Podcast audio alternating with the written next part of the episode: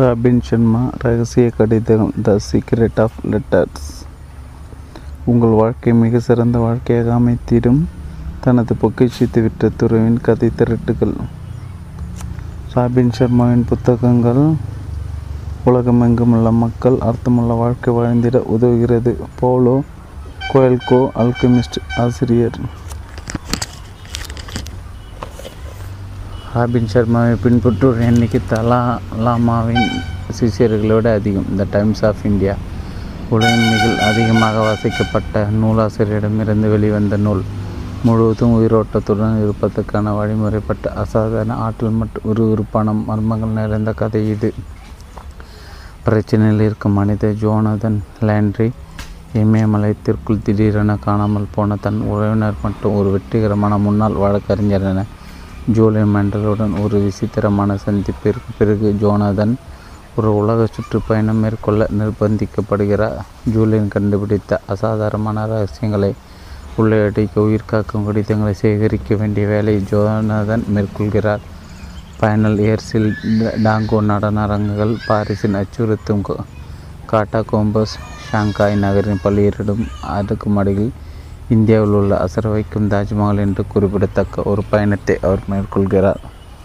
உங்கள் தனிப்பட்ட ஆற்றல் திரும்ப பெறுவது, உங்களுக்கு உண்மையாக இருப்பது மற்றும் துணிவோடு உங்கள் கனவுகளை வாழ்ந்து காட்டுவது போன்றவற்றை அச்சப்பட வைக்கும் உள்நோக்குகளை பற்றி ரகசிய கடிதங்கள் வெளிப்படுத்துகிறது. இன்றைய புரிதல் ராபின் சர்மா உலகெங்கில் அதிகமாக அளவில் வசிக்கக்கூடிய புத்தக ஆசிரியர்கள் ஒருவராவார். விற்பனையில் அதிக ஆள பிரபலமான அவரது பதினொன்று புத்தகங்கள் எழுபது மொழிகள் அறுபது நாடுகளில் பல லட்சம் பிரதிகள் ஏற்கனவே விற்பனையாகிவிட்டன. இணையதள வலையில் மிகவும் பிரபலமான சமூக வலைய மீடியாவில் மிகவும் பாராட்டப்படுவர். ராபின் அவர்களின் சொற்பொழிவை கேட்பதற்காக மக்கள் காத்து கிடக்கக்கூடிய அளவுக்கு மிகப்பெரிய பேச்சாளர் கூட. W W W robin Sharma dot com தொடர்ந்து அருள் கிளர்ச்சி பெற்ற ராபின் சர்மாவின் ஃபேஸ்புக் பக்கத்தை பாருங்கள். ரகசிய கடிதங்கள். ரகசிய கடிதங்கள் உங்கள் வாழ்க்கை மிக சிறந்த வாழ்க்கையாக அமைத்திடும் தனது பொக்கிஷத்தை விட்டு துருவின் கதை திரட்டுகள். The secret letters. Robin Sharma. Jaico publication house, Mumbai, Delhi, Bangalore, புவனேஸ்வர்கள், கொல்கத்தா, ஹைதராபாத், சென்னை, அகமதாபாத், லக்னோ, போபால்.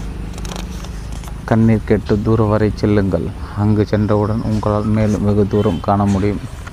Thomas Cornell. முகவரை என் மௌன வழிகாட்டி எனக்கு முன்னே விரைவாக நடந்து போய் கொண்டிருந்தான். இங்கே கீழே இருப்பது அவனுக்கும் பிடிக்காத போல் தோன்றியது. அந்த சுரங்கப்பாதை ஈ ஈரம் ஜெறிந்தும் மந்தமான வெளிச்சத்துடன் இருந்தது. இவ்விடத்தில் ஆறு மில்லியன் பாரசீக மனிதர்களின் எலும்புகள் கல்லறையாக்கப்பட்டு இருந்தன. திடீரென்று புதிய சுரங்கப்பாதையின் நுழைவாயில் நின்றான் அந்த இளைஞன். இது நாங்கள் பின்தொடர்ந்து வந்ததிலிருந்து ஒரு துளி பிடித்து இரும்பு வெள்ளினால்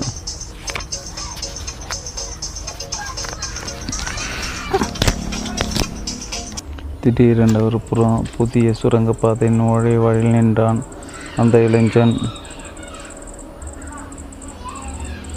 இது நாங்கள் பின்தொடர்ந்து வந்ததிலிருந்து ஒரு துளி பிடித்த இரும்பு வெளியினால் பிரிக்கப்பட்டு இருந்தது. இந்த சுரங்கப்பாதை இருட்டாக இருந்தது.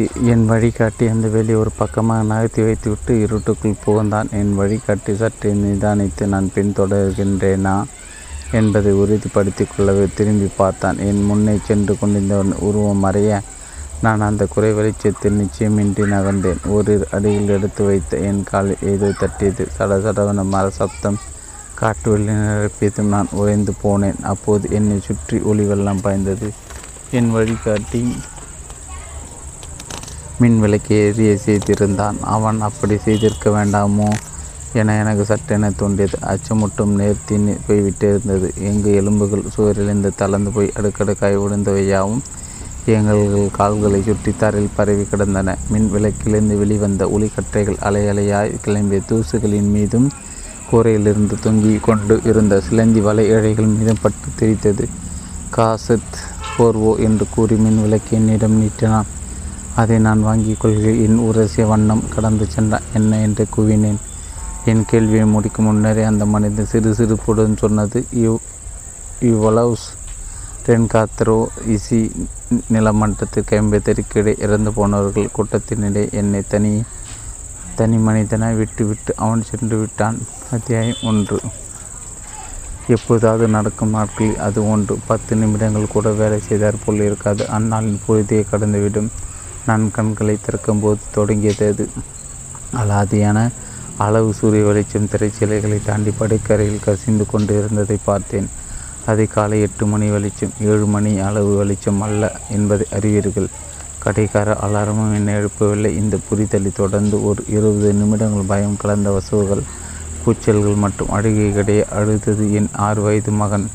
நான் அந்நாள் முழுவதற்கும் எனக்கும் ஆடம்பிற்கும் தேவையான பொருட்களை குளியறது சமையலறை முன் வாசல் என வீடு முழுவதும் ஓடி ஆடி சேகரித்தேன். நாற்பத்தி ஐந்து நிமிடங்கள் கழித்து அவன் பள்ளி வாசலின் முன்னே காரை நிறுத்திய போது என்னை கடிந்து நோக்கி நான் ஆடம், தொடர்ந்து தாமதமாய் திங்கட்கிழமைகளை பள்ளிக்கு கொண்டு வருவதாய் இருந்தால் நான் உங்களுடன் ஞாயிறு இரவல் இரவுகள் இனிமேல் தங்க முடியாது என்று அம்மா சொல்கிறார். அடாடா, கடைசி முறை என்றேன். இதுதான் கடைசி முறை. சத்தியமாக சந்தேகத்தை முகத்தில் தாங்கிய வண்ணம் ஆடம் காரிலிருந்து இறங்கி கொண்டு இருந்தான். இந்தா என்று ஒரு பிளாஸ்டிக் பையை நீட்டினேன். மதிய உணவு மறந்துவிடாதே, வைத்துக்கொள் என்றான் ஆடம். என்னை பார்க்காமலே பேடன்ட் பட் பட்டர் பள்ளிக்கு கொண்டு வர அனுமதி இல்லை. குதிகால்கள் என அப்படியே திரும்பி வெறிச்சோடி கிடந்த பள்ளி விளையாட்டு மைதானோடே வேகமாக ஓடினேன். வாயிற்கதவை நோக்கி வேகமாய் ஓடும் சிறிய கல்களை பார்த்து பாவம் குழந்தை என்று நினைத்தேன். பள்ளிக்கு தாமதமாக வருவதை விட மோசமானது ஒன்றும் இருக்க முடியாது. எல்லோரும் வகுப்பறையில் இருப்பார்கள். தேசிய கீதம் சத்தமாய் ஒலித்து கொண்டிருந்தது. மேலும் மதிய உணவிற்கு ஒன்றுமில்லை. பிளாஸ்டிக் பையை பின்னெருக்கில் எரிந்துவிட்டு பெருமூச்சு விட்டேன். குழந்தையின் பாதுகாப்பில் வைத்திருக்க மற்றோ மற்றொரு வார இறுதி ஒரு இழிவிற்குரிய முடிவுக்கு வந்தது. வியத்தகு வழியில் ஒரு கணவனாக தோற்று போனேன் என்பது வெளிப்படையானது. இப்போது அதே படாடோபத்துடன் ஒரு பிரிந்து வாழும் தந்தையாகவும் தோற்று போவேன் போல் உள்ளது. நான் ஆடமை கூட்டி வந்தது முதல் இடைவிடா தொடர் ஏமாற்றங்களை நான் தருவது போல் தோன்றியது. வாரம் முழுவதும் ஆடமையினுடன் இல்லாததை ஒரு அங்கஹீனம் போல் உணர்ந்தாலும் வெள்ளிக்கிழமைகளில் நான் மாற்றமே இன்றி தாமதமாக வருவேன். வாக்களித்து பிச்சா விருந்தும் திரைப்பட காட்சியும் உணவு நேரம் வந்து போனதால் அனிஷா ஆடமேற்கு இரவு உணவாக தரும் டியூனா மீன் சாண்ட்விட்சுக்காக மாறி ஆர்வத்தை குறைத்தது. மேலும் மோசமான விக்கல் வியாதிகாரன் போல் ஓயாமல் கூவிக்கொண்டே இருக்கும் என் ஃபோன் படம் பார்க்கும்போது அடிக்கும். ஆடமே படுக்க வைக்கும்போது சப்தமிடும். சற்றே தீந்து போன ரொட்டிகளை காலை உணவாக சாப்பிடும்போதும் பூங்கால் நடப்பையிலும் சமீட்சை கொடுக்கும். நாங்கள் பர்கர் வாங்கி கொண்டு இருக்கையிலும் இரவு கதை சொல்லும்போது கூக்குரலிட்டு அழைக்கும். நிச்சயமாக அழைப்பு ஒரு பிஸ்னஸ் பிரச்சனையே அல்ல. நான் அதற்கு இணங்கி எடுப்பதுதான் உண்மையான பிரச்சனை. அதில் வரும் குறுஞ்செய்திகளை பார்த்து பதிலளிப்பேன். ஃபோனிலும் பேசுவேன். ஒவ்வொரு இடையூறின் போதும் ஆடம் மேலும் அமைதியாவான். இன்னும் சற்று விலகி போவான். என் இதையும் நொறுங்கினாலும் ஃபோனை அலட்சிப்படுத்துவது அல்லது அதை அணைத்து விடுவது என்ற எண்ணத்திலாலே என் உள்ளங்கையை வெறுத்துவிடும். வேலைக்கு விரையும் போது சொதப்பலாகி போன வார இறுதியை நினைத்து பார்த்தேன். பரிசோதனை முயற்சியாக பிரிந்து வாழலாம் என்று அனிஷா அறிவித்த போது யாரோ ஒருவர் லாரியை என் மேல் மோதியது போல் உணர்ந்தேன். ஆடம் மட்டும் தன்னுடன் நான் நேரம் செலவழிப்பதில்லை என்றும் வேலையில் மூழ்கி அவர்கள் வாழ்க்கையில் பங்கு கொள்வதில்லை என்று பல வருடங்களாக குறை கூடி கொண்டிருந்தார். ஆனால் என்னை பிரிந்து போவதால் எப்படி இந்த பிரச்சனை தீர்க்க முடியும் என்று வாதிட்டேன். என்னை அதிகமாக பார்க்க வேண்டும் என்று நீ விரும்பினால் ஏன் குறைவாக பார்ப்பதற்கு உறுதி செய்கிறாய் என்று கேட்டேன். என்ன இருந்தாலும் அவள் என்னை இன்னும் நேசிப்பதாய் கூறுகிறாள். என் மகனுடன் நான் நல்ல உறவு முறை வைத்துக்கொள்ள வேண்டும் என்று விரும்புகிறாள். ஆனால் நான் என் சொந்த ஃப்ளாட்டிற்கு குடிபுகுந்த காலத்திற்கு நான் கசப்புணர்வும் ஏமாற்றம் மிகுந்திருந்தேன். வீட்டில் அதிக நேரம் செலவழிப்பதாக வாக்குறுதி அளித்தேன். இவ்வளவு இருக்கும் என் நிறுவனம் சிறப்பாக ஒரு கால்ஃப் போட்டி மற்றும் அடிக்கலர் விருந்தொன்றிலும் பங்கேற்க முடியாதென கெஞ்சி கேட்டுக்கொண்டேன். ஆனால் அனிஷா, இதை நான் மேம்போக்கை மேம்போக்காக செய்கிறேன், தவறு சரி செய்ய உறுதி எடுக்கவில்லை என்று சொன்னால் ஒவ்வொரு முறையும் அந்த வார்த்தைகளை நான் நினைக்கும்போது பற்களை இறுக்கி கொள்வேன். என் வேலை எவ்வளோ கடினமான என்று அனிஷாவில் புரிந்து கொள்ள முடியாதா? நான் முன்னேறி போவது எவ்வளோ முக்கியமானது என்று அவள் அறிய மாட்டாளா? நான் இவ்வளோ நேரம் கடின உடுப்பை போடவில்லை என்றால் அந்த பெரிய வீடு அல்லது கார்கள், பெரிய திரை, டிவி எல்லாம் எங்களுக்கு கிடைத்திருக்குமா? சரி, நான் ஒப்புக்கொள்கிறேன். அந்த டிவி பற்றியெல்லாம் அவள் கொஞ்சம் கூட கவலைப்படவில்லை என்று. ஆயினும் எனக்கு நானே ஒரு சங்கல்பம் செய்து கொண்டேன். ஒரு மகத்தான பிரிந்து வாழும் தகப்பனாக இருப்பேன். ஆடம் மீது கவனத்தை பொழிவேன். எல்லா பள்ளி நிகழ்ச்சிகளுக்கும் போவேன். கராத்தே அல்லது நீச்சலுக்கு அழைத்து செல்வேன். அவனுக்கு புத்தகங்கள் படித்து காட்டுவேன். இரவில் அவன் என்னை தொலைபேசியில் அழைத்தால் அவனுடன் பேச எனக்கு அளப்பரிய நேரம் இருக்கும். அவன் பிரச்சனைகள் கேட்டு அறிவுரைகள் வழங்கி ஆசையங்களை பகிர்ந்து கொள்வேன். வீட்டு பாடங்கள் அவனுக்கு உதவி செய்வேன். மேலும் எனக்கு எரிச்சல் தரும் அந்த வீடியோ கேம்ஸ்களை கூட கற்றுக்கொள்வேன். என் மனைவியுடன் இல்லாவிட்டாலும் கூட என் மகனுடன் ஒரு அற்புதமான உறவுமுறை கொண்டு இருப்பேன். நான் மேம்புக்கான செயல்களில் ஈடுபடவில்லை என்பதை அனிஷாவிற்கு காட்டுவேன். முதல் சில வாரங்கள் தவிர்த்து நான் நன்றாகவே செயல்பட்டேன் என்று நினைக்கிறேன். சில விஷயங்கள் அவ்வளோ கடினமாக இல்லை, ஆனால் இவர்கள் இருவரும் இல்லாதது எனக்கு பெரும் அதிர்ச்சியாக இருந்தது. என் வீட்டு இரவில் எழுந்து இல்லை என்று அறிந்தாலும் அந்த சன்னமான குரலை கேட்க தணிப்பேன். இரவில் இவ்வாறு யோசித்து கொண்டே நடுப்போடுவேன். படுக்கையில் புத்தகம் படித்து காட்டும் நேரம் இது. இரவு தூங்கும் முன் ஆடமை அணைத்து கொள்வது இப்போதுதான். இந்த கணத்தில்தான் அனிஷாவுடன் படுக்கை படுக்க சொல்வேன். இந்த கணத்தில்தான் அவளை என் கைகளை தாங்கி பிடித்து கொள்வேன். வார இறுதிகள் எனக்காக விரைந்து வருவதில்லை, ஆனால் மாதங்கள் செல்ல செல்ல அந்த எண்ணங்கள் கரையை தொடங்கின. அல்லது உண்மையாக பார்த்தால் மற்றவை அனைத்தும் இவற்றை நெட்டி வெளியே தள்ளின. நான் ஒவ்வொரு மாலையும் செய்ய வேண்டிய வேலைகளை வீட்டிற்கு கொண்டு வருவேன் அல்லது வேலை நிமித்தமாக தாமதமாக வருவேன். ஆடம் என்னை அழைக்கும் போதும் நான் கம்ப்யூட்டரை தட்டி கொண்டே நான் பேசுவதை அரைக்குறையாக கேட்டுக்கொண்டே இருப்பேன். வாரக்கணக்காக அவன் என்ன செய்து கொண்டு இருப்பான் என்ற சிந்தனை இல்லாமல் கழியும். பள்ளி விடுமுறை வரும்போது அவனுக்கு நேரம் செலவழிக்க எந்த ஏற்பாடும் செய்யவில்லை என்பதை உணர்ந்தேன். ஆடமின் பள்ளி கச்சேரியின் போது ஒரு வாடிக்கையாளர் விருந்திற்கு ஒப்புக்கொண்டேன். மேலும் ஒரு வாரம் முன்னரே அனிஷா நினைவுபடுத்தியும் கூட அவனை ஆறு மாதத்திற்கு ஒரு முறை பல்வைத்திரிடம் அழைத்து செல்ல வேண்டிய சந்திப்பை மறந்து போனேன். மேலும் வெள்ளிக்கிழமை கால தவணை செல்ல தொடங்கினேன். இந்த வாரம் அப்படிப்பட்ட ஒரு தரமான நேரம் தவணையாகும், ஆனால் அது தரத்தை தவிர மற்றதெல்லாம் இருந்தது. ராபின் சர்மா ரகசிய கடிதங்கள், the secret letters, Naveen Tamil. உங்கள் வாழ்க்கை மிக சிறந்த வாழ்க்கையாக அமைத்திடும் தனது பொக்கிஷ விட்ட துறவின் கதை திரட்டுகள். ராபின் சர்மாவின் புத்தகங்கள் உலகெங்கும் உள்ள மக்கள் அர்த்தமுள்ள வாழ்க்கை வாழ்ந்திட உதவுகிறது. போலோ கோயல்கோ, ஆல்கெமிஸ்ட்ரி, ஆஸ்டியர். ராபின் சர்மா பின்பற்றுவோரின் எண்ணிக்கை தலா எல்லாமாவின் சிஷியர்களை விட அதிகம். த டைம்ஸ் ஆஃப் இந்தியா உலகில் மிக அதிகமாக வாசிக்கப்பட்ட நூலாசிரியரிடமிருந்து வெளிவந்த நூல் முழுவதும் உயிரோட்டத்துடன் இருப்பதற்கான வழிமுறை பற்றி அசாதாரண ஆற்றல் மற்றும் விறுவிறுப்பான மர்மங்கள் நிறைந்த கதை இது. பிரச்சனைகளுக்கு மனிதர் ஜோனதன் லாண்ட்ரி இமயத்திற்குள் திடீரென காணாமல் போன தன் உறவினர் மற்றும் வெற்றிகரமான முன்னாள் வழக்கறிஞரான ஜோலியன் மண்டலுடன் ஒரு விசித்திரமான சந்திப்பிற்கு பிறகு ஜோனதன் ஒரு உலக சுற்றுப்பயணம் மேற்கொள்ள நிர்பந்திக்கப்படுகிறார். ஜூலியன் கண்டுபிடித்த அசாதாரணமான ரகசியங்களை உள்ளடக்கி உயிர்காக்கும் கடிதங்களை சேகரிக்க வேண்டிய வேலையை ஜோனதன் மேற்கொள்கிறார். பயனல் இயர்ஸில் டாங்கோ நடன அரங்குகள், பாரிஸின் அச்சுறுத்தும் காட்டோகம்ஸ், ஷாங்காய் நகரின் பலியிடும் அடுக்குமாடிகள், இந்தியாவில் உள்ள அசர வைக்கும் தாஜ்மஹால் என்று ஒரு குறிப்பிடத்தக்க ஒரு பயணத்தை அவர் மேற்கொள்கிறார். உங்கள் தனிப்பட்ட ஆற்றல் திரும்ப பெறுவது, உங்களுக்கு உண்மையாக இருப்பது மற்றும் துணிவோடு உங்கள் கனவுகளை வாழ்ந்து காட்டுவது போன்றவற்றை ஆச்சரியப்பட வைக்கும் உள்நோக்குகளை பற்றிய ரகசிய கடிதங்கள் வெளிப்படுத்துகிறது. இன்றைய பொழுதில் ராபின் சர்மா உலகெங்கும் அதிக அளவில் வாசிக்கக்கூடிய புத்தகாசிரியர்கள் ஒருவராவார். விற்பனையில் அதிக பிரபலமான அவரது பதினெட்டு பதினொன்று புத்தகங்கள் எழுபது மொழிகளில் அறுபது நாடுகளில் பல லட்சம் பிரதிகள் ஏற்கனவே விற்பனையாகிவிட்டன. இணையதளப்பு வலையில் மிகவும் பிரபலமான சமூக வள வள வளாக மீடியாவில் மிகவும் பாராட்டப்படுவர் ராபின். அவர்களின் சொற்பொழிவை கேட்பதற்கு மக்கள் காத்து கிடக்கூடிய அளவுக்கு மிகப்பெரிய பேச்சாளரும் கூட. W W dot robin Sharma dot com தொடர்ந்து அருட்கிளர்ச்சி பெற்றிட ராபின் சர்மன் ஃபேஸ்புக் பக்கத்தை பாருங்கள். ரகசிய கடிதம், த சீக்ரெட் ஆஃப் லெட்டர். ரகசிய கடிதங்கள் உங்கள் வாழ்க்கை மிக சிறந்த வாழ்க்கையாக அமை அமைத்திடும் தனது பொக்கிஷத்தை விட்ட துறவின் கதை திரட்டுகள், the secret letters, robin Sharma. Jaico publication house, Mumbai, Delhi, Bangalore, Bhubaneswar, Kolkata, Hyderabad, Chennai, Ahmedabad, Lucknow, Bhopal. கண்ணீர் கெட்டும் தூர வரை செல்லுங்கள், அங்கு சென்றவுடன் உங்களால் மேலும் வெகு தூரம் காண முடியும். Thomas Carnell. முகவுரை: என் மௌன வழிகாட்டி எனக்கு முன்னே விரைவாக நகர்ந்து போய்கொண்டிருந்தான். இங்கே கீழே இருப்பது அவனுக்கும் பிடிக்காதது போல் தோன்றியது. அந்த சுரங்கப்பாதை ஈரம் ஜெறிந்தும் மந்தமான வெளிச்சத்துடன் இருந்தது. இவ்விடத்தில் ஆறு மில்லியன் பாரசீக மனிதர்கள் எலும்புகள் கல்லறையாக்கப்பட்டு இருந்தன. திடீரென ஒரு புதிய சுரங்கப்பாதை நுழைவாயிலில் நின்றான் அந்த இளைஞன். இது நாங்கள் பின்தொடர்ந்து வந்ததிலிருந்து ஒரு துருபிடித்த இரும்பு வெளியினால் பிரிக்கப்பட்டு இருந்தது.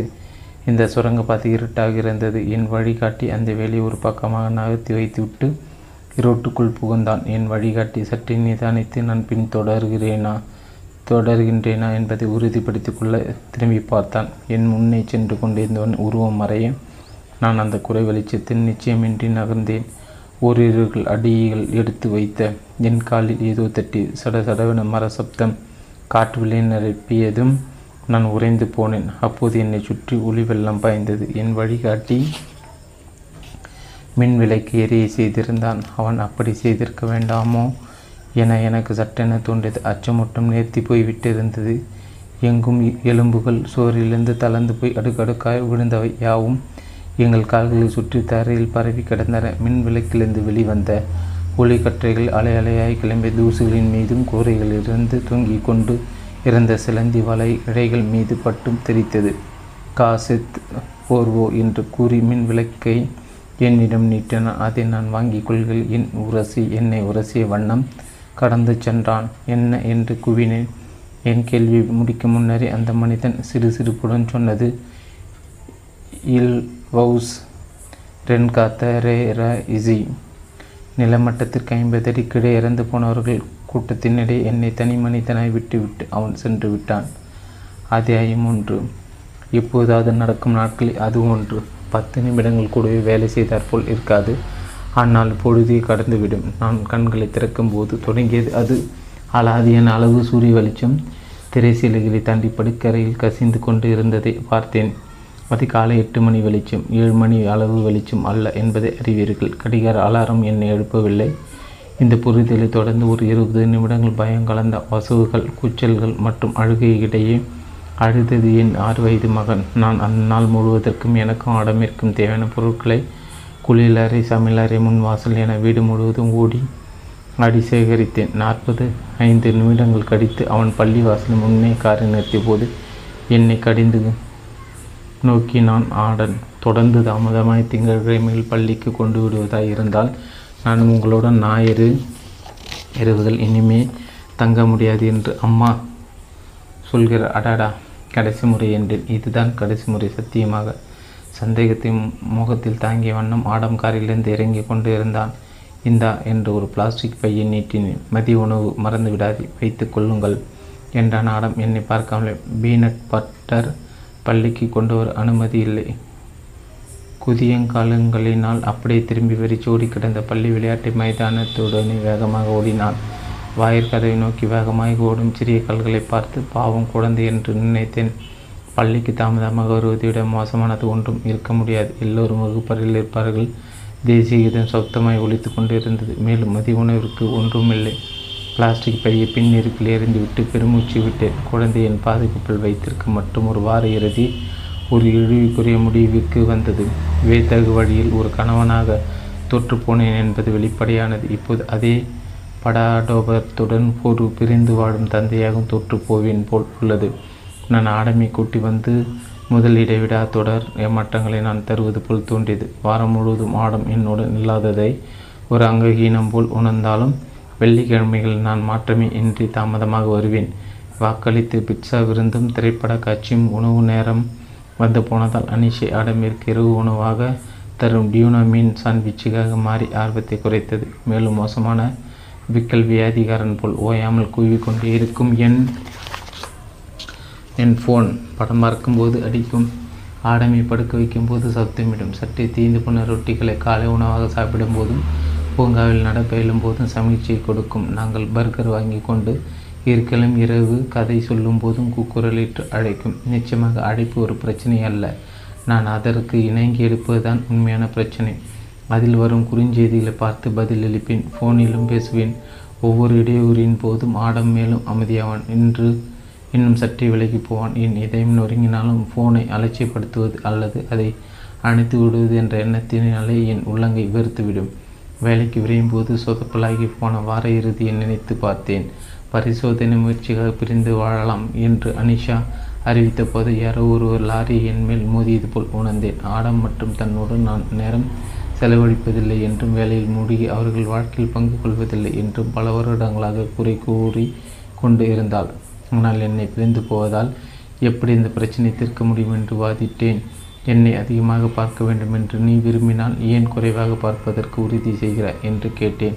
என்ன இருந்தாலும் அவள் என்னை இன்னும் நேசிப்பதாய் கூறுகிறாள். என் மகனுடன் நான் நல்ல உறவு முறை வைத்துக்கொள்ள வேண்டும் என்று விரும்புகிறாள். ஆனால் நான் என் சொந்த பிள பிளாட்டிற்கு குடி புகுந்த காலத்திற்குள் நான் கசப்புணர்வும் ஏமாற்றம் மிகுந்திருந்தேன். வீட்டில் அதிக நேரம் செலவழிப்பதாக வாக்குறுதி அளித்தேன்.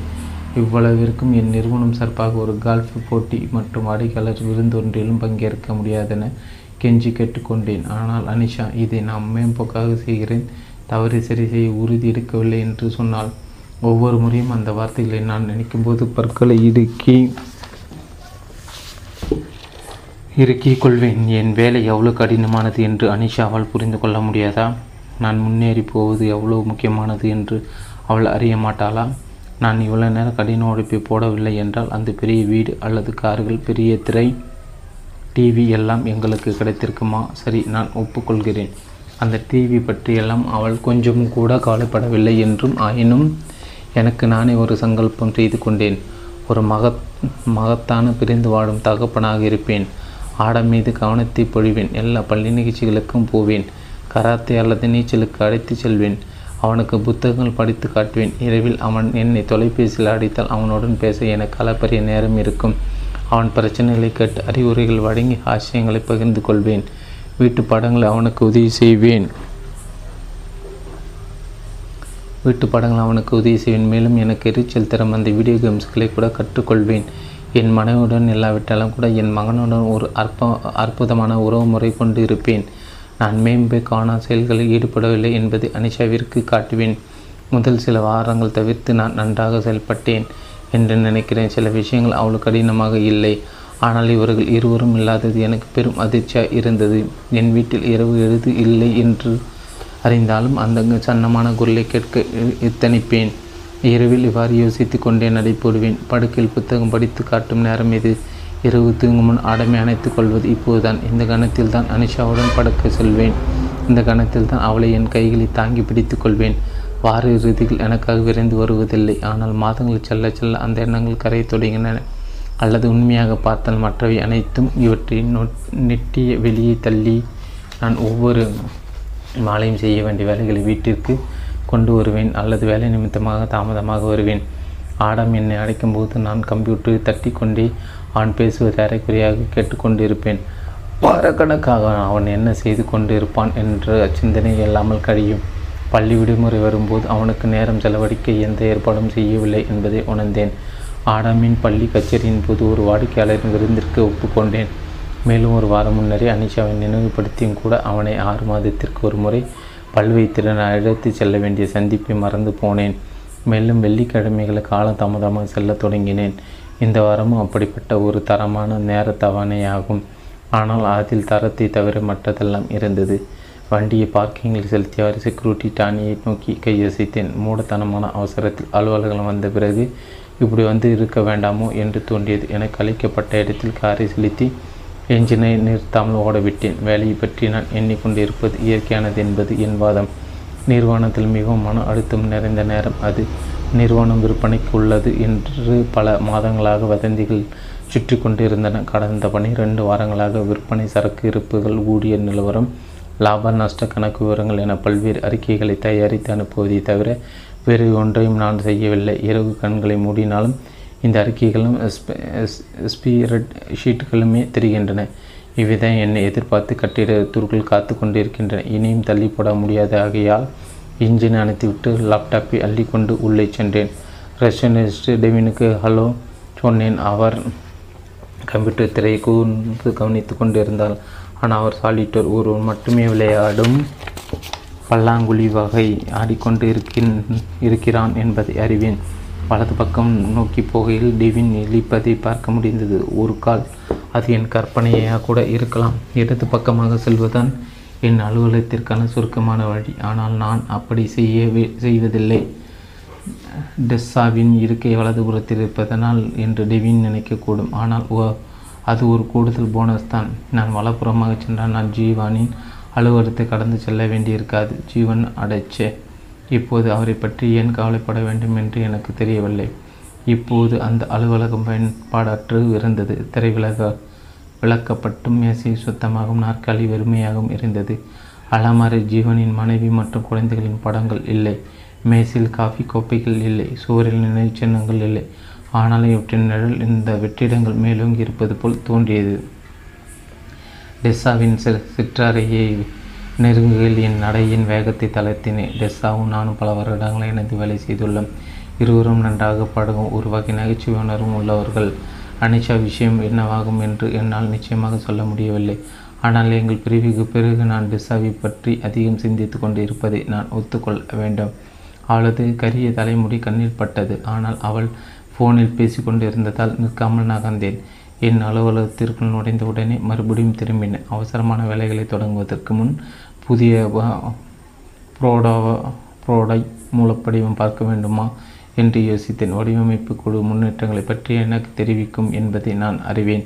இருந்தும் பரிசோதனை சாலை சற்றே கவனத்தை மாற்றலாம் என்ற எண்ணம் என்னை கவர்ந்து எடுத்தது. என் தொழில் வாழ்க்கை வடிவமைப்பு சரி பரிசோதனை சாலையில் தான் தொடங்கியது. ஆட்டோமொபைல் பாகங்கள் தயாரிக்கும் இந்நிறுவனத்தின் வளர்ச்சித் துறையில் தான் என் முதல் பணி.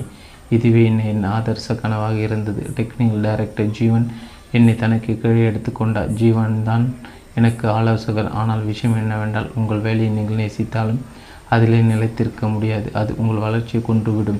ஆனால் இதை யாரும் எனக்கு சொல்ல வேண்டிய தேவை இருக்கவில்லை. விசுவாசமான நாயைப் போல் நான் வாழையாட்டி கொண்டிருந்ததை மேலதிகாரிகள் கவனித்து கொண்டிருந்தார்கள்.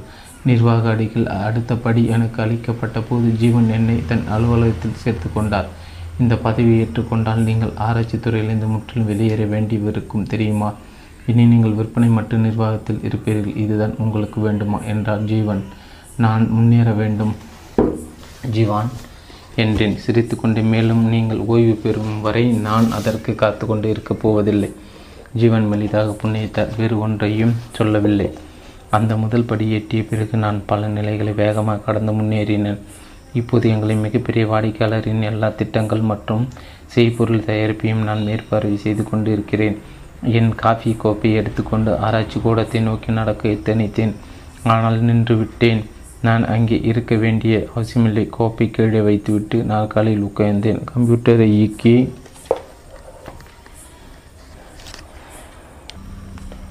அந்த முதல் மாடி ஏற்றிய பிறகு நான் பல நிலைகளில் வேகமாக கடந்து முன்னேறினேன். இப்போது எங்கள் மிகப்பெரிய வாடிக்கையாளரின் எல்லா திட்டங்கள் மற்றும் செய்பொருள் தயாரிப்பையும் நான் மேற்பார்வை செய்து கொண்டு இருக்கிறேன். என் காஃபி கோப்பை எடுத்துக்கொண்டு ஆராய்ச்சி கூடத்தை நோக்கி நடக்க திணித்தேன். ஆனால் நின்றுவிட்டேன். நான் அங்கே இருக்க வேண்டிய அவசியமில்லை. காப்பியை கடி வைத்துவிட்டு நாற்காலி உட்கார்ந்தேன். கம்ப்யூட்டரை இயக்கி ஒரு ஃபைலை திறந்தேன். திரையை நிரப்பி எண்களின் குவியலை நோக்கி பார்வையை திருப்பினேன். சில மணி நேரங்கள் மற்றும் ஒரு லாப நஷ்ட கணக்கு அறிக்கையை தயாரித்து முடித்து நிறை நிரம்பி வழியும் மின் அஞ்சல்களையும் பார்க்கலாம் என்று முனையும் போது தொலைபேசி மணி அடித்தது. என் தாயாரின் குறையாலை அடையாளம் காண சில கணங்கள் பிடித்தது. அவர் சஞ்சலத்தோடு இருப்பது போல் தோன்றியது. அட கடவுளே என்று நினைத்தேன். இப்போது என்னவாகி இருக்கும்? என் தாயார் சமீப காலமாக என் வாழ்க்கையில் அசாதாரணமான ஆர்வத்தை காட்டி கொண்டிருந்தார். இது எனக்கு எரிச்சலை தர தொடங்கியது. வேலையின் போது தொந்தரவு கொடுத்ததற்கு மன்னித்து கொள் ஜோனதன், ஆனால் இது முக்கியமானது என்றார் அவர். நான் கசின் ஜூலியனிடம் இப்போதுதான் ஒன்றுவிட்ட சகோதரன் பேசிக்கொண்டிருந்தேன். அவனுக்கு உன்னை இப்போது பார்க்க வேண்டும். இது அவசரம். என்னையா என்னை ஏன் ஜூலியன் அண்ணா பார்க்க விரும்புகிறார் என்று நினைத்தேன். உண்மை சொல்லப்போனால் உனோ எனக்கு ஜூலியன் அண்ணாவை அவ்வளவாக தெரியாது. அவர் என் அம்மாவிற்கு தான் ஒன்றுவிட்ட சகோதரன், எனக்கு அல்ல. ஜூலியன் அவரது சகோதரி காத்திரினும் எனது என் தாயாருக்கு நெருக்கமானவர்கள். நான் நாட்டின் வேறு ஒரு கொடியில் வளர்ந்தேன். தூரத்து சொந்தக்காரர்கள் கடந்த வாரத்து செய்தித்தாள்கள் அளவிற்கு எனக்கு ஆர்வத்தை கூட்டினர். எனக்கு பத்து வயதாக இருக்கும்போது ஒரே ஒரு முறை ஜூலியனை சந்தித்துள்ளேன். நாங்கள் கசின் காத்தரின் பார்க்க போயிருந்தோம். எங்களுக்காக அவர்கள் இல்லத்தில் விருந்திற்கு ஏற்பாடு செய்திருந்தார். ஜூலியனின் மனைவி அவருடன் இருந்தாரா அல்லது அவர் ஏற்கனவே விவாகரத்து வாங்கியிருந்தாரா என்று எனக்கு நினைவு இல்லை. உங்களிடம் உண்மை சொல்வதென்றால் ஜூலியன் பள்ளியரிடம் ஃபெராரியை தவிர அந்த சந்திப்பை பற்றிய நினைவுகள் எனக்கு ஏதுமில்லை. அதை பற்றி காத்தரின் சொன்னதால் அவர் காரை வீட்டிற்கு ஓட்டி வரும்போது வாயிற்படியில் காத்திருந்தேன். நான் கற்பனை செய்ததை விட அந்த கார் அட்டகாசமாக இருந்தது. ஜூலியனின் முகத்தை பார்த்து ஆவென வாய்ப்பிழந்து நின்று கொண்டு இருந்தேன் போல. காரில் சுற்றி அழைத்தார். இவ்வளோ வேகமாக செல்லும் காரில் நான் சென்றதே இல்லை. எந்த நிமிடத்தில் சக்கரங்கள் தரையை விட்டு மேலெழும்பி பறந்துவிடும் போல் நான் உணர்ந்தேன். கார் சவாரி முழுவதும் ஒரு வார்த்தை கூட பேசியதாக எனக்கு நினைவில்லை. வீடு திரும்பியதும் ஜூலியன் காரை விட்டு இறங்கினான். ஆனால் அசையவில்லை. கொஞ்ச நேரம் காரில் உட்கார்ந்து இருக்க விரும்புகிறாயா என்று கேட்டார். தலையாட்டினேன். அவர் போக திரும்பினார். அதற்குள் நான் அவரை அழைத்தேன். ஜூலியன் அண்ணா சொல்லு என்றார். இந்த கார் உங்களுக்கு எப்படி கிடைத்தது என்று கேட்டேன். அதாவது அதிக விலை உள்ளதா இது? நிச்சயமாக என்றார் அவர். ஜோனதன், இது போன்ற கார் உனக்கு வேண்டுமென்றால் நீ வளர்ந்த பிறகு மிக மிக கடினமாக உழைக்க வேண்டியிருக்கும். அதை நான் மறக்கவே இல்லை. விருந்திற்கு பிறகு ஜூலியன் அதிக நேரம் இருக்கவில்லை என்று ஞாபகம். அம்மாவிற்கும் கர்த்தரின் அக்காவிற்கும் ஏமாட்டம். ஒரு கால் சற்று எரிச்சல் அடைந்தார்கள் என்றும் சொல்லலாம். எனக்கு பத்து வயது தான் என்றால் கூட ஜூலியனுக்கு அதிக கிளர்ச்சி தரும் இடங்கள் இருக்கக்கூடும் என்று என்னால் கற்பனை செய்ய முடிந்தது. நான் பெரியவனான பிறகு வாழ விரும்பும் வாழ்க்கை அவர் இப்போது நிச்சயமாக வாழ்ந்து கொண்டு இருந்தார். ஜூலியன் கவர்ச்சிகரமான கார் சாலையை கிழித்து கொண்டு செல்வதை பொறாமையுடன் பார்த்தேன். பல வருடங்களாக இந்த மனிதரை பற்றி எதுவும் கூறாத என் தாயார் நாங்கள் சந்திக்கும் போதெல்லாம் ஜூலியன் பெயரை குறிப்பிடுகிறார். ஃபெராரி காரி போய் ரொம்ப காலம் ஆகிவிட்டது என்று சமீபத்தில் சொன்னார் சொன்னார் தன் வாழ்க்கையை மாற்றி அமைக்க அனுபவத்தை ஜூலியன் அண்ணா கடந்து வந்துள்ளார். மேலும் பெரும் வருமானம் ஈட்டி தரக்கூடிய சக்தி வாய்ந்த வைக்கல் தொழிலை விட்டுவிட்டார். அவர் தன் ஃபெராரி காரை விட்டுவிட்டு ஒரு எளிமையான வாழ்க்கை முறையை ஏற்றுக்கொண்டுள்ளார். அடர்ந்த இமயமலை காடுகள் வசிக்கும் அதிகம் அறியப்படாத துறவி குழுக்களிடமிருந்து பாடம் கற்றுக்கொண்டதாகவும் இப்போது அவர் அடிக்கடி செந்நீர உடை அணிந்து சுற்றுகிறார் என்றும் தாயார் கூறினார். அவர் முற்றிலும் வேறுபட்ட மனிதராய் உள்ளார் என்றார். என் அம்மா இது எவ்வளோ நல்ல விஷயமாக ஏன் கருதுகிறார் என்று எனக்கு புரியவில்லை. எங்கள் இருவரையும் ஒன்று சேர்க்க முயன்று கொண்டு இருக்கிறார். நாங்கள் தொழில் நிமித்தமாக அவருடைய ஊருக்கு செல்லும்போது சிறிது நேரம் எடுத்துக்கொண்டு ஜூலியனை பார்க்க வேண்டும் என்று ஆலோசனை கூறினார். எனக்கு அனிஷா அல்லது ஆடமை பார்ப்பதற்கு நேரம் போதவில்லை.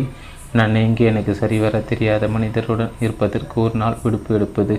அதுவல்லாமல் அவர் இன்னமும் ஒரு மகத்தான வெற்றி வகை சூடும் வக்கீலாக பக்கட்டான வாழ்க்கை முறை மற்றும் பல பழக்கம் ஸ்போர்ட்ஸ் கார் உடையவர் என்றால் நான் அவரை சந்திப்பதில் ஒரு அர்த்தம் இருக்கின்றது. வேறு வேலை இல்லாத வெராரி கார்டு கூட இல்லாத வயதான மனிதருடன் நான் ஏன் நேரம் செலவிட வேண்டும்? என் பேட்டை மதுபான கடைபாரில் இவர் போன்ற ஏராளமான மனிதர்கள் வெட்டியாகி இருக்கிறார்கள். அம்மா, என்ன பேசி கொண்டு இருக்கிறீர்கள்? எதற்காக ஜூலியன் என்னை பார்க்க வேண்டும்? தாயாரிடம் விவரங்கள் இல்லை. ஜூலியனுக்கு என்னுடன் பேச வேண்டுமாம். ஏதோ ஒரு விஷயமாக என் உதவி அவருக்கு தேவைப்படுகிறது. பைத்தியகரத்தனமாக இருக்கிறதே. ஜூலியன் அண்ணாவை நான் பார்த்து பல வருடங்கள் ஆகின்றது. எனக்கு அவரை தெரியாது. அவருக்கு உதவ வேறு யாராவது இருக்கக்கூடும்.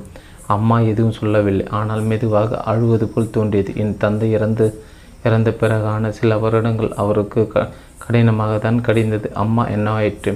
சற்றே மூக்கை உறிஞ்சு கொண்டு நான் அடையாளப்படுத்தி கொள்ள முடியாத ஒரு கடும் தோணியில் பேசத் தொடங்கினார். ஜோனதன், என் மீது உனக்கு அன்பு இருந்தால் நீ இதை செய்வாய். ஜூலியன் எதை சொன்னாலும் நீ செய்வாய். ஆனால் என்னை என் கேள்வியை முடிக்கக்கூட எனக்கு வாய்ப்பு கிடைக்கவில்லை. நீ இன்று இரவு வீடு திரும்பும்போது உனக்கா உனக்காக ஒரு விமான டிக்கெட் காத்து காத்து கொண்டு இருக்கும் மற்றொரு வாக்கியத்தை பேசத் தொடங்கினார். ஆனால் அதற்குள் அவர்களோர் உடைய தொடங்கி ஜோனதா நான் போக வேண்டும் என்று கூறி இணைப்பை துண்டித்தார். அதன் பிறகு மதியம் முழுவதும் என்னால் வேலையில் கவனம் செலுத்த முடியவில்லை. அந்த தொலைபேசி அழைப்பு என் தாயின் இயல்பை ஒற்றியது அல்ல. அவருடைய பேச்சின் வீச்சும் அவசரம் என்னும் நிலைக்குள்ளே செய்தது. அதற்கு அந்த விஷயத்தை பற்றி மர்மமும் இருந்தது. நான் என்னதான் செய்ய வேண்டும் என்கிறார் ஜூலியன்? அவருடைய வாழ்க்கை முறை மாற்றத்தை பற்றி யோசித்தேன். முற்றிலும் நிலை தடுமாறிவிட்டாரா? அரசாங்கத்தின் சதி திட்டங்களை பற்றி வசைப்பாடு ஒரு கழகத்தை சந்திக்கப் போகிறானா? வாரப்படாத தலைமுடி, ஹவுஸ் கோட், வீட்டில் அணி உடை மற்றும் சிறுபணிந்து தெருவில் திரையும் ஒருவரா? செந்நிறங்கி என்று அம்மா குறிப்பிட்டது இதுவல்ல என்று நான் அறிவேன். ஆனாலும் இந்த பிம்பத்தை என் மனதிலிருந்து அகற்ற முடியவில்லை. அன்றைய நாள் முடிந்து இந்த எண்ணங்களை மேலோங்கி இருக்க என்னை அறியாமலே ஜீவனின் அலுவலகத்தை கடந்து சென்றேன். வரவேற்பை அடைந்தவுடன் தான் என் செய்கையை உணர்ந்தேன். அது ஒரு கட்ட சகுனம் எனக்கு பட்டது. நான் வீடு திரும்பியதும் அஞ்சல் பெட்டி கிட்டத்தட்ட மறந்தே விட்டேன். வ வளைந்த சாவியோடு சில நிமிட போராட்டத்திற்கு பிறகு அந்த சிறிய உலக கதவு படாரென திறந்தது. திறந்த வேகத்தில் பிட்சா விளம்பரம் அட்டைகள் மற்றும் காப்பீடு மற்றும் விளம்பரங்கள் எல்லாம் தரையில் சிதறின. அவற்றை பொறுக்கும்போது ஒரு தடித்த உரை மீது என் கை பட்டது. அது என் தாயாரிடமிருந்து பெருமூச்சு விட்டபடி அது என் பாக்கெட்டில் சொருகி கொண்டு என் பிளா பிளாட்டை நோக்கி படியேறினேன். உறைந்து போன உணவு பண்டத்தை மைக்ரோ அடுப்பில் சோழ விட்டுவிட்டு ஒரே பிரை பிரித்தேன். அதன் உள்ளே என் தாயிடமிருந்து ஒரு சிறிய குறிப்பு இருந்தது. ஜூலியன் தற்காலிகமாக அர்ஜென்டினாவில் வாழ்வதாகவும் தலைநகர் பியானஸ் ஏர்ஸ் சென்று வரை விமான டிக்கெட் இருப்பதாகவும் குறிப்பில் எழுதியிருந்தது. அடக்கடவுளை என்று நினைத்தேன். தூரத்து உறவினர் இரண்டு மணி நேரம் சந்திக்க நான் பன்னிரெண்டு மணி நேரம் விமானம் செய்ய வேண்டுமென்கிறார்களே, அதுவும் வார கடைசியில் பிரமாதம். என் வார இறுதி முழுவதும் ஒரு பறக்கும் மீன் டப்பாவில் செலவிட வேண்டும். மேலும் என் மகனுக்கு ஏமாற்றமளிக்க வேண்டும். இதற்கு மாறாக என் தாயாருக்கு ஏற்கனவே உள்ள ஏமாற்றம் போதாதென்று மேலும் மன வருத்தத்தை தர வேண்டும். தொலைக்காட்சி முன்பு உட்கார்ந்து சற்று விதுவிதுப்பான உணவை தின்றேன். என் சோகத்தை ஒரு பெரிய டம்ளர் ஸ்கட்ச் விஸ்கி மறைக்கும் என்று நம்பிக்கை கொண்டேன். ஆடம் தூங்கியிருப்பான் என்று நிச்சயமாக வரை அனிஷாவிற்கு ஃபோன் செய்வதை தள்ளி போட்டேன். பழக்க வழக்கங்களை நேர்த்தியாக கடைப்பிடிப்போல் அனிஷா. ஆகவே ஊகிப்பதற்கு ஒன்றுமில்லை. ஃபோனை எடுத்தபோது அவள் ஆயாசமாக தோன்றினாலும் வருத்தமாக இல்லை. என் வார இறுதி திட்டங்களை சொன்னவுடன் அவளின் மனநிலை மாற்றங்களை எதிர்கொள்ள என்னை தயார்படுத்தி கொண்டேன். ஆனால் அனிஷாவிற்கு அதை பற்றி ஏற்கனவே தெரிந்திருந்தது. உங்கள் தாயாருடன் பேசிவிட்டேன் ஜோனதன் என்றால் நீங்கள் இதை செய்ய வேண்டும். மாடம் புரிந்து கொள்வான். அப்படியாயிற்று விஷயம். அத்தியாயம் இரண்டு. நெடுஞ்சாலைந்து விலகி அசாதாரண அகலம் கொண்ட நெடுஞ்சாலையினுள் நுழைந்து என் டாக்ஸி இருபுறமும் மரங்கள் உள்ள வழக்கமான நகரத்தெருப்போல் இருந்தது. எதிர்வரும் போக்குவரத்து ஒரு பசுமையான நிலப்பகுதி இரண்டாக பிரித்தது. ஆனால் இது கிட்டத்தட்ட பத்து திரு அகலம் இருந்தது. நான் தென் அமெரிக்காவிற்கு இதற்கு முன் சென்றதில்லை. பியானஸ் அயர்ஸ் ஒரு ஐரோப்பிய நகரம் போல் இருப்பதை கண்டு ஆச்சரியப்பட்டேன். வாஷிங்டன் நினைவு சின்னத்தை போன்ற ஒரு மாபெரும் ஸ்தூபி எதிரே உள்ள காட்சி இரு இரண்டு படுத்தியது. ஆனால் கட்டிடங்களும் தெருக்களும் எனக்கு சிறிய சிறிது பாரிசை தான் ஞாபகப்படுத்தது. வெள்ளிக்கிழமை இரவு புறப்படும் விமானத்தில் இருக்கி பதிவு செய்திருந்தார் ஜூலியன். பயணித்தின் போது நான் தூங்கியது எனக்கு அச்சரியத்தை அளித்தது. விமானம் தரையிறங்கும் போது தான் விழித்தேன். இப்போது இங்கே காலை நேரமாக இருந்தது. ஆனால் தூங்கிய போது அல்லாத பூமியின் மற்றொரு அரைகோளத்தில் விழித்திருந்தேன்.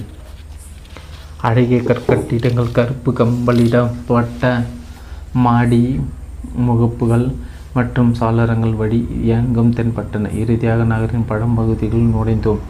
திருமுக்குகளும் சற்று அசிங்கமாக இருந்தன. சுவர்களை கிறுக்கல்கள் இருந்தது. சுவர் பூச்சிகள் பெய்ந்து போயிருந்தன. வாயிற் மேற்கவிகைகள் தூசி படி தங்கி போயிருந்தன.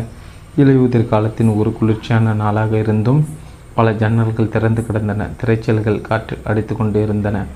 ஒரு முனையில் இலையை இசைக்கலைஞர்கள் கூடி நின்று ஒரு சிறிய பார்வையாளர் கூட்டத்திற்காக இசைத்து கொண்டு இருந்தனர். டாக்ஸின் வேகம் குறைந்து ஒரு கடை முன் நின்றது. டாங்கோ நடனம் கற்றுத்தரப்படும் என்று ஜன்னலின் மீது எழுதியிருந்தது. பாதி திறந்திருந்த முன் கதவின் வழியாக இசை மிதந்து வந்தது. ஜூலியன் கொடுத்த முகவரி மீண்டும் ஒரு முறை சரி பார்த்தேன். அது நடன பயிற்சி பள்ளியின் முகவரி தான். நகரின் சரியான பகுதிக்கு தான் வந்திருக்கிறோமா, குழப்பம் ஏதுமில்லை என்று உறுதிப்படுத்திக் கொள்ள டாக்ஸி ஓட்டுநரும் சீட்டை காட்டினேன்.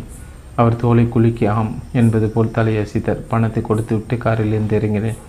பாதி திறந்த கதையின் வழியாக எட்டி பார்த்தபோது ஆகா, ஜூலியன் தன் வாழ்க்கையை மாற்றிக்கொண்டார் என்று அம்மா சொன்னது அவர் வேடிக்கை செய்யவில்லை என்று எனக்கு தோன்றியது. அரை நீளமாக உயரம் குறைவாகவும் இருந்தது. சுவர்களில் பளிர் சிவப்பு வர்ணம் பூசப்பட்டும் கூரையிலிருந்து கண்ணாடி சரவிளக்குகள் தொங்கிக் கொண்டும் இருந்தன. ஆண்களும் பெண்களும் ஒரே ஒருவரை நெருக்கமாக கட்டிக்கொண்டு ஆயினும் அதில் ஒரு வரையமுறை இசைக்கேற்ப நடனமாடிக்கொண்டிருந்தனர். நான் பார்த்து கொண்டிருக்கும்போது நவ நாகரிகமாக உடை அணிந்த ஒரு உயரமான மனிதர் தன் கூட்டாளியிடமிருந்து தன்னை விடுவித்து கொண்டு நடமாடிக்கொண்டு இருப்போரிடையே புகுந்து வந்தார். அவர் என்னருகில் வந்தவுடன் அவர் புன்னகைத்து கொண்டிருப்பது தெரிந்தது. ஜோனதன், நீ வந்தது எனக்கு மகிழ்ச்சி அளிக்கிறது என்று கூறிப்படி கை நீட்டினார். நாங்கள் கை குலுக்கி கொண்டோம். நான் இங்கே வரும் முன் கற்பனை செய்திருந்த மனிதரிடமிருந்து என் முன் நிற்பவரை ஏற்றுக்கொள்வதற்கு ஒரு நிமிடமாயிற்று. இருபது வருடங்கள் முன் நான் பார்த்ததை விட ஜூலியன் மிக இளமையாக இருந்தார். மெலிந்த வலிமையான உடல் வாக்கு கொண்ட இந்த மனிதருக்கும் அந்த அன்று ஃபெராரி காரில் இருந்த உடல் ஊதி வெளியேறி போன தோட்டத்துடன் இருந்தவருக்கும் எந்த தொடர்பும் இல்லை. வயதை குறிக்கும் முகச்சுருக்கங்கள் இன்றி நெகிழ்வாய் இருந்தார். அவருடைய பிரகாசமான நில நிற கண்கள் என்னை ஊடுருவது போல் தோன்றியது. அறையில் உள்ள மற்றவரை பார்த்து கையசைத்து என்னை மன்னித்துக்கொள் என்றார் ஜூலியன். உன் விமானம் இப்போது வந்து சேரும் என்று எனக்கு நிச்சயமாக தெரியாதால் சனிக்கிழமை பாடத்தை கற்றுக்கொள்ளலாமே என்று நினைத்தேன். நீ இப்போது வந்துவிட்டதால் நாம் மேலே செல்லலாம். நுழைவாயிலிருந்து தெரியாத ஒரு கதவு அருகிலே என்னை ஜூலியன் இட்டுச் சென்றார். அதை திறந்து என் மேலே போகச் சொன்னார். நான் மேலே ஏறியவுடன் அவர் என்னை கடந்து சென்று மற்றொரு கதவை திறந்தார். உள்ளே நுழைந்து கொண்டே என்னை உள்ளே வா வா என்று அழைத்தார். ஜூலியன் வாழக்கூடிய வீடு என்று நான் கற்பனை செய்து வைத்தது போல் இல்லை என்றாலும் அது பிரகாசமாகவும் விஸ்தாரமாகவும் இருந்தது. நாற்காலிகள் மற்ற வீட்டு உபயோகப் பொருட்கள் யாவும் புதியதும் பழையதுமாக ஒரு விசித்திர கலவையாக இருந்தது. டாங்கோ நடன கலைஞர்கள் மற்றும் இசைக்கலைஞர்களின் படங்கள் சுவரை அலங்கரித்தன. தரையில் அடுக்கடுக்கடை புத்தகங்கள் பார்ப்பதற்கு ஒரு கல்லூரி மாணவன் வீடு போல் இருந்தது. குறைந்த அவகாசத்தில் இவ்வளோ தொலைவு உன்னை பயணம் செய்து செய்ய வைத்ததற்கு மன்னிக்கும். ஆனால் இந்த பே பேரெழில் கொண்ட நகரில் நான் சில மாதங்களாய் தங்கியிருக்கிறேன். நண்பர் ஒருவர் இந்த பிளாட்டை வாடகைக்கு விடுவதாய் இருந்தார். நாடும் நின்று நாளே டாங்கோ நடனம் கற்றுக்கொள்ளும் எண்ணத்தில் இருந்தேன்.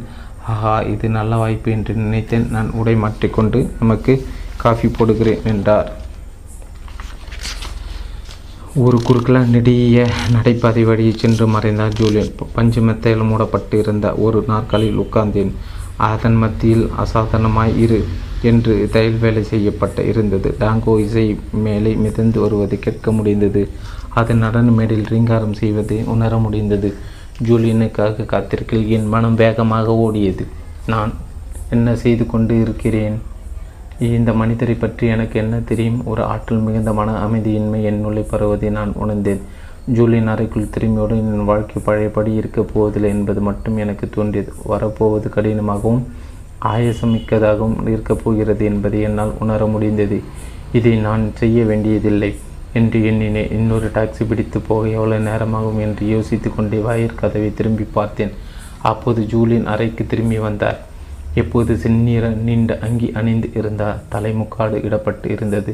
காஃபியா அல்லது டீயா என்று கேட்டபடி ஓரமாய் இருந்த சிறிய சமையலறைக்குள் போனால் காஃபி தருங்களேன் என்றேன். காலையில் ஹாலில் தனியாக உட்கார சங்கடமாக இருந்ததால் எழுந்து ஜூலியனை பின் தொடர்ந்து சமையலறைக்குள் சென்றேன். ஜூலியன் காஃபி போட்டுக்கொண்டு காஃபி தருங்கள் என்றான் என்றேன்.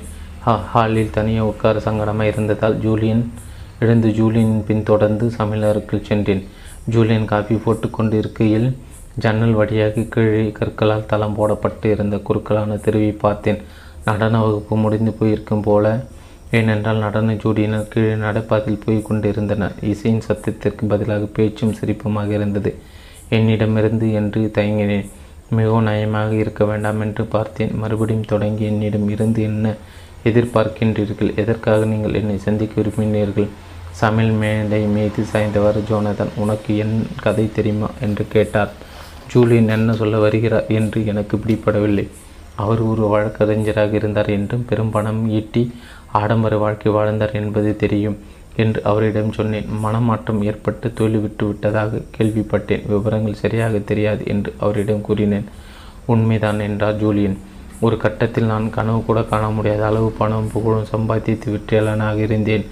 ஆனால் என் வாழ்க்கையை நசமாக்கி கொண்டு இருந்தேன். வேலை இல்லாத போது சுருட்டு பிடித்தும் விலை உயர்ந்த கான்யாக் மது அருந்தியும் புதிய நண்பர்கள் மற்றும் இளம் மாடல் அடிகளுடன் கூத்தடித்து கொண்டு இருந்தேன். இதனால் என் திருமண வாழ்க்கை சீர்குலைந்தது. என் வாழ்க்கை முறை என் தொழில் பாதிக்க தொடங்கியது. நான் கீழ் நோக்கி விழுந்து கொண்டு இருந்தேன். அதை எப்படி தடுப்பது என்று தெரியவில்லை. ஒரு நாள் நீதிமன்றத்தில் ஒரு பெரிய வழக்கை பற்றி வாதாடும் போது தரையில் விழுந்தேன். அது மாரடைப்பு சட்டென எனக்கு மணி அடித்தது. இதை பற்றி ஏதோ அம்மா சொல்லி இருக்கலாம், ஆனால் அதில் நான் கவனம் செலுத்தவில்லை என்பது தெரிந்தது. ஜூலியன் தலையை ஆட்டி முக் முக்காட்டை எடுத்தார். அலமாரியிலிருந்து இரண்டு கோப்பைகளை எடுத்தார். என் உடல் ஆரோக்கியத்தை திரும்ப பெற பல மாதங்கள் செலவழித்தேன். அந்த காலகட்டத்தில் ஒரு முடிவு எடுத்தேன். நான் பெருமூச்சு விட்டேன். இங்கே தான் அந்த அழகான ஃபெராரி தூக்கி எறியப்பட்டது. நான் என்னுடைய மாளிகை, கார் மற்றும் என் சொத்துக்கள் அனைத்தையும் விட்டேன். உலக ஞானம் பெறும் எண்ணத்துடன் இந்தியா நோக்கி சென்றேன். என் பொருள் வளத்தை அதிகமாக்குவதில் ஆர்வம் குறைந்து என் ஆன்மா வளத்தை கண்டறிவதில் கவனம் திரும்பியது. நிலைத்து நிற்கும் இன்பம் அறியும் பொருட்டு அழகான பெண்கள் பின்னே திருவதை விட்டேன். ஒரு பெருமூச்சு உள்ளே அடக்கி கொண்டேன். இது ஒரு நெடுங்கதையின் தொடக்கம் போல் இருந்தது. இதற்கும் எனக்கும் என்ன தொடர்பு என்பதை தெரிந்து கொள்ள பொறுமையின்றி இருந்தேன். இமயமலையின் உட்பகுதியில் நான் பயணம் செய்து கொண்டிருந்த போது ஒரு அசாதாரண மனிதரை சந்திக்கும் அதிர்ஷ்டம் பெற்றேன். அவர் ஒரு துறவி, சாவானா துறவிகளில் ஒருவர். இத்துறவிகள் படித்து வேலை செய்து வாழும் உயர்மட்டத்தில் இருக்கும் மலை கிராமத்திற்கு என்னை கூட்டிச் சென்றனர். அந்த துறவிகள் எனக்கு பல சிறப்பான பாடங்கள் கற்றுக் கொடுத்தன. அவற்றை உன்னுடன் பகிர்ந்து கொள்ள விரும்புகின்றேன். ஜூலியன் சற்றே நிறுத்தி என் கால்களை நோக்கி கீழே பார்த்தாள். கடைகளில் காத்து நிற்கும் பொறுமையை இழந்த வாடிக்கையாளர் போல் நான் என் பாதங்களை தட்டி கொண்டு இருப்பதை உணர்ந்தேன். ஜூலியன் புன்னகைத்தான். ஆனால் அதற்கான நேரம் இதுவல்ல என்று நினைக்கிறேன். மன்னிக்கவும். வீடு திரும்பும் கவலையில் இருக்கின்றேன் போல என்றேன். நான் கவலை வேண்டாம் என்றார் ஜூலியன் மென்மையாக. கேட்பவர் தயாராக இருக்கும்போது தான் ஒரு கதை சொல்லப்பட வேண்டும். இன்று ஏன் உன்னை வர சொன்னேன் என்று உனக்கு தெரிந்து கொள்ள வேண்டுமா என்று கேட்டார் ஜூலியன். நான் தலையிட்டேன். காஃபி தயாராக இருந்தது. ஜூலியன் இரண்டு கோப்பைகள் நிரம்பியபடி பால் சர்க்கரை சேர்க்க வேண்டுமா என்றார். மறுத்து தலையாட்டினேன். எனக்கு ஒரு கோப்பை கொடுத்துவிட்டு புழங்கும் அறையை நோக்கி சென்றார் ஜூலியன். இருவரும் நாற்களை சௌகரியமாக அமர்ந்த பிறகு தன் கதையை தொடர்ந்தார் ஜூலியன். அந்த துறையில் கற்றுக் கொடுத்த ஒரு விஷயம் மந்திர காப்புகளின் சக்தி. மந்திர காப்புகளா என்றேன். சிறிய சிலைகள் அல்லது தாயத்துகள் என்று சொல்லலாம். அவை மொத்தம் ஒன்பது. ஒவ்வொன்று மகிழ்ச்சி மற்றும் சிறப்பாக வாழ்ந்த வாழ்க்கையை குறிக்கும் ஞான துளிகளை கொண்டவை. தனியாக வெறும் சம்பிரதாய அடையாளங்கள் தாம். ஆனால் மொத்தமாக அளப்பரிய உருமாற்றம் சக்தி படைத்தவை. உயிர் காக்கும் தன்மை வாய்ந்தவை. நீங்கள் ஒரு உயிரை காப்பாற்ற வேண்டுமா என்று கேட்டேன். கொஞ்சம் நாடகத்தனமாக இருந்தது என் கேள்வி, அல்லது பைத்தியகரத்தனமாகவும் என்று சொல்லலாம். நாம் எனக்கு தெரிந்த ஒரு மோசமான சிக்கலில் இருக்கிற மற்றவர்கள் உதவ வேண்டும். அதில் தோல்விதான். இதுதான் எங்கள் இறுதி முயற்சி. இது என் தாயுடன் தொடர்புடையதா என்று கேட்டேன். ஃபோனில் பேசும்போது ரொம்ப வருத்தத்தில் இருந்தார். ஆம், ஆனால் எப்படி என்று விளக்க இப்போது எனக்கு உரிமை இல்லை. என் தாயிற்கு உடல்நல குறைவோ அல்லது வேறு ஏதாவது ஒன்று என்றால் அதை பற்றி நான் தெரிந்து கொள்ள எனக்கு உரிமை உள்ளது. நெஞ்சில் இறுக்கத்தை உணர்ந்தேன். சுவாசம் சன்னமாயிற்று. உன் தாயாருக்கு எந்த ஆபத்தும் இல்லை. இவ்வளோதான் என்னால் சொல்ல முடியும் என்றார் ஜூலியன். அவரை வற்புறுத்தி மேலும் கேள்வி கேட்கலாம் என்றிருந்தேன். ஆனால் ஜூலியன் உதடுகளை இறுக்கி காஃபி கோஃபியை மேசை மேல் வைத்தார். உரையாடலை முடித்து கொள்ள தயாரானார் போல் இருந்தது. நான் பெருமூச்சு விட்டு ஒரு நிமிடம் கீழே தரையை பார்த்தேன். சரி என்றேன். ஆனால் இதில் நான் எங்கே வருகிறேன்? நான் எதற்காக தேவைப்படுகிறேன்? ஜூலியன் நாற்கால் இருந்து எழுந்து ஜன்னல் பக்கமாக சென்று கீழே தெரு கீழே தெருவியை பார்த்தார். ஆனால் நான் கண்கள் வெகு தொலைவை நோக்குவதை போல் இருந்தது. நான் கிராமத்தை விட்டு புறப்பட்ட போது அந்த துறவிகள் மந்திர காப்புகள் ஒரு தூள் பையில் போட்டு கொடுத்தனர். அவற்றின் புதிய பால புதிய பாதுகாவலனாக இருக்குமாறு என்னை கேட்டுக்கொண்டனர் என்றார் ஜூலியன். ஆனால் இமயமலத்தை விட்டு போனவுடன் நான் சிறிது காலம் பயணம் செய்தேன். ஒரு நாள் இரவு நான் தங்கியிருந்த சிறிய விடுதியில் தீப்பற்றி கொண்டது. நான் அந்த நேரத்தில் வெளியில் இருந்தேன். ஆனால் என் அறையை தீக்கரையாகிவிட்டது. மந்திர காப்புகளை என்னுடன் வைத்திருந்ததனால் நான் இழந்தது ஒரு ஜோடி செருப்புகள் மட்டுமே. மற்றொரு விடையில் தங்கியிருந்த ஒரு சக பிரயாணியை தான் ரோம் நகரத்தின் சிறிய தெருவில் தாக்கப்பட்டதை பற்றி சொன்னார். கிராமத்தில் துறவிகளிடம் இந்த மந்திர காப்புகள் இருக்கும்போது அவை பாதுகாப்பாக இருந்தது என்று எனக்குப்பட்டது. நெடு நாட்களுக்கு பிறகு அந்த தூரத்து இடத்தை சென்றடைந்த மனிதன் நான் தான். இந்த பொக்கிஷங்கள் இப்போது என்னிடம் உள்ளன. அவற்றிற்கு ஆபத்து ஏற்படலாம். என் நேரத்திலும் தொலைந்து போகலாம், திருடப்படலாம், அல்லது அழிந்து போகலாம். ஜூலியன் மேலும் விளக்கினார். ஒவ்வொரு மந்திர காப்பையும் வெவ்வேறு நம்பிக்கைக்குரிய மனிதரிடம் பாதுகாக்க கொடுத்து விட்டால் தனக்கு தேவைப்படும் போது அதை அவர் திருப்பி கொடுத்து விடுவார் என்று ஜூலியன் முடிவு செய்தார். ஒவ்வொரு பொருளுடன் அந்த மந்திர காப்பு கூறும் பொருள் என்ன என்று தான் புரிந்து கொண்ட வகையில் சில வெவ்வேறு பொருளுடன் ஒரு கடிதம் ஏதி ஒவ்வொன்றுடன் அனுப்பியிருந்தார் ஜூலியன். இப்போது அந்த காப்புகள் அவருக்கு தேவைப்படுகின்றது. அவற்றை கொண்டு வர நான் சென்று வர வேண்டும் என்று விரும்பினார் அவர். என்ன என்று தடு என்ன என்று தடுமாறின். அதாவது எதற்காக தான் ஃபெட் எக்ஸ் உள்ளது? ஜூலியன் புன்னையன் இந்த மந்திர கப்பல்களின் முக்கியத்துவத்தினை புரிந்து கொண்டார் போல் தெரியவில்லை. இந்த வேலை தபால் இலக்கு அல்லது குரியர் கம்பெனிகளிடம் என்னால் ஒப்படைக்க முடியாது. இந்த காப்புகள் உலகம் முழுவதும் பரவி கிடைக்கின்றன. நேரில் சென்று அவற்றை கொண்டு வர வேண்டும். நான் அறிந்த மனிதர் எனக்கு தேவை. உங்களால் போக முடியாதா என்று கேட்டேன். சற்றே கடுமை என்பதை அறிவேன். ஆனால் ஜூலியன் டாங்கோ நடனமாடி கொண்டிருந்த காட்சியின் மனதை விட்டு இன்னும் அகலவில்லை. அமுக்கமாக சிரித்தார் ஜூலியன். அந்த அளவிற்கு நான் வேலையால் இல்லை வேலைய வேலையாய் இல்லை என்பது எனக்கு தெரியும் என்றவரின் குரலின் கேலியின் துணி குறைந்து. ஆனால் என்னால் மெய்யாகவே இதை செய்ய முடியாது என்றார் இறுக்கமாக. சில கணங்கள் மௌனமாக இருந்தேன். இது எப்படி சொல்வது? ஜூலியன் அண்ணா, தவறாக எடுத்துக்கொள்ளாதீர்கள். இவற்றை கொண்டு வரப்போது உங்களுக்கு தெரிந்தவராக இருக்க வேண்டும் என்கிறீர்கள். உங்களுக்கு என்னை தெரியாது. எனக்கு பத்து வயதாக இருக்கும்போது உங்களை ஒரே ஒரு முறை தான் பார்த்திருக்கிறேன் என்றேன் நான். நீ நினைப்பதை விட உன்னை நான் நன்றாக அறிவேன் என்றார் ஜூலியன். அவருடைய இனிமையான புன்சிரிப்பை காணும். அவர் கண்கள் இருண்டு இருந்தது. அவருடைய பார்வையில் ஒரு ஈர்ப்பு இருந்தது. ஆகது சங்கடப்படுத்தியது. ஜோனதன், நான் சொல்வதை கேள் என்றார் சன்னமாக. எப்படி தெரியும் என்று என்னால் உனக்கு சொல்ல முடியாது. ஆனால் எனக்கு தெரியும். இந்த மந்திர காப்புகளை கொண்டு வரக்கூடிய ஒரே மனிதன் நீதான். அவர் சற்று நிதானித்து தொடர்ந்து சொன்னார். என் பதில்கள் திருப்திகரமாக இல்லை என்று எனக்கு தெரியும். ஆனால் நான் இது ஒரு வாழ்வா சாவா என்ற விஷயம் என்கின்ற போது நீ என்னை நம்ப வேண்டும் ஜோனதன். நீண்ட நேரம் அமைதியாய் உட்கார்ந்து இருந்தோம். தொலைபேசியின் தாய் அடுத்த சம்பவத்தை பற்றி நான் நினைத்து கொண்டிருந்தேன். படுக்கையில் அனிஷா படித்திருக்கும் பக்கத்தின் வெறுமையை உணர்ந்தேன். என்னால் ஏமாற்றம் கொள்ளும்போது ஆடமின் பார்வை என்று பல சிந்தனைகள். நீங்கள் ஒரே ஒருவர் மட்டும்தான் என்பது அடிக்கடி நிகழக்கூடியதல்ல. ஒரே மகன், ஒரே கணவர், ஒரே தந்தை. இறுதியாக நான் செத்தை கலத்தேன். இதற்கு எவ்வளோ நாட்கள் ஆகும் என்று கேட்டேன். பாதுகாவலர் அனைவரும் அனைவருக்குமே ஏதி உள்ளேன் என்றார் ஜூலியன். எல்லோரிடமிருந்து பதில் இல்லை. ஆனால் நீ தொடங்குவதற்கு ஒரு இடம் நான் வைத்துள்ளேன். என் நண்பர் ஒருவர் இஸ்தான்புல்லில் இருக்கிற நேரத்தை பொறுத்தவரை எல்லா மந்திர கப்பல்கள் பெற சில வாரங்கள் ஆகும். ஒரு கால் ஒரு மாதம் ஆகலாம். கடவுளை, எனக்கு கிடைக்கும் விடுமுறையை சேர்த்து கூட அதிகமான நாட்கள் ஆகும். இது ஆழ்ந்த மூச்சு எடுத்து கொண்டேன். என்னை பார்த்து தலையை ஒரு புறமாக சாய்த்து கொண்டார். ஜோனதன் என்றார். நான் ஜூலியனை திரும்பி பார்த்தேன். அவர் கண்களில் அப்படி ஒரு காரண்யம் தெரிந்தது. ஒரு கணம் என் தந்தையை நினைவுபடுத்தினார். நான் என் தந்தையை எவ்வளவு இழந்துள்ளேன் என்பதை உணர்ந்தேன்.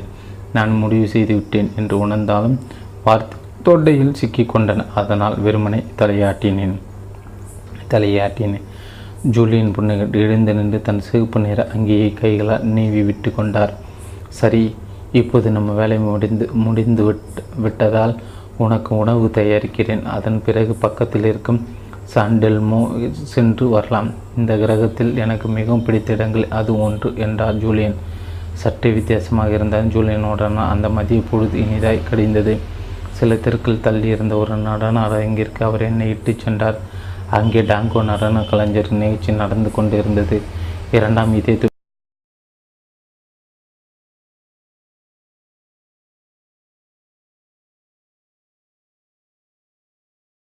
திருடப்படலாம் அல்லது அடிந்து போகலாம் ஜூலியன் மேலும் விளக்கினார். ஒவ்வொரு மந்திர காப்பையும் வெவ்வேறு நம்பிக்கைக்குரிய மனிதரிடம் பாதுகாக்க கொடுத்து விட்டால் தனக்கு தேவைப்படும் போது அதை அவர் திருப்பி கொடுத்து விடுவார் என்று ஜூலியன் முடிவு செய்தார். ஒவ்வொரு பொருளுடன் அந்த மந்திர காப்பு கூறும் பொருள் என்ன என்று தான் புரிந்து கொண்ட வகையில் சில வெவ்வேறு பொருளுடன் ஒரு கடிதம் ஏதி ஒவ்வொன்றுடன் அனுப்பியிருந்தார் ஜூலியன். இப்போது அந்த காப்புகள் அவருக்கு தேவைப்படுகின்றது. அவற்றை கொண்டு வர நான் சென்று வர வேண்டும் என்று விரும்பினார் அவர். என்ன என்று தடு என்ன என்று தடுமாறின். அதாவது எதற்காக தான் ஃபெட் எக்ஸ் உள்ளது? ஜூலியன் புன்னையன் இந்த மந்திர காப்புகளின் முக்கியத்துவத்தினை புரிந்து கொண்டார் போல் தெரியவில்லை. இந்த வேலை தபால் இலக்க அல்லது குரியர் கம்பெனிகளிடம் என்னால் ஒப்படைக்க முடியாது. இந்த காப்புகள் உலகம் முழுவதும் பரவி கிடைக்கின்றன. நேரில் சென்று அவற்றை கொண்டு வர வேண்டும். நான் அறிந்த மனிதர் எனக்கு தேவை. உங்களால் போக முடியாதா என்று கேட்டேன். சற்றே கடுமை என்பதை அறிவேன். ஆனால் ஜூலியன் டாங்கோ நடனமாடி கொண்டிருந்த காட்சியின் மனதை விட்டு இன்னும் அகலவில்லை. அமுக்கமாக சிரித்தார் ஜூலியன். அந்த அளவிற்கு நான் வேலையால் இல்லை வேலைய வேலையாய் இல்லை என்பது எனக்கு தெரியும் என்றவரின் குரலின் கேலியின் துணி குறைந்து, ஆனால் என்னால் மெய்யாகவே இதை செய்ய முடியாது என்றார் இருக்குமாக. சில கணங்கள் மௌனமாக இருந்தேன். இது எப்படி சொல்வது? ஜூலியன் அண்ணா, தவறாக எடுத்துக்கொள்ளாதீர்கள். இவற்றை கொண்டு வரப்போது உங்களுக்கு தெரிந்தவராக இருக்க வேண்டும் என்கிறீர்கள். உங்களுக்கு என்னை தெரியாது. எனக்கு பத்து வயதாக இருக்கும்போது உங்களை ஒரே ஒரு முறை தான் பார்த்திருக்கிறேன் என்றேன் நான். நீ நினைப்பதை விட உன்னை நான் நன்றாக அறிவேன் என்றார் ஜூலியன். அவருடைய இனிமையான புன்சிரிப்பை காணும். அவர் கண்கள் இருண்டு இருந்தது. அவருடைய பார்வையில் ஒரு ஈர்ப்பு இருந்தது. அது சங்கடப்படுத்தியது. ஜோனதன், நான் சொல்வதை கேள் என்றார் சன்னமாக. எப்படி தெரியும் என்று என்னால் உனக்கு சொல்ல முடியாது. ஆனால் எனக்கு தெரியும். இந்த மந்திர காப்புகளை கொண்டு வரக்கூடிய ஒரே மனிதன் நீதான். அவர் சற்று நிதானித்து தொடர்ந்து சொன்னார். என் பதில்கள் திருப்திகரமாக இல்லை என்று எனக்கு தெரியும். ஆனால் நான் இது ஒரு வாழ்வா சாவா என்ற விஷயம் என்கின்ற போது நீ என்னை நம்ப வேண்டும் ஜோனதன். நீண்ட நேரம் அமைதியாய் உட்கார்ந்து இருந்தோம். தொலைபேசியின் தாய் அடுத்த சம்பவத்தை பற்றி நான் நினைத்து கொண்டிருந்தேன். படுக்கையில் அனிஷா படித்திருக்கும் பக்கத்தின் வெறுமையை உணர்ந்தேன். என்னால் ஏமாற்றம் கொள்ளும்போது ஆடமின் பார்வை என்று பல சிந்தனைகள். நீங்கள் ஒரே ஒருவர் மட்டும்தான் என்பது அடிக்கடி நிகழக்கூடியதல்ல. ஒரே மகன், ஒரே கணவர், ஒரே தந்தை. இறுதியாக நான் செத்தை கலத்தேன். இதற்கு எவ்வளோ நாட்கள் ஆகும் என்று கேட்டேன். பாதுகாவலர் அனைவரும் அனைவருக்குமே ஏதி உள்ளேன் என்றார் ஜூலியன். எல்லோரிடமிருந்து பதில் இல்லை. ஆனால் நீ தொடங்குவதற்கு ஒரு இடம் நான் வைத்துள்ளேன். என் நண்பர் ஒருவர் இஸ்தான்புல்லில் இருக்கிற நேரத்தை பொறுத்தவரை எல்லாம் மந்திர கப்பல்கள் பெற சில வாரங்கள் ஆகும், ஒரு கால் ஒரு மாதம் ஆகலாம். கடவுளை எனக்கு கிடைக்கும் விடுமுறையை சேர்த்து கூட அதிகமான நாட்கள் ஆகும். இது ஆழ்ந்த மூச்சு எடுத்து கொண்டேன். என்னை பார்த்து தலையை ஒரு புறமாக சாய்த்து கொண்டார். ஜோனதன் என்றார். நான் ஜூலியனை திரும்பி பார்த்தேன். அவர் கண்களில் அப்படி ஒரு காரண்யம் தெரிந்தது. ஒரு கணம் என் தந்தையை நினைவுபடுத்தினார். நான் என் தந்தையை எவ்வளவு இழந்துள்ளேன் என்பதை உணர்ந்தேன். நான் முடிவு செய்துவிட்டேன் என்று உணர்ந்தாலும் பார்த்து தொண்டையில் சிக்கி கொண்டன. அதனால் வெறுமனை தலையாட்டினேன் தலையாட்டினேன் ஜூலியன் புன்னகை எழுந்து நின்று தன் சிவப்பு நிற அங்கேயே கைகளால் நீவி விட்டு கொண்டார். சரி, இப்போது நம்ம வேலை முடிந்து முடிந்து விட் விட்டதால் உனக்கு உணவு தயாரிக்கிறேன். அதன் பிறகு பக்கத்தில் இருக்கும் சாண்டெல்மோ சென்று வரலாம். இந்த கிரகத்தில் எனக்கு மிகவும் பிடித்த இடங்கள் அது ஒன்று என்றார் ஜூலியன். சற்று வித்தியாசமாக இருந்தால் ஜூலியனுடனான அந்த மதிய பொழுது இனிதாய் கடிந்தது. சில தெருக்கள் தள்ளி இருந்த ஒரு நடன அரங்கிற்கு அவர் என்னை இட்டு சென்றார். அங்கே டாங்கோ நடன கலைஞர் நிகழ்ச்சி நடந்து கொண்டிருந்தது. இரண்டாம் இதய துடிப்பு போல இசை என் உடலை ஊடுருவி சென்றது. ஜூலியின் கால்கள் தாளம் போடுவதையும் அதன் நடன அசைவுகளை கற்பனையில் தான் செய்வதை செய்வது போல் அவர் கால்கள் சிறிது அசைவதையும் கவனித்தேன். அதன் பிறகு என் விமானத்திற்கு அந்நேரம் ஒருவரை வளைந்து நெளிந்து செல்லும் குறுகிய வழிகள் வழியே நடந்து சென்றோம். ஜூலியின் வீட்டிற்கு வெளியே நடைபாதையில் நின்று கொண்டு இருந்தோம். நடன பள்ளியில் இருந்த இசை மிதந்து வந்து சுற்றியுள்ள காற்றை நிரப்பியது. அப்போது ஜூலியன் என்னை பார்த்து திரும்ப, இன்னொரு விஷயம் ஜோனதன் என்றார். அவர் தன் அங்கியின் பையிலிருந்து ஒரு குறிப்பேட்டை எடுத்தார். பயணம் செய்வது இந்த குறிப்பு புத்தகத்தில் எழுத வேண்டும் என்றார். நாட்குறிப்பாக எதற்காக என்று கேட்டேன். நாட்குறிப்பு இல்லை ஜோனதன், இது ஒரு குறிப்பு புத்தகம். மந்திர காப்புகள் வைத்துள்ளோருக்கு அவை சக்தி அளிக்கின்றன. ஆனால் அவற்றை வைத்து கொண்டிருப்பவரும் இந்த காப்புகளுக்கு சக்தி தருகின்றார். இந்த பயணத்தை பற்றி உன் உணர்வுகளையும் சிந்தனைகளையும் நான் தெரிந்து கொள்ள வேண்டியது அவசியம். மேலும் இந்த மந்திர காப்புகளின் அருகாமல் இருக்கும்போது அவை உனக்கு உணர்த்தும் பொருள் பற்றியும் நான் தெரிந்து கொள்ள விரும்புகிறேன். என் தோள்கள் தளர்ந்து போயின. ஒரு சில வாரங்கள் விடுப்பு எடுத்துக்கொண்டு வேறு ஒருவர் பொருளை சேகரிக்க உலகம் முழுவதும் சுற்றுவதா அல்லது அதை பற்றி எழுதுவதா எது மோசம் என்று எனக்கு தெரியவில்லை. சுய ஆய்வு என்றுமே என் பலமாக இருந்தது இல்லை. நீ தனியே இருக்கும்போது இந்த மந்திர கப்புகள் உன் கைவசம் இருக்கையில் நீ நினைப்பது போல் உன் மனதில் தோன்றுவதை எழுது. அவ்வளோ கடினமான வேலையாக இருக்காது என்றார் ஜூலியன். நிச்சயமாக எதுவானாலும் என்று சொல்ல எத்தனித்தேன். ஆனால் நிறுத்தி கொண்டேன். ஆனால் அதனால் என்ன இப்போது இந்த கிறுக்குத்தனமான வேலை செய்வது என்று ஆன பிறகு அது ஜூலியன் விருப்பப்படி செய்துவிட்டு போகலாம். டாக்ஸி எங்கள் முன் வந்து நின்றது. நான் அதில் ஏறிக்கொண்டு இருக்கையில் சில சின்ன சின்ன பயங்களினால் என் மன உறுதி சிறு விரிசல்கள் கண்டது. நான் புதியவற்றையோ அல்லது வீரதீர செயல்களையோ செய்தோ வெகு காலம் ஆகியிருந்தது. கதவை மூடி டாக்ஸி போக தொடங்கியவுடன் ஜூலியன் திரும்பி பார்த்தேன். ஜூலியன் கையசீசி, ஜோனதன் மகிழ்ச்சியாயிரு. ஒரு உயிரை காப்பாற்றும் சந்தர்ப்பம் தினமும் கிடைக்கக்கூடியதல்ல. திங்கட்கிழமை காலை அலுவலகம் செல்வதற்கு காரில் ஏற என் மன உறுதியை அனைத்தையும் ஒன்று திரட்ட வேண்டியிருந்தது. எனக்கு மூன்று வார விடுமுறை வார இருக்கிறது. அதை எவ்வளோ சீக்கிரம் எடுக்க முடியுமோ எடுக்க வேண்டும். ஆனால் பயணம் ஒரு கால் நின்றதென்றால் நான் பிரச்சனைக்குள்ளாகி விடுவேன். ஊதியமெல்லாம் விடுப்பு வேண்டுமானால் கேட்கலாம். அது மறுக்கப்பட்டால் நான் வேலையின்றி போவேன். சவம் போல் கிடந்த என் உடலை எடுத்துக்கொண்டு காரை விட்டு இறங்கினேன். அலுவலகத்தில் நுழைந்தவர் ஆத்மார்த்தமாக என்னை நான் கேட்டுக்கொண்டது ஒரே ஒரு முட்டாள்தனமான முடிவு. செய்தால் என்னவாகிவிடப் போகிறது? கடந்த காலத்தில் அந்நேரத்திற்கு சில முடிவுகள் என்று நான் நினைத்தது எடுத்து இருக்கின்றேன். அது என்னை எங்கு அது என்னை எங்கு இட்டு சென்றுள்ளது? என் வேலை, என் தொடர்பு, தொடர் மன அழுத்தம் மற்றும் ஏமாற்றத்தை தான் தருகிறது. என் அருமை மனைவி என்னை விட்டு பிரிகிறாள். கடினமாக உடைத்து சேமித்த பணம் அனைத்தையும் விவகாரத்து கபலீகரம் செய்ய போகிறது. ஆடமுடனான வீக்க மகிழ்ச்சி கூட அவனை வார இறுதியில் மட்டுமே சந்திக்கிறோம் என்ற குற்ற உணர்வு கரைந்து போகிறது. அப்படியும் கூட ஒரு பயன பயனற்ற தந்தையாக இருக்கிறேன். என் அறிவார்ந்த முடிவுகள் எனக்கு அளித்த வழியை விட அதிகமாக இந்த பயணம் போன்ற ஒரு கிறுக்குத்தனமான நடவடிக்கை தந்துவிட முடியும். ஒரு மணி நேரம் என் நாற்காலில் சுழன்றபடி என் மேமாற்றத்திலும் வரும் மருள் நோக்கியிலும் உழன்று கொண்டிருந்தேன். என்மேல் அதிகாரியின் அறைக்குள் நுழையும் சமயத்திற்குள் என் இக்கட்டான நிலையை விடு விதி என்று ஏற்றுக்கொண்டு விட்டேன். இந்த விவாதம் எவ்வளோ கடினமாக இருக்கப் போகிறது என்ற உண்மையை நான் மறந்து போயிருந்தேன். என் வாயிலிருந்து வெளிவந்த முதல் வாக்கியங்களிலே அந்த உண்மை எனக்கு நினைவூட்டப்பட்டது. டேவிட்டின் மிகப்பெரிய மேட்சுக்கு எதிரே திட்டமிட்டு போடப்பட்டு இருந்த குட்டை நாற்களை அமர்ந்து கொண்டேன். நான் உள்ளே புகழ் அவர் கம்ப்யூட்டரில் ஆழ்ந்து போயிருந்தார். என் விடுமுறை தேவையை விலக்கி வெளிநாட்டில் ஒரு அவசர குடும்ப பிரச்சனை தீர்க்க மேலும் அதிக நாட்கள் ஆகலாம் என்று கூறிய போது அவர் தலையை தூக்கினார். அறுமுக பாவத்தை பார்த்தால் விக்கித்து போனார் என்று சொல்லலாம். நான் சோர்ந்து நான் சேர்த்து வைத்திருந்த விடுமுறை நாட்களை பற்றி நான் விளக்கம் தர தொடங்கியவுடன் அவர் தன் கையை உயர்த்தினார். இதை நான் சரியாக புரிந்து கொள்கிறேன் என்றார் டேவிட். அறிவிப்பில்லாமல் தொடர்ச்சியாக இருபத்தி ஒரு நாட்கள் விடுப்பு வேண்டும் என்கின்றாயே, என்னால் என்னை கட்டுப்படுத்தி கொள்ள முடியவில்லை. சரியாக சொல்லப்போனால் சனி ஞாயிறு எல்லாம் வார இறுதி விடுமுறை என்று கணக்கில் வரும். ஆக தொடர்ச்சியாக இருபத்தி ஒரு நாட்கள் அல்ல. ஜோனதன் தொடர்ந்து இரண்டு வாரங்களுக்கு மேல் விடுப்பு எடுப்பதற்கு அனுமதி இல்லை என்று உனக்கு நன்றாக தெரியும், சூடாக பதில் கூறினார் டேவிட். சரியாக எப்போது திரும்பி வருவேன் என்று எனக்கே தெரியாது என்று நான் சொன்னபோது எங்கள் உரையாடல் மேலும் மோசமடைந்தது. இந்த நிறுவனத்தில் இது போன்று வித்தை காட்டியவர்களின் நீதான் கடைசி மனிதனாய் இருப்பாய் என்று நினைத்தேன் என்றார் டேவிட். எனக்கு தெரியும் என்றேன் நான். அவர் சொல்வதும் சரிதான். ஜோனதன் உன்னை ஒரு வளர்ந்து வரும் நட்சத்திரமாக இங்கே கருதுகிறார்கள். இந்த விற்பனை அல்லது நிறுவன சேர்க்கை அல்லது வேறு ஏதோ ஒன்றிலிருந்து தங்கம் போல் வெளிவர போகும் ஒருவரை குறிப்பிட வேண்டும் என்று என்னை கேட்டிருந்தால் நேற்று வரை உன் பெயரை சொல்லியிருப்பேன். இந்த சமயத்தில் போய் இப்படி புறப்பட்டு போகிறேன் என்கிறாயே. அவர் ஜன்னல் பக்கமாய் திரும்பினார். தன் விரல்களுக்கிடையே ஒரு பேனாவை உருட்டி கொண்டு இருந்தார். சுருக்க கோடுகள் அவர் முகத்தை இறுக்கமாக்கின. இது கேட்க வேண்டிய அவசியம் எனக்கு இல்லை. இதோ பாருங்கள், கடந்த வார இறுதி நவாங்கியிடம் இதை பற்றி பேசினேன். நான் இல்லாத போது என் வேலைகளை செய்வதாக ஒப்புக்கொண்டாள். அவள் என்ன செய்கிறாள் என்று அவளுக்கு தெரியும். அவசரம் என்றால் என்னை தொலைபேசி தொடர்பு கொள்ள முடியும். நான் என் விடுப்பை எடுத்துக்கொள்ளட்டுமா அல்லது வேலையை ராஜினாமா செய்ய வேண்டுமா என்று கேட்டேன். விடுப்பை எடுத்துக்கொள் என்றார் டேவிட்டை சுருக்கமாக. ஆனால் ஒன்றை சொல் சொல்கிறேன் நீங்கள் இல்லாமல் ஒரு மாதம் எங்களால் இருக்க முடியும் என்றால் ஒரு கால் நீங்கள் இல்லாமல் எப்போதுமே இருக்க முடியும்.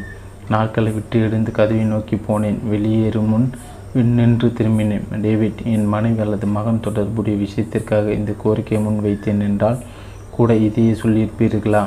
டேவிட் தொடர்ந்து ஜன்னல் வழியை விரித்து பார்த்து கொண்டிருந்தார். அவரின் முகபாவத்தை புரிந்து கொள்ள முடியவில்லை. என் அலுவலகத்திற்கு திரும்பிய போது வெகு தூரம் நடந்து வந்தது போல் தோன்றியது. என் குழந்தைக்கு நோய் அல்லது வேறு ஏதாவது ஒன்று என்றால் கூட டேவிட் கவலைப்பட மாட்டார் என்ற நினைப்பு எனக்கு சிலிர்ப்பை தந்தது. நான் ஏன் வேறு விதமாக எதிர்பார்க்க வேண்டும்? இந்த நிறுவன மனிதர்களுக்கு இப்படிப்பட்டதை தான் செய்கிறது. ஜீவனுக்கு நடந்த இதை தான் பார்த்தேனே. என் நண்பரும் படை மேல் அதிகாரி ஜீவனை பற்றி நான் நினைக்காத நாளே கிடையாது. மாதங்கள் கடந்து போக போக அவர் இல்லாத நாள் ஏற் எனக்கு ஏற்படும் கவனச்சிதவையை எனக்கு தடுப்பது கடினமாகியது. இரவில் திடீரென கண்பிடித்து அந்த பேரிடரில் என் பங்கை நினைத்து மறுபடியும் தூங்க முடியாமல் போன நாட்கள் பல உண்டு. எவ்வளோ முறை அதை எண்ணி பார்த்தாலும் அதை மறக்க முடியவில்லை. அதிலிருந்து விலகி போவதுதான் நான் செய்யக்கூடிய சிறந்த விஷயமாகும் என்று நினைத்தேன். அடுத்த சில நாட்கள் புயலடித்தது போல் இருந்தது.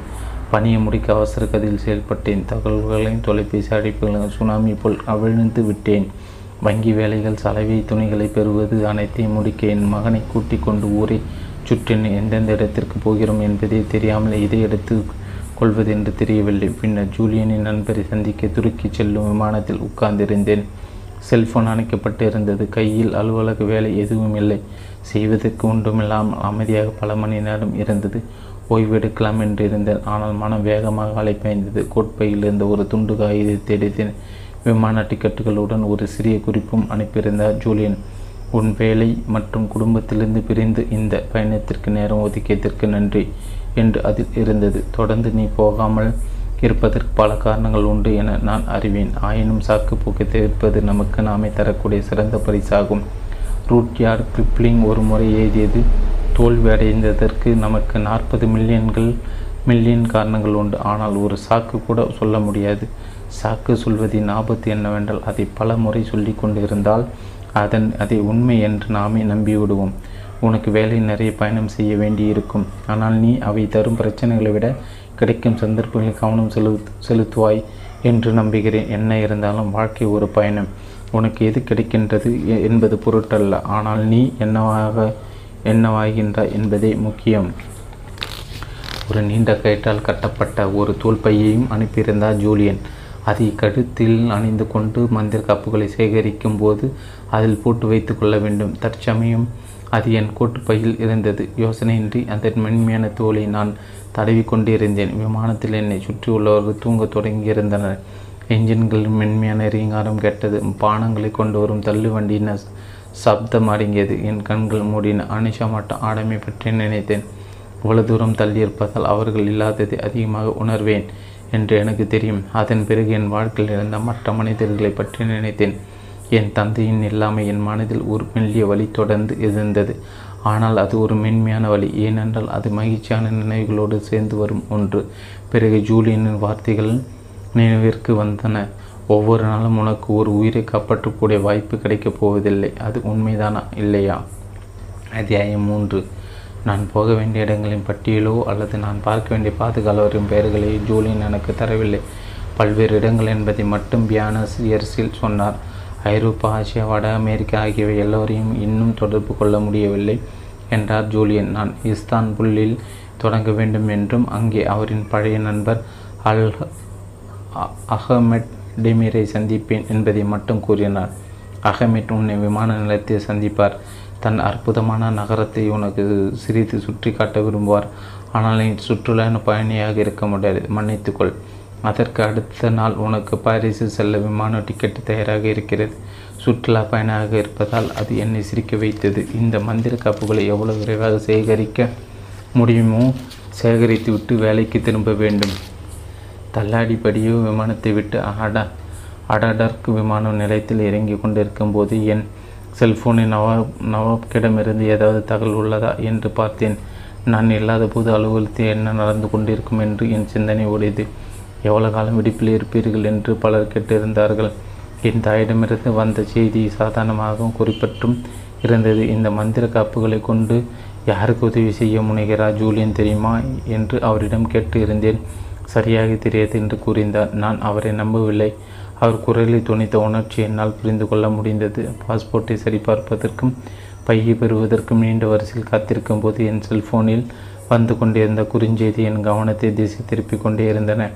என் சூட்கேஸுன் வாயில் காத்திருக்கும் போது இந்த மனிதன் அல் மெட்டை எப்படி அடையாளம் கண்டு கொள்ளப் போகிறேன், இந்த கூட்டத்தில் ஒருவரை ஒருவர் எப்படி கண்டுபிடிக்கப் போகிறோம் என்று யோசித்தேன். அங்கே கூடியிருந்த குடும்ப உறுப்பினர்கள், ஓட்டுநர்கள் மற்றும் வருகை வாயில் இருந்த மற்றவர்களை ஒரு நோட்டம் விட்டபோது என் பெயர் பலகை தாங்கிய உயரமான மனிதரை பார்த்தேன்.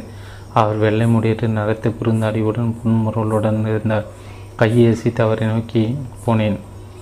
நான் அருகில் சென்ற போது என் கையை வேகமாக குலுக்கி ஹோஸ் ஜல்டினிஸ் ஹோஸ் ஜல்டினிஸ் ஜூலியனின் குடும்பத்தார் ஒருவை சந்திப்பதில் மகிழ்ச்சியும் பெருமிதம் கொள்கிறேன் என்றார் அவர்.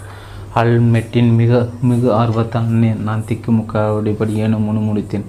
எல்லாவற்றையும் எடுத்துக்கொண்டீர்களா, போகலாமா என்றார் அல் அஹ்மெட். நான் தலையாட்டின பெயர் பலகையை எடுத்துக்கொண்டு என் கையை பற்றி என்னை வெளியே நடத்தி சென்றார் அஹ்மெட்.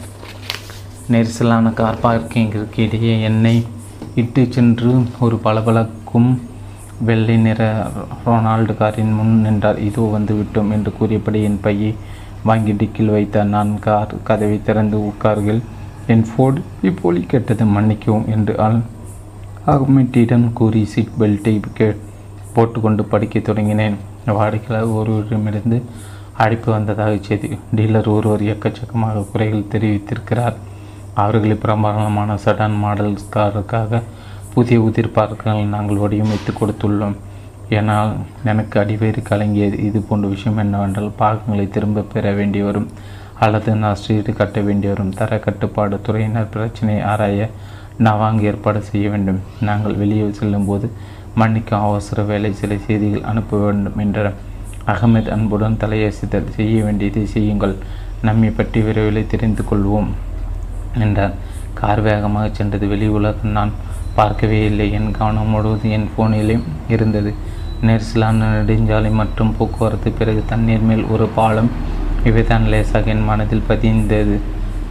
நான் தலையை நிமிர்த்தி பார்க்கும்போது ஒரு குறுகிய தெருக்கள் வழியே புகுந்து வெளிவந்து கொண்டு இருந்தோம். கார் மேடான பகுதியை நோக்கி போய் கொண்டு இருந்தது. என் கவனம் திரும்பியதாக மட்டும் கவனித்தார் போல. நீண்ட விமான பயணத்திற்கு பிறகு நான் வெளியே செல்வதற்கு முன் நீங்கள் உங்களை சற்று சுத்தம் செய்து கொள்ள விரும்புவீர்கள் என்று நினைத்தேன். பியாகலூவில் உள்ள என் வீட்டிற்கு உங்களை நான் அழைத்து செல்கிறேன். சிற்றுண்டி சாலைகள், கடைகள், பாதசாரிகள் நிரம்பிய குறுக்களான நடைபாதைகள், பழுப்பு மற்றும் மஞ்சள் நிற கற்களால் ஆன கட்டிடங்கள் ஆகியவற்றை மெதுவாக கடந்து சென்றோம். எதிரே குன்றின் மீது ஒரு கோபுரம் தெரிந்தது. அது பழுப்பு நீல வண்ணத்தில் கீழே இரண்டு அடுக்கு ஜன்னல்களோடு வானத்தை பார்த்திருந்து மேல் அடுக்கு ஜன்னல்கள் ஊட்டிய நடைபாதையில் மக்கள் நடந்து கொண்டு இருந்தனர். அது கலாடா கோபுரம் அங்கிருந்து பார்த்தால் நகரத்தின் அசத்தலான காட்சிகள் தெரியும் என்ற அகமட் வேகத்தை மட்டுப்படுத்தி தெருவில் ஒரு இடத்தில் காரை நிறுத்தின அகமட். அருகில் இருந்த ஒரு மூன்றடுக்கு கட்டிடத்தை காட்டி வந்து விட்டோம் என்றால் நடைபாதைக்கு அருகில் இருந்த கட்டிட கனத்த மரக்கதவை திறந்து என் உள்ளே விட்டார். எங்கள் முன்னே சலவை கற்களான படிக்கட்டுகள் இருந்தது. மாடிப்படி ஏறுவதில் உங்களுக்கு ஒன்றும் சிரமமில்லை என்றார் அகமத். இல்லவே இல்லை என்று பதிலளித்தேன். அகமதின் வீடு அறைகளை அறை கலன்களுடன் அழகாக இருந்தது. நேர்த்தியான வடிவமைப்புடன் கூடிய சம் கம்பளம் தரையை மூடியிருந்தது. சோஃபை வண்ணமயமான தலையணைகள் அலங்கரித்தன. சோற்றில் ரசனைமிக்க கடல் பறவைகள்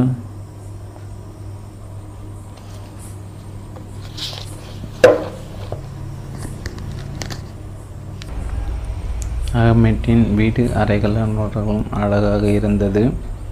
நேர்த்தியான வடிவமைப்புடன் கம்பளம் தரை மூடி இருந்தது. சோஃபா வண்ணமயமான தலையணைகள் அலங்கரித்தன.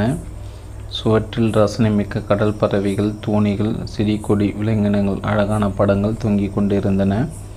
ஆனால் விசித்திரமாக அந்த இடம் ஆட் சார்பற்று இருப்பது போல் தோன்றியது. அல் அகமட் ஒரு கப்பல் கப்பலில் கேப்டனாக இருந்தார் என்று ஜூலியன் கூறியிருந்தார். அவர் சற்று எளிமையான வீட்டில் வசிப்பர் என்று கற்பனை செய்திருந்தேன். நீங்கள் ஊகித்தாற்போல் நான் இங்கே அதிகம் தங்குவதில்லை என்றார் அல் அகமத்.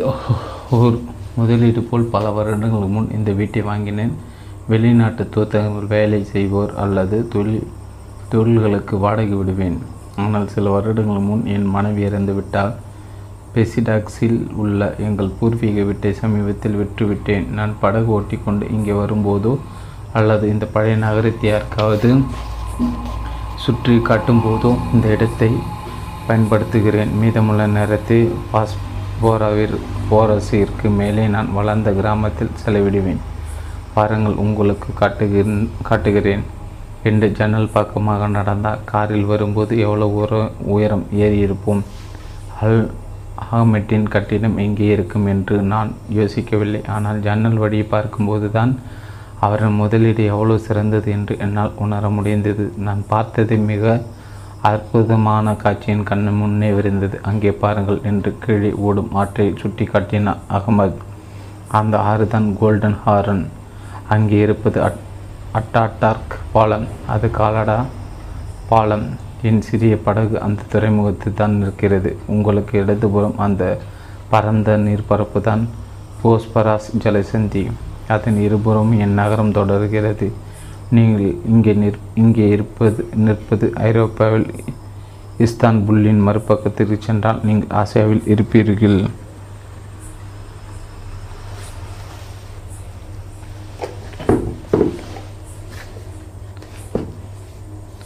நீங்கள் சென்றால் ஆசியாவை இஸ்தான்புல்லின் மறுபக்கத்தை சென்றால் நீங்கள் ஆசியாவில் இருப்பீர்கள். ஆசிய கண்டத்தை நோக்கினேன். பிறகு எனக்கு நேரெதிரே தெரிந்த துடுவானத்தை பார்த்தேன். ஆம், பிரமாதம் இல்லையா? அதுதான் பழைய நகரம். சுல்தானா மெட் பஜார் குவார்ட்டர் சீராகிலியோ பாயிண்ட் என்றார் அகமத். தூரத்தில் குவி மாடங்கள் மற்றும் பள்ளிவாயில், ஸ்தூபி, தோட்டம் மற்றும் சுவர்கள் கூட இரண்டு மாபெரும் வளாகங்கள் என்னால் பார்க்க முடிந்தது. ஹஜியா சோஃபியாவா என்று கேட்டேன். இஸ்தான்புல்லை பற்றி எனக்கு தெரிந்தது அது ஒன்றுதான். இந்த இடம் கான்ஸ்டன்டின் நோபுல் என்று அழைக்கப்பட்ட போது பேரசு ஜஸ்டினியா ஜஸ்டியனால் கட் கட்டப்பட்ட குவி மாடங்களை உடைய தேவாலயம் இது. ரோம சாம்ராஜ்யத்தின் தலைமை பீடம். கிறிஸ்துவ சர்ச்சை தானாக சுவீகரித்து கொண்ட இடம்தான் கான்ஸ்டாண்டின் நோபல். பின்னர் அது மசூதியாக மாற்றப்பட்டு மினாரெட்டுகள் அமைக்கப்பட்டு உட்புறம் புனரமைக்கப்பட்டது. ஆனால் மொசைக் தரை மட்டும் மாறாமல் இருந்தது. இன்னமும் திகைக்க வைக்கும் அழகுடன் இருப்பதாக கேள்விப்பட்டேன். இடதுபுறம் இருக்கும் அதை பாருங்கள் என்று அகமத் சுட்டி காட்டினார். அதுதான் நீல நிற மசூதி. அப்புறம் hip hippo ஹிப்போடி Rome, Topkapi palace, cistern museum என பல பார்க்க உள்ளன. எங்களுக்கு முன் தெரிந்த காட்சி. அஹ்மத் தன் கைகளை முன்னையும் பின்னையும் அசைத்து சுட்டி காட்டினான். ஆனால் இன்று மதியம் நாம் படகுக்கு போவதற்கு முன் உங்களை ஸ்பைஸ் பஜார் மற்றும் கிராண்ட் பஜாருக்கும் அழைத்து செல்கிறேன் என்றார் அஹ்மத். படகா? ஆம் என்று கூறிபடி ஜன்னலை விட்டு நகர்ந்தான் அஹ்மத். மன்னிக்கும், மந்திர கப்புகள் இங்கே இல்லை. அது என் கிராம வீட்டில் அண்டாலு அண்டாலு கவாய்க்கில் உள்ளது. நான் வந்த காரணத்தை மறந்து போயிருந்தேன். நாம் காரில் போகலாம், ஆனால் அதில் பெரிய விஷயம் இல்லை என்று தொடர்ந்து அஹ்மத். அங்கே செல்வதற்கு சிறந்த வழி படகுதான். சுற்றுலாவிற்காக இன்று காலை படகை என் மகன் எடுத்து சென்றுள்ளான். அதனால் நாம் இரவு சென்று மறுநாள் காலை வருவோம். அவரை தொடர்ந்து வருமாறு செய்கை காட்டின அஹ்மத். வாருங்கள், எங் எங்கே சிரம பரிகாரம் செய்து கொள்ளலாம் என்று காட்டுகிற பிறகு தேநீரும் மதிய உணவு சாப்பிட்ட பிறகு பஜாருக்கு போவோம். ஸ்பைசஸ் பஜாருக்குள் நாங்கள் நுழைந்ததுமே என் முதலை தாக்கியது அந்த நறுமணம்தான். ஏதோ ஒரு வகை வாசனை தோட்டத்திற்கு நடந்து போவது போல் இருந்தது. நாங்கள் எடுத்து வைக்கும் ஒவ்வொரு அடிக்கும் வாசம் மாறிக்கொண்டும் ஒன்றோடு ஒன்று கலந்தும் ஒவ்வொன்றும் அடுத்ததை முந்தி கொண்டும் இருந்தது. கடைகள் ஒன்று பின் ஒன்றாக வந்து கொண்டே இருந்தன. பெருச்சம்பழங்களும் மற்ற உலர்பழங்களும் மலை போல் குவிந்து இருந்தன. பல்வகையான பருப்புகள் பிரமிட்டுகள் போல் பல வண்ணங்கள் அடுக்கப்பட்டு இருந்தது. இருந்த அல்வாக்கள் வட்ட வடிவில் அடுக்கப்பட்டு இருந்த கடலை மிட்டாய்கள் மற்றும் துருக்கி துருக்கிய அறுவை அருஞ்சுவை திற்பண்ட பலவைகள் இருந்தன. அது லோகம் என்று இங்கு அழைக்கப்படுகிறது என்றார் அஹ்மத். மேசை மீது திறந்த பெட்டிகளில் டீ தூள் திணைப்பி இருந்தன. சிறு மலைகளாக அரைத்த வாசனை மசாலா பொருட்களான மஞ்சள், சீரகம், ஏலக்காய், மிளகு, சாதிக்காய், விலங்கோப்பட்டை ஆகியன கடைகளுக்கு முன் சிந்தி கிடந்தன. வாதுமை பழம், பேரிச்சம்பழம் மற்றும் அத்திப்பழங்களை ஹெல்மெட் வாங்கினார். பிறகு நாங்கள் கற்களால் கட்டப்பட்ட பிரம்மாண்டமான ஆயிரக்கணக்கான கடைகள் உடைய கிராண்ட் பஜார் நோக்கி போனோம். உணர்வுகளை திகைக்க வைக்கும்படி இருந்தது ஸ்பைசஸ் பஜார். அதன் வசீகரிக்கும் நறுமணம் என்னை ஸ்தம்பிக்க வைத்துவிட்டது. சுற்றுச்சூழலை முற்றிலும் மூழ்கியபடி நான் நடந்து கொண்டு இருந்தேன். என்னை பற்றியோ என் வாழ்க்கை பற்றியோ நான் சிந்திக்கவே இல்லை. ஆனால் இங்கே கிராண்ட் பஜாரில் என் மனம் தாவிக்கொண்டே இருந்தது. அலங்கார வளைவுகள் அமைக்கப்பட்ட முடிவு முடிவற்ற நடைபாதைகள் ஊடே நான் நடக்கில் அணிஷா விரும்பக்கூடிய பல பொருட்களை கண்டேன். மொசைக் விளக்குகள், மென்மையான பட்டு துப்பட்டாக்கள், அழகிய வெளிப்பாடுகள் உடைய செராமிக் பொருட்கள், மற்றபடி எங்கும் கலகலக்கும் வண்ண ஜாலங்கள்,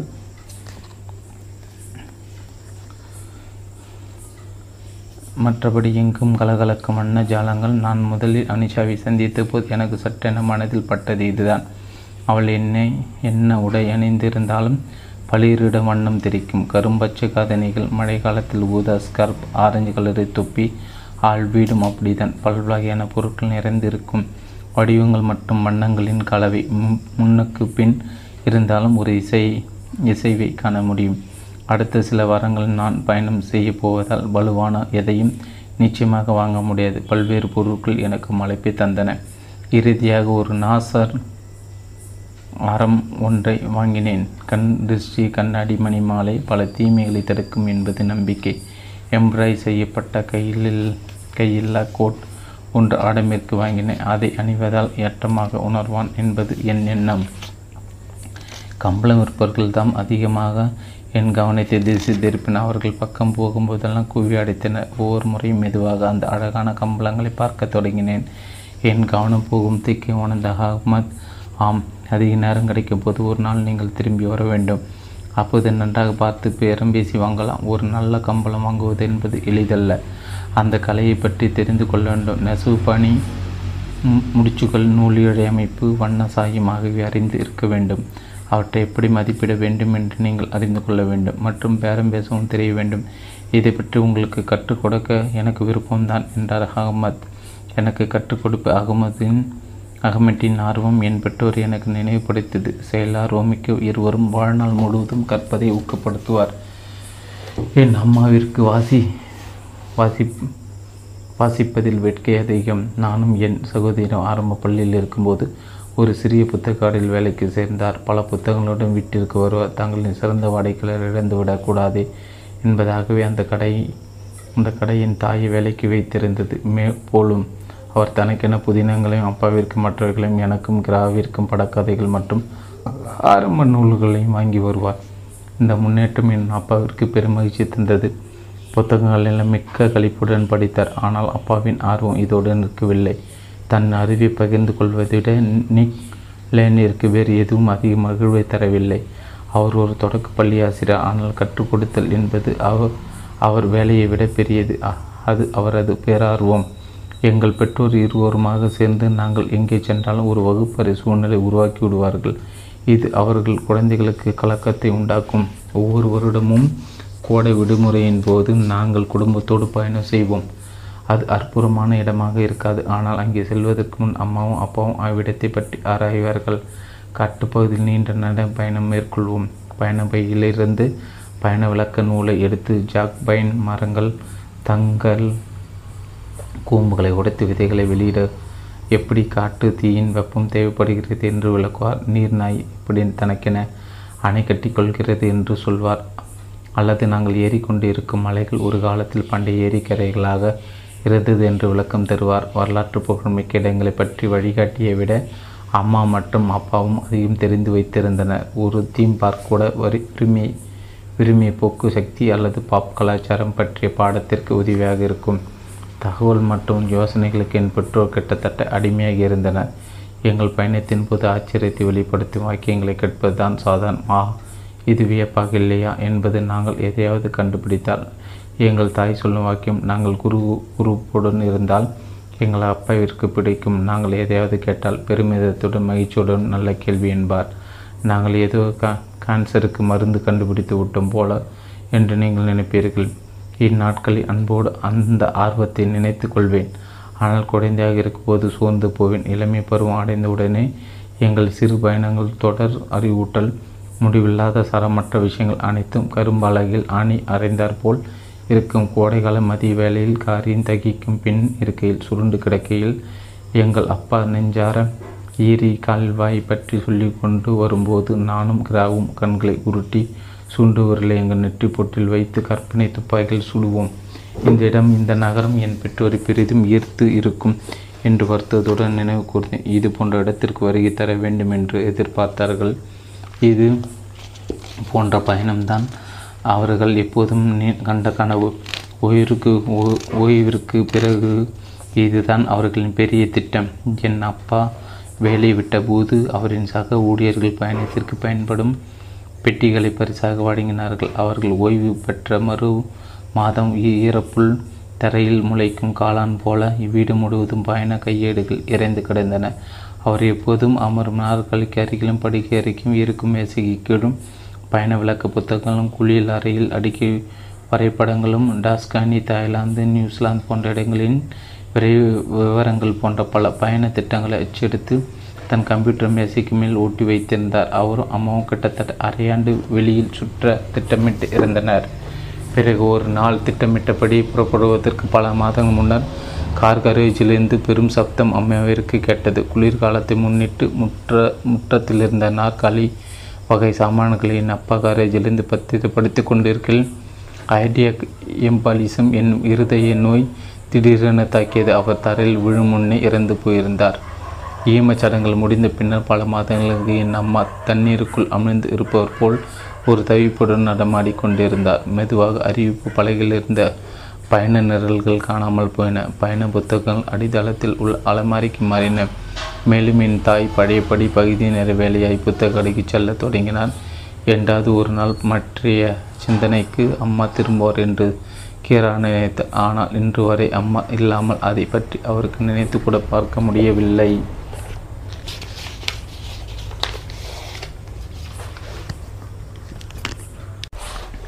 ராபிஷன் பாமா ரகசிய கடிதங்கள் முப்பத்தி ஒன்பதாம் பக்கம் தொடர்ச்சி. ஒவ்வொரு வருட வருடமும் கோடை விடுமுறையின் போது நாங்கள் குடும்பத்தோடு பயணம் செல்வோம்.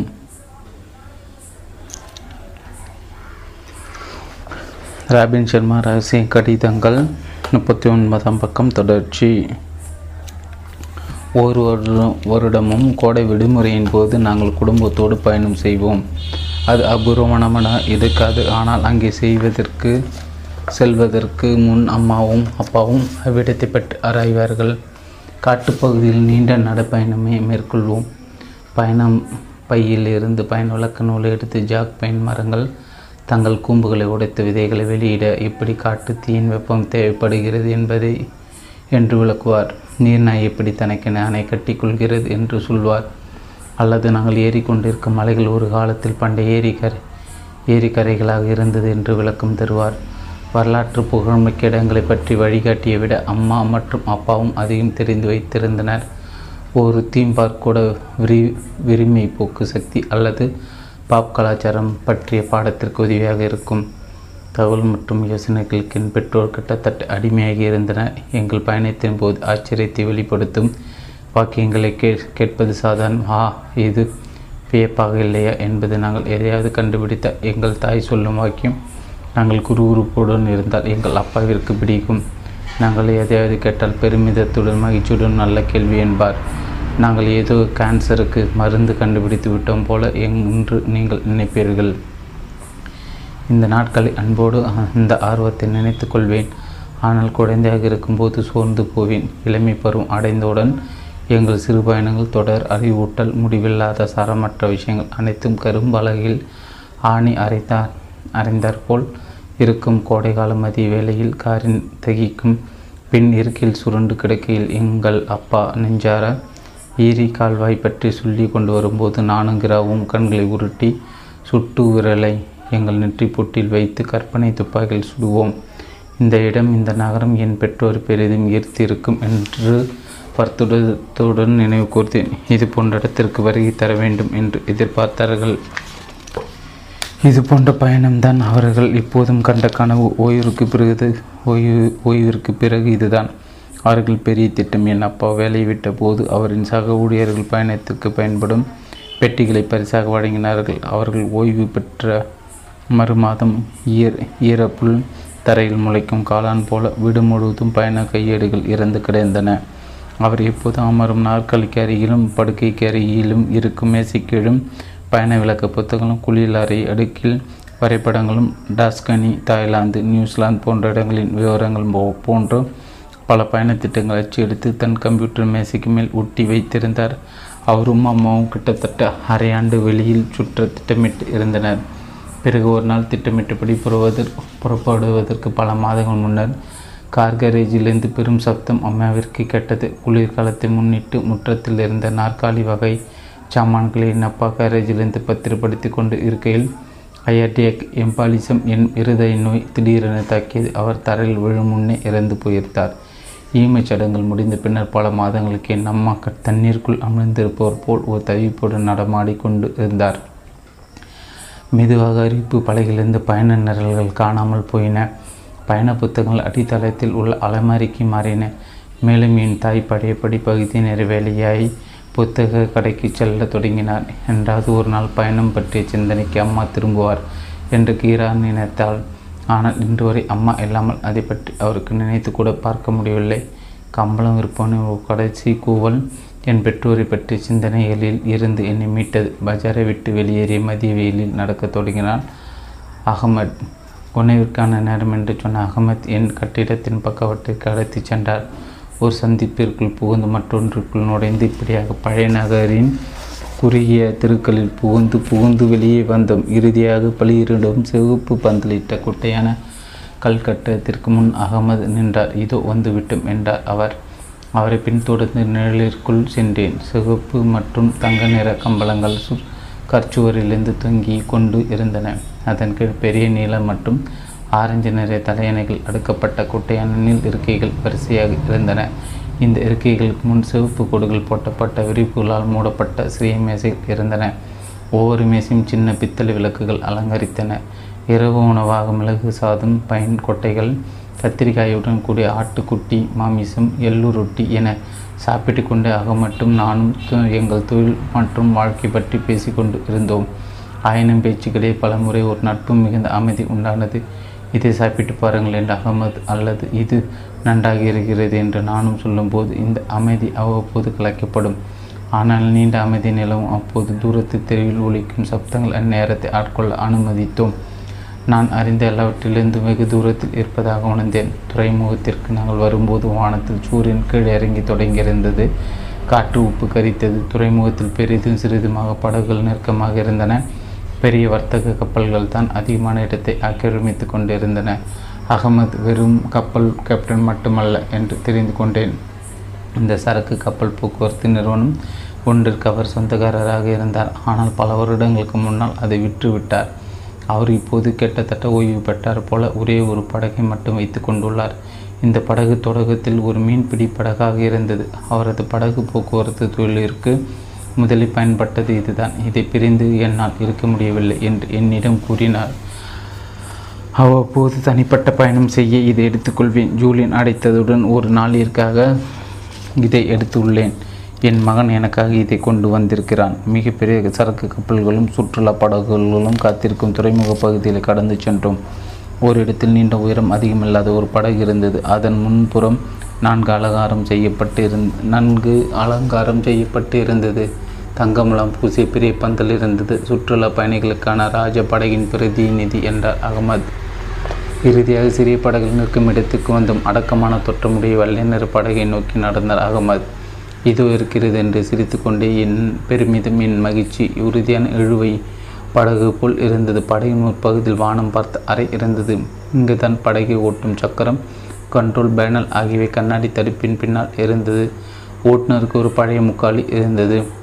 இதற்கு முன்னால் பின்னால் சில இருக்கைகள் இருந்தன. பக்கவற்றிலின் தரை மீதும் இருந்த வெள்ளை மற்றும் நீல வர்ணங்கள் காய்ந்து போயிருந்தாலும் சுத்தமாக இருந்தது. பழைய படகானாலும் நன்றாக பராமரிக்கப்பட்டு இருந்தது. யூசப்பை தவற விட்டு விட்டும் என்று நினைக்கிறேன். நல்லது, ஒரு கால் உங்களின் அடுத்த வருகையின் போது என் குடும்பத்தை உங்களுக்கு அறிமுகம் செய்து வைக்கிறேன் என்று கூறிக்கொண்டே படகு அவிழ்த்தார் அகமது. துறைமுகத்தை விட்டு வெளியேறிய வெளியேறி நீர்த்த திறந்த நீர்வாயு நீர் நீர் கால்வாய்க்குள் நுழைய அதை நேரம் பிடிக்கவில்லை. நாங்கள் மெதுவாக நகர்ந்து கொண்டு இருந்தோம். ஆனால் இந்த இரவு நேரத்தில் எல்லாமே சாவகாசமான கதியில்தான் இயங்கிக் கொண்டு இருக்கும் போல ஒரு பெரிய கப்பல் மினுமினுக்கும் விளக்குகளுடன் ஆசிய கரையோரம் ஒதுங்கி கொண்டு இருந்தது. சிறிய படகுகள் தூரத்தில் தெரிந்தன. இயற்கைக்கு மாறாக தண்ணீர் நிசப்தமாக இருப்பது போல் தோன்றியது. மறுமாலை நேர ஒளியில் கரைகளின் இருபுறங்களிலும் தொடர்ச்சியாக மசூதிகள், அரண்மனைகள் மற்றும் பிற எழில்மிகு கட்டிடங்கள், இடையிடையே செந்நீர் ஓடுகள், வேய்ந்த வீடுகள், பனைமரங்கள், கடைகள், உணவு விடுதிகள் என இஸ்தான்புல் நீண்டு விடுவதை என்னால் காண முடிந்தது. போஸ்போரஸ் பாலத்திற்கு அடியில் புகுந்து வடக்கு நோக்கி சென்றோம். பெரிய மர வீடுகளை என்னால் அடையாளம் காண முடிந்தது. அவை யாலியஸ் என்று அழைக்கப்படும் பணக்காரர்களுக்கான கோடைக்கால வீடுகள் என்று சொன்னார் அகமது. தண்ணீரின் நுனியில் அவை தொங்கி கொண்டு இருந்ததால் கரை மீது அல்லது தண்ணீர் மிதப்பது போல் தோன்றியது. ஒவ்வொரு நிமிடம் கடந்து போகையில் வானம் ஆழ்நிலமாக மாறி முழு நிலவு ஒரு ராட்சச முத்து போல் ஒரு மைக்குட்டையின் முன் தொங்குவது போல் காட்சியளித்தது. அதன் வெளிச்சம் தண்ணீரில் பட்டு திரித்தது. அல்ஹம் அகமது வேகத்தை மேலும் மட்டுப்படுத்தினார். மென்மையான நீரோட்டத்திற்கு எதிராக படகு அலைப்பாய்வதை என்னால் உணர முடிந்தது. இங்கு விசேஷமாக இங்கு விசேஷமாக இல்லையா என்றார் அகமது. நான் தலையசித்தேன். நிஜம் போல் தோன்றவில்லை என்றேன் நான். ஆனால் உண்மை எதுவென்று சொல்வது கடினமானது அல்லவா என்று அகமது தொடர்ந்தார். இருக்கலாம், இந்த மாதிரி விஷயங்களை பற்றி சிந்திக்க நான் அதிக நேரம் செலவழிப்பதில்லை. படகின் பின் விளிம்பிற்கு நடந்து சென்று மறை மறைத்து கொண்டிருக்கும் நக நகரத்தை திருப்பி திரும்பி பார்த்தேன். நீர்கால் ஆற்றை போன்றது அல்ல என்பது உங்களுக்கு தெரியுமா? நீர் ஒரே திசையில் பாய்வது இல்லை தொடர்ந்தார் அகமது. நான் அகமது பார்க்க திரும்பி இல்லை என்பது போல் தலையேசேன். இல்லை என்ற அகமது, இது ஆற்றை போன்றது அல்ல. சமுதிரத்தின் அலைகளினால் தண்ணீர் உள்ளும் வெளியும் எடுக்கப்படுகின்றது. எப்படி இந்த இடத்தில் ஆசியாவும் ஐரோப்பாவும் சந்திக்கின்றனவோ அதேபோல் மர்மாரா மற்றும் கருங்கடலின் தண்ணீர் ஒன்றாய் சேர்ந்து சங்கமிக்கின்றது. ஆயினும் இப்படி தோன்றினாலும் துல்லியமாக பார்த்தால் அப்படி இல்லை. நீங்கள் என்ன சொல்கிறீர்கள் என்று நான் கேட்டேன். சில வருடங்கள் முன்னர் இங்கிலாந்து, கனடா மற்றும் துருக்கியிலிருந்து வந்த கடல் ஆராய்ச்சியாளர்கள் இந்த நீர்காலை இந்த நீர்காலை ஆய்வு செய்து கொண்டு இருந்தனர். அல் அகமது விளக்கினார். என்ன கண்டுபிடித்தார்கள் தெரியுமா? படகு ஓட்டியபடி நேரை பார்த்து கொண்டிருந்த அகமது இப்போது என்னை நோக்கி திரும்பி பார்த்தார். நான் தோலை குலுக்கி தலையை ஆட்டினேன். இந்த நீர் காலிற்கு கீழே ஒரு அடி கடல் ஆறு ஓடுகிறது. மேலும் இருக்கும் உப்பு தண்ணீரை விட கனமான கண் தண்ணீர், மணல் மற்றும் மண்டல் ஆகியவை மக்மரா கடலிலிருந்து கருங்கடலுக்குள் பாய்கிறது. தண்ணீர் கடியில் ஆறா, எவ்வளவு விசித்திரமாக இருக்கிறது என்றே நான். விஷயங்கள் எவ்வளவு சிக்கலானவை என்றும் அவற்றின் எளிதான தோற்றத்திற்கு மாறுபட்டவை என்பதையும் உங்களுக்கு உணர வைக்கும் என்று சொன்னார் அகமது. படகை சுற்றி வந்த நான் அகமது அருகில் உட்கார்ந்து கொண்டேன். இருவரும் பல நிமிடங்கள் அமைதியாக இருந்தோம். பிறகு அகமது தன் இருக்கில் பின்புறமாக சேர்ந்தான். இன் இன்று நிறைய நேரம் சேர்ந்து இருந்தோம் என்று யோசனையோடு சொன்ன அகமது, ஆனால் உண்மையில் நான் ஒருவரை ஒருவர் இன்னும் நன்றாக அறிந்து கொள்ளவில்லை. என் அருமை நண்பர் ஜூலியின் சொந்தக்காரர் பற்றி நான் அறிந்து இது இவ்வளவுதான். நீங்கள் ஒரு மின் பொறியாளர், திருமணமானார், உங்களுக்கு ஒரு ஆறு வயது மகன் இருக்கிறான். ஆனால் உண்மையில் நீங்கள் யார்? இதற்கு என்னிடம் பதில் இல்லை. என் முக வெறுமையை கண்ட அகமது புன்னகைத்தார். நானும் அதே போல தான் என்றவர் தொடர்ந்தார்.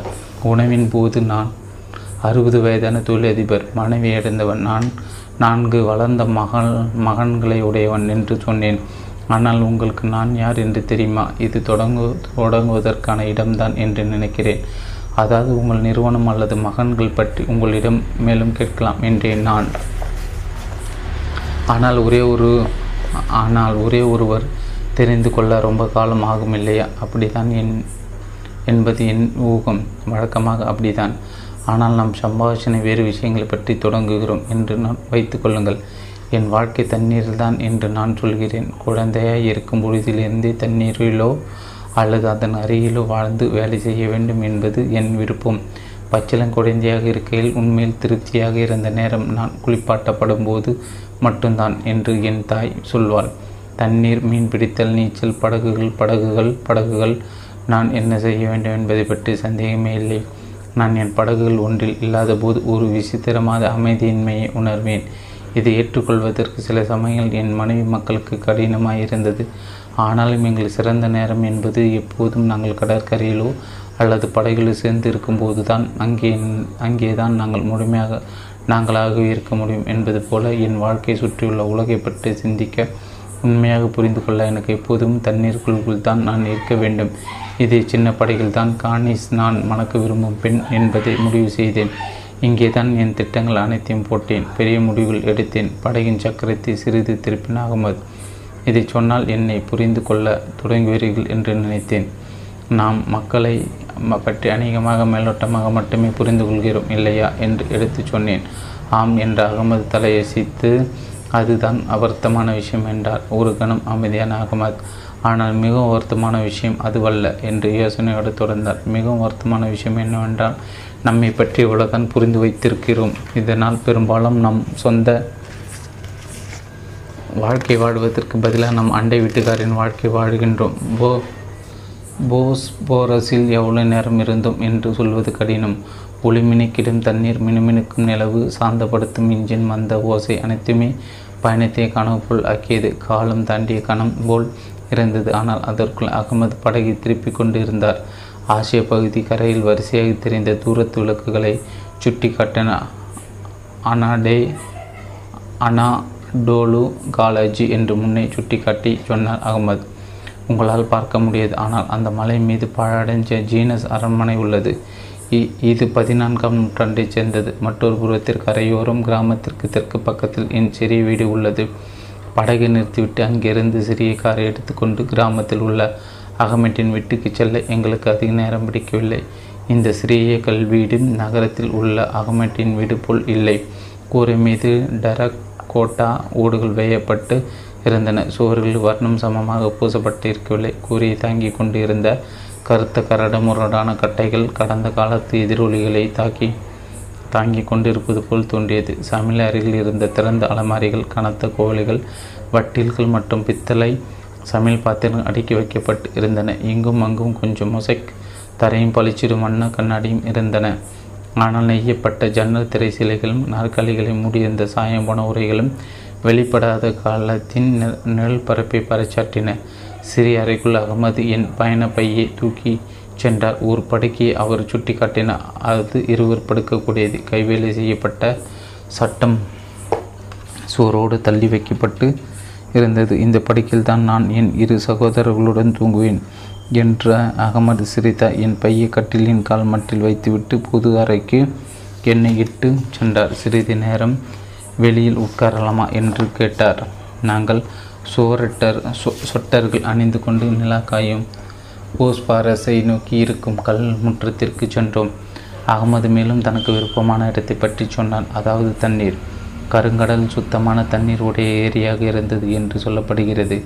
ஆயிரம் ஆயிரம் ஆண்டுகளுக்கு முன்னர் ஒரு மாபெரும் வெள்ளம் ஏற்பட்டு மெடிட்டரேனியன் கடல் போஸ் போரஸ் நீர்காலில் சிந்தி கருங்கடலை உப்பு நீர் சமுத்திரமாக மாட்டது. அந்த கால கடலடியில் ஓடுமாறு அதன் மிச்சமாக இருக்கும் என்று நினைக்கிறீர்களா என்று அகமதி கேட்டேன். அப்படித்தான் தோன்றுகிறது இல்லையா? சிலர் அந்த வெள்ளம்தான் பைபிள் கூறும் நோவாவின் வெள்ளம் என்று நினைக்கிறார்கள். விளையாட்டு இல்லையா என்றேன். மேலும் கிரேக்க புராணங்களிலும் கூட போஸ்பரஸ் வருகிறது. தங்க கம்பளியின் மயிரின் ஜேசன் பற்றி உங்களுக்கு பரிச்சயமா என்று கேட்டார். இல்லை என்று தலையேற்றினேன். சரி, கிரேக்க புராணங்களின்படி போஸ்பரஸ் தான் சிம்பிளி கேட்ஸுகளின் இருப்பிடம். அவை மிதக்கும் பாறைகள். அவை ஒன்றோடு ஒன்று மோதி கால்வாய்க்குள் வர துணியும் படகுகளை நொறுக்கிவிடும்.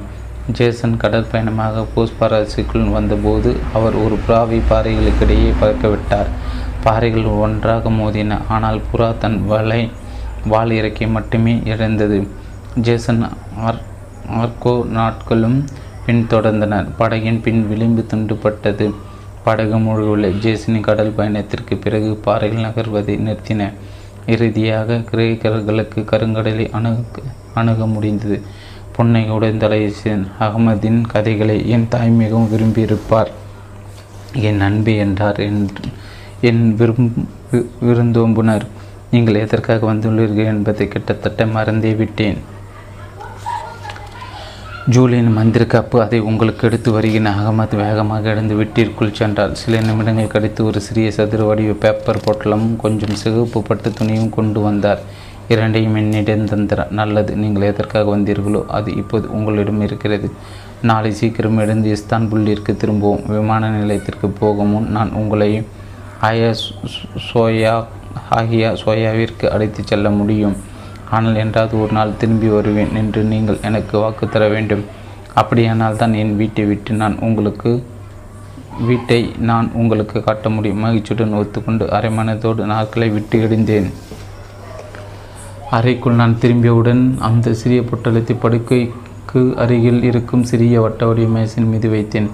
அந்த பொட்டலத்தை மறுபடியும் எடுக்க முன் படுக்கையின் ஓரத்தில் ஒரு நிமிடம் உட்கார்ந்தேன். மெதுவாக அந்த மிருதுவான பட்டையை பிரித்தேன்.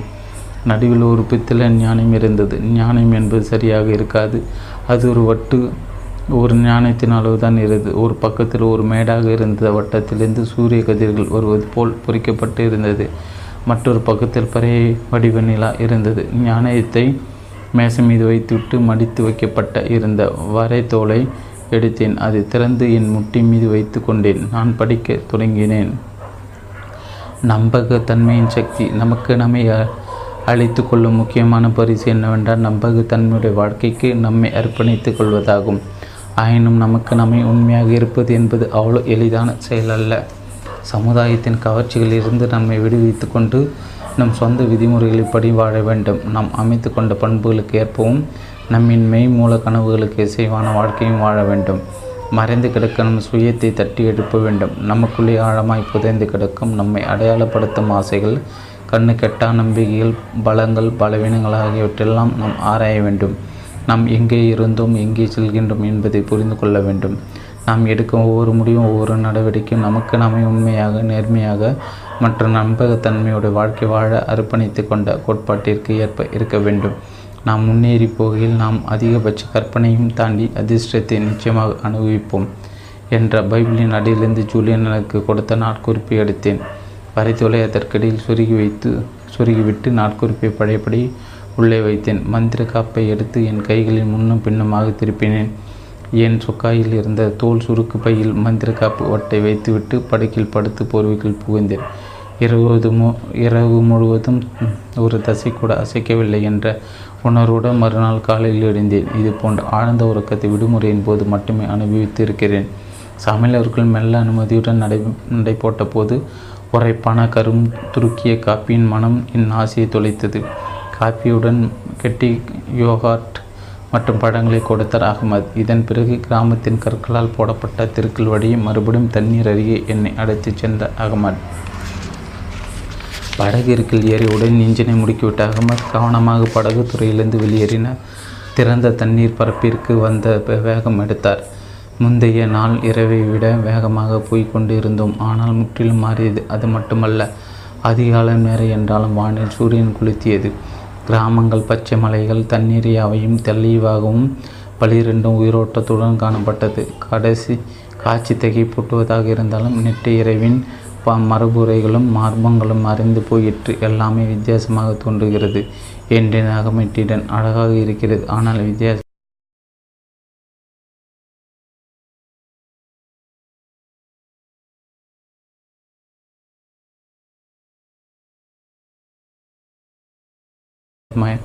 அகமது யோசனை ஆம் என்றார். அதை நானே அடிக்கடி பார்ப்பேன். இரவுகள் பல விஷயங்களை மறைத்தாலும் வேறு பலவற்றை நெறி வெளிப்படுத்தும். இது நகரங்களில் கூட நடக்கும் என்றே நான். சில நகரங்களில் இரவில் மந்திர சக்தி உடையது போல் தோன்றும், ஆனால் பகலில் கவர்ச்செற்று இருக்கும். ஆயினும் இரண்டு வகைகளும் சமமாக மையானவை. அகமது சற்று நிதானித்து பின்தொடர்ந்தார். விஷயங்களை பற்றி சடுதியில் முடிவிற்கு வருவது ஒரு நல்ல யோசனை இல்லை என்று நினைக்கிறேன். இடங்கள், மனிதர்கள், ஏன் நம்மை பற்றி கூட உண்மையில் தெரிந்து கொள்ள ரொம்ப காலம் ஆகும். படகு தண்ணீர் ரீங்காரமிட்டபடி முன்னேறியது. எங்களுக்கு மேலே பறவைகள் வட்டமடித்து கொண்டு இருந்தன. படகு துறையில் கூடியிருந்த ஒரு மனித கூட்டத்திலிருந்து ஒரு சிறுவன் பிரிந்து வந்து எங்களை நோக்கி வேகமாக கையசைத்தான். நான் இந்த கரைகள் வழி பயணம் செய்துள்ளது போலவும், ஆனால் அவற்றை முதல் முறையாக பார்ப்பது போலும் எனக்கு ஒரு கணம் தோன்றியது. ஆம் என்றேன். என் புதிய நம்ம நண்பர் அகமதியிடம் ஆமாம், இதில் இருக்கும் உண்மையை உணர தொடங்கி உள்ளேன். அத்தியாயம் நான்கு. இஸ்தான்புல்லை சுற்றி வரையில் சில நேரங்களில் நான் ஏதோ ஒரு படகின் கதாபாத்திரம் போல் உணர்ந்தேன். உலகை காமிர கண் கொண்டு பார்ப்பது போலவும், என் வாயிலிருந்து வரும் ஒவ்வொரு வார்த்தையும் யாரோ ஒருவர் எழுதியது போலவும் இருந்தது. இது தொடர்பினைவற்று இருந்த அதே வேளையில் புத்துணர்ச்சியும் கொடுத்தது. உலகமே சாத்தியங்கள் நிறைந்தது போல ஒரு உணர்வு. போஸ்போரஸில் பயணித்த அந்த இரவு மேலே வட்ட நிலாவும் கீழே தண்ணீரும் இருந்த ஆச்சரிய உணர்வு நான் குழந்தையாக இருந்தபோது கிடைத்ததுதான். வாழ்க்கை என்பதை உருவாகுதல் என்று ஜூலியன் சொல்லியிருந்தார். அதை உணரத் தொடங்கினேன். ஆனால் இங்கே அடர் அட அடர்க் விமான நிலையத்தில் அமர்ந்திருக்கும் போது இஸ்தான்புல் பின்னோக்கு கண்ணாடியில் விரைவாக மறைந்து கொண்டு இருந்தது. முந்தினால் மதியம் என் போனை அணைத்து விட்டேன். இந்த நிமிடம் வரை அதை இயக்க மறந்து விட்டேன். அது ரீங்கரித்து துகில் எழுந்தது. அதன் இன்பாக்ஸில் கிட்டத்தட்ட மிகை உணர்ச்சி கோளாறு உடைய பொருள் வரிகள் நிரம்பியது. அவசர அவசரமாக கப்பலேற்ற வேண்டுகோள், தரக்கட்டுப்பாடு பற்றி கேள்வி, எக்ஸ்டி நைன்டி ஃபைவ் தோல்வி, மாதாந்திர கணக்கருகில் வர வேண்டி இருக்கிறது, எங்கே போய் தொலைந்தாய், நவாப்பும் நவாங் அனுப்பிய பல செய்திகளை கவனித்து அவற்றை மு முதலில் படித்தேன். முதல் தர கட்டுப்பாட்டு சோதனைகள் சரியாகத்தான் போய்கொண்டு இருப்பது போல் தெரிந்தது. அடுத்து டைவிட் அனுப்பியவற்றை கையாண்டேன். நான் ஏற்கனவே கொடுத்துவிட்ட அறிக்கைகள், ஏற்கனவே அவரிடம் பகிர்ந்து கொண்ட தகவல்களை கேட்கிறார். விஷயங்களை மறுபடியும் அனுப்பி செய்ததை செய்து யாரும் படிக்க முற்படாத ஆவணங்களையும் செய்திகளை உற்பத்தி செய்து கொண்டு என் நேரத்தை எவ்வளவு வீணடிக்கிறேன். ஆனால் இவை தரப்பட வேண்டியவைதான். ஒவ்வொரு மாதமும் ஒவ்வொரு வார வா வார நேரம் தவறாமல் சமர்ப்பிக்கப்பட்டவை. நாற்பது நிமிடங்கள் கழித்து தான் அனிஷா மற்றும் ஆடம் அனுப்பிய செய்திகளை பார்க்க முடிந்தது. நான் இஸ்தான்புல்லிற்கு பத்திரமாய் வந்து சேர்ந்தேனா என்று அனிஷா கேட்டிருந்தாள். சே, நான் வந்து சேர்ந்தவுடன் அவளுக்கு தகவல் தெரிவித்து இருக்க வேண்டும். ஆடம் தன் பள்ளி நாடகம் பற்றி சொல்ல விரும்பியிருந்தான். விரைவாக பதிலை அனுப்பிவிட்டு நவாங்கை பிடிக்கும் நோக்கத்தோடு அலுவலகத்தை கைபேசி அடைத்தேன். விமானத்தில் என் இருக்கையில் தள்ளப்பட்ட நேரத்தில் நான் என் உலகத்திற்கு திரும்பிவிட்டேன். ஒவ்வொரு முறையும் நான் ஒரு புதிய இடத்திற்கு வரும்போது தொடர்ந்து என் வேலை மற்றும் என் வாழ்க்கையை நான் புறக்கணித்து கொண்டு இருக்க முடியாது. அடுத்த முறை இன்பாக்ஸ் நிரம்பி இருக்கவில்லை என்றால் ஃபோன் பக்கம் திரும்பினேன். அப்படி என்றால் என்ன அர்த்தம்? நான் அது நல்ல விஷயமாக இருக்க முடியாது. என் கைப்பையிலிருந்து சில பொருட்களை எடுத்து தலைக்கு மேலே இருக்கும் பெட்டியில் போட்டேன். எனக்கு பின்னால் இருப்பவருக்கு மூச்சு வாங்கி கொண்டு இருந்தது. விமானத்தில் பின்புறம் ஒரு குழந்தை வீரிட்டு அழுது கொண்டு இருந்தது. பல்லை கடித்து கொண்டு பெருமூச்சு விட்டேன். இந்நாட்களில் நர்சரி பிள்ளைகளுக்கான இருக்கைகளை விமான பயண இருக்கைகளை ஆக்கிவிட்டார்கள். சிரமப்பட்டு உட்கார்ந்து என் கழுத்து தசையில் இருக்குவது என்னால் உணர முடிந்தது. எனக்கு ஜூலியன் மந்திர காப்புகளுக்கு கொடுத்த தோல் சுருக்குப்பை ஒரு பெரிய தோல் கயிறால் கட்டப்பட்டு இருந்தது. அதை என் கழுத்தில் தொங்க தொங்குவிட்டு இருந்தேன். இதை இப்படி இருந்தால் தொலைப்பதற்கான வாய்ப்புகள் குறைவு என்ற எண்ணம். ஆனால் இப்போது தோல் கயிறு என் கழுத்து இருக்கியது. சுருக்குப்பை அசாதாரணமாக கனத்தது.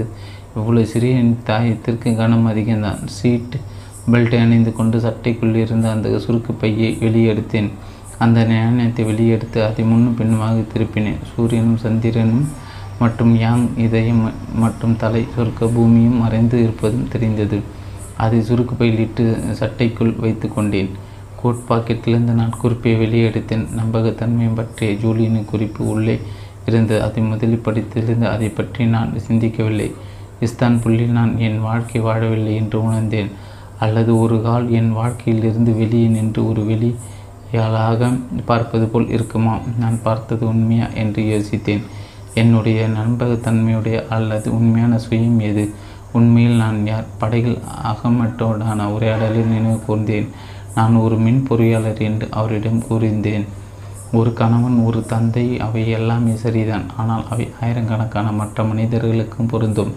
இந்த மூன்று குறியீடுகளும் நான் சார்ந்து இருக்கவில்லை என்றால் நான் என்ன என்னை எப்படி விவரிக்க முடியும்?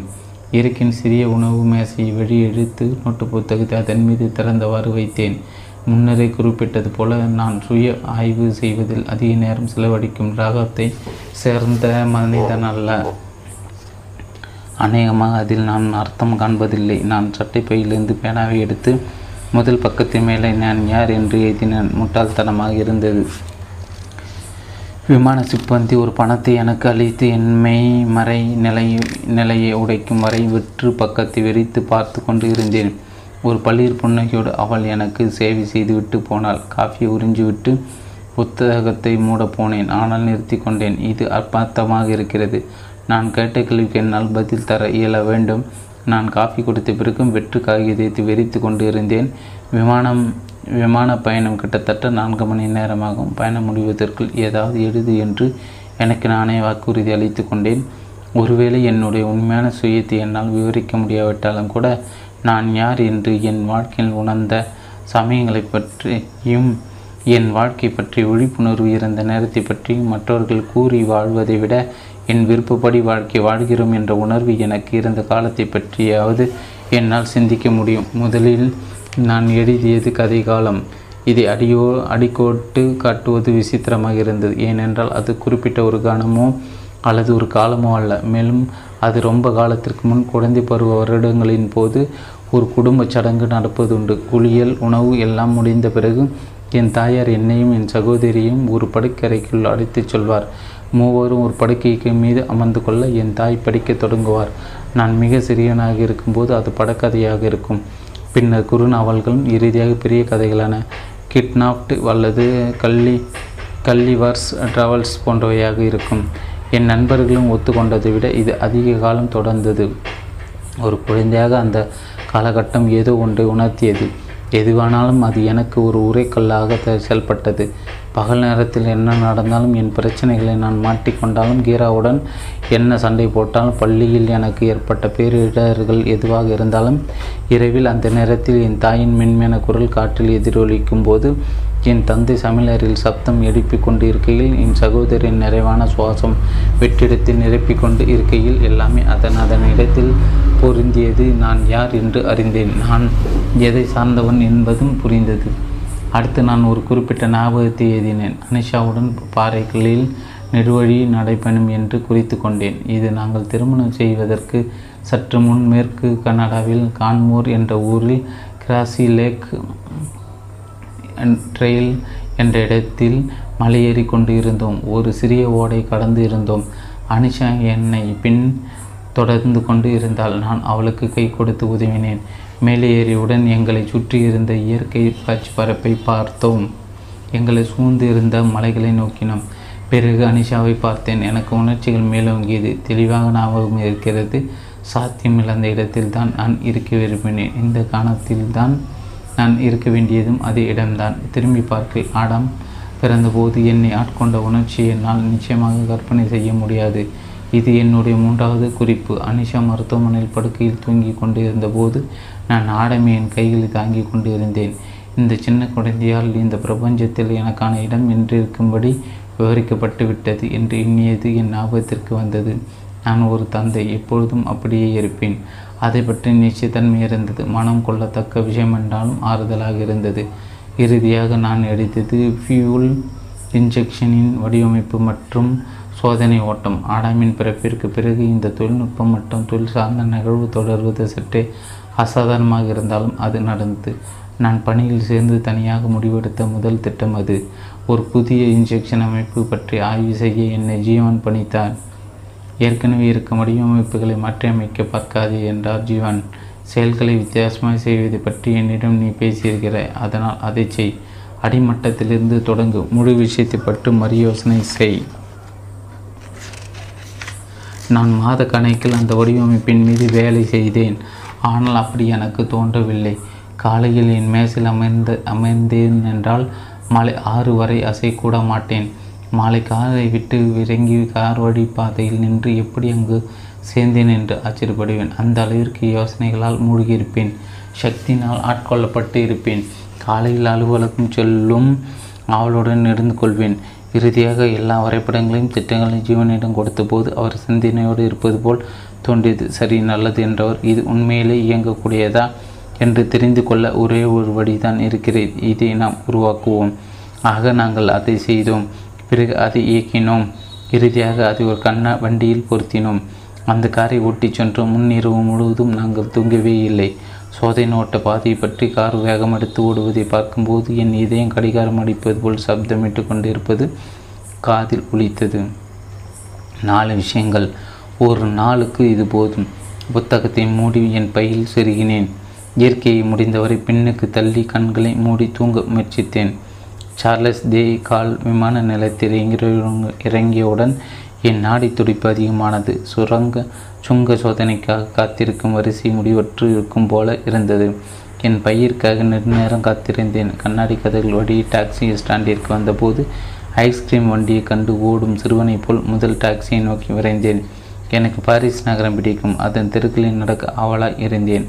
ஆனால் நகரத்திற்குள் செல்லும் டாக்ஸி பயணம் மெதுவாக இருந்தது. மாலை ஆறு மணி ஆகியிருந்தது. பெருவடிச்சாலை போக்குவரத்து நெரிச்சலுடன் இருந்தது.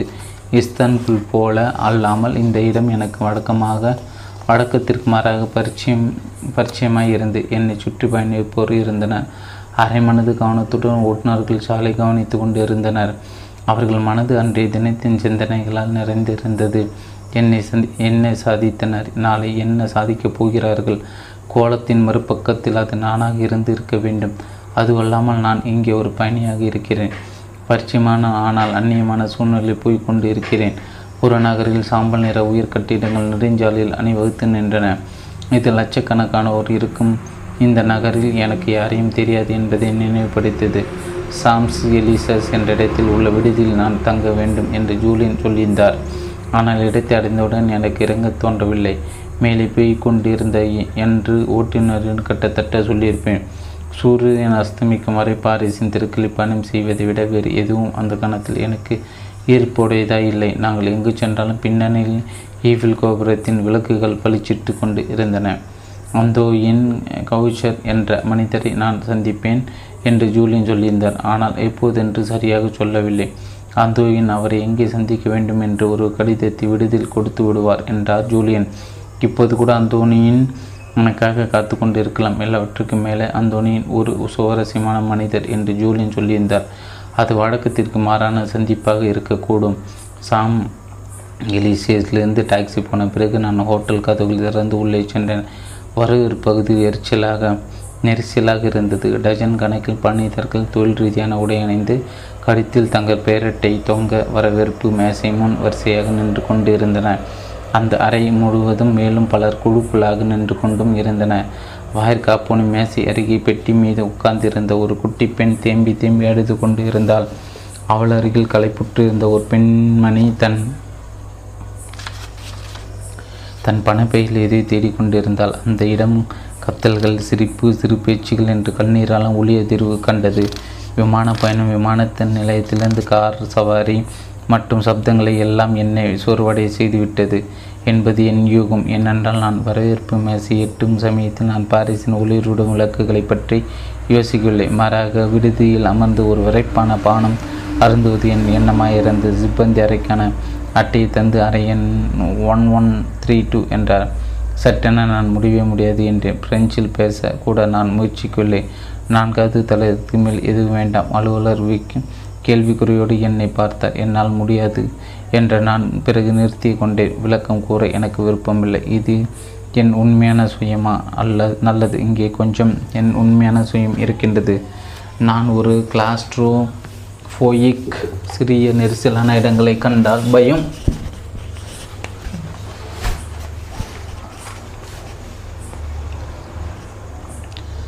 சிறிய நெரிசலான இடங்களை கண்டால் பயம். அதனால் லிஃப்ட்டுகள் ஒரு சவால். என்னை பற்றிய இந்த விஷயம் பலருக்கு தெரியாது.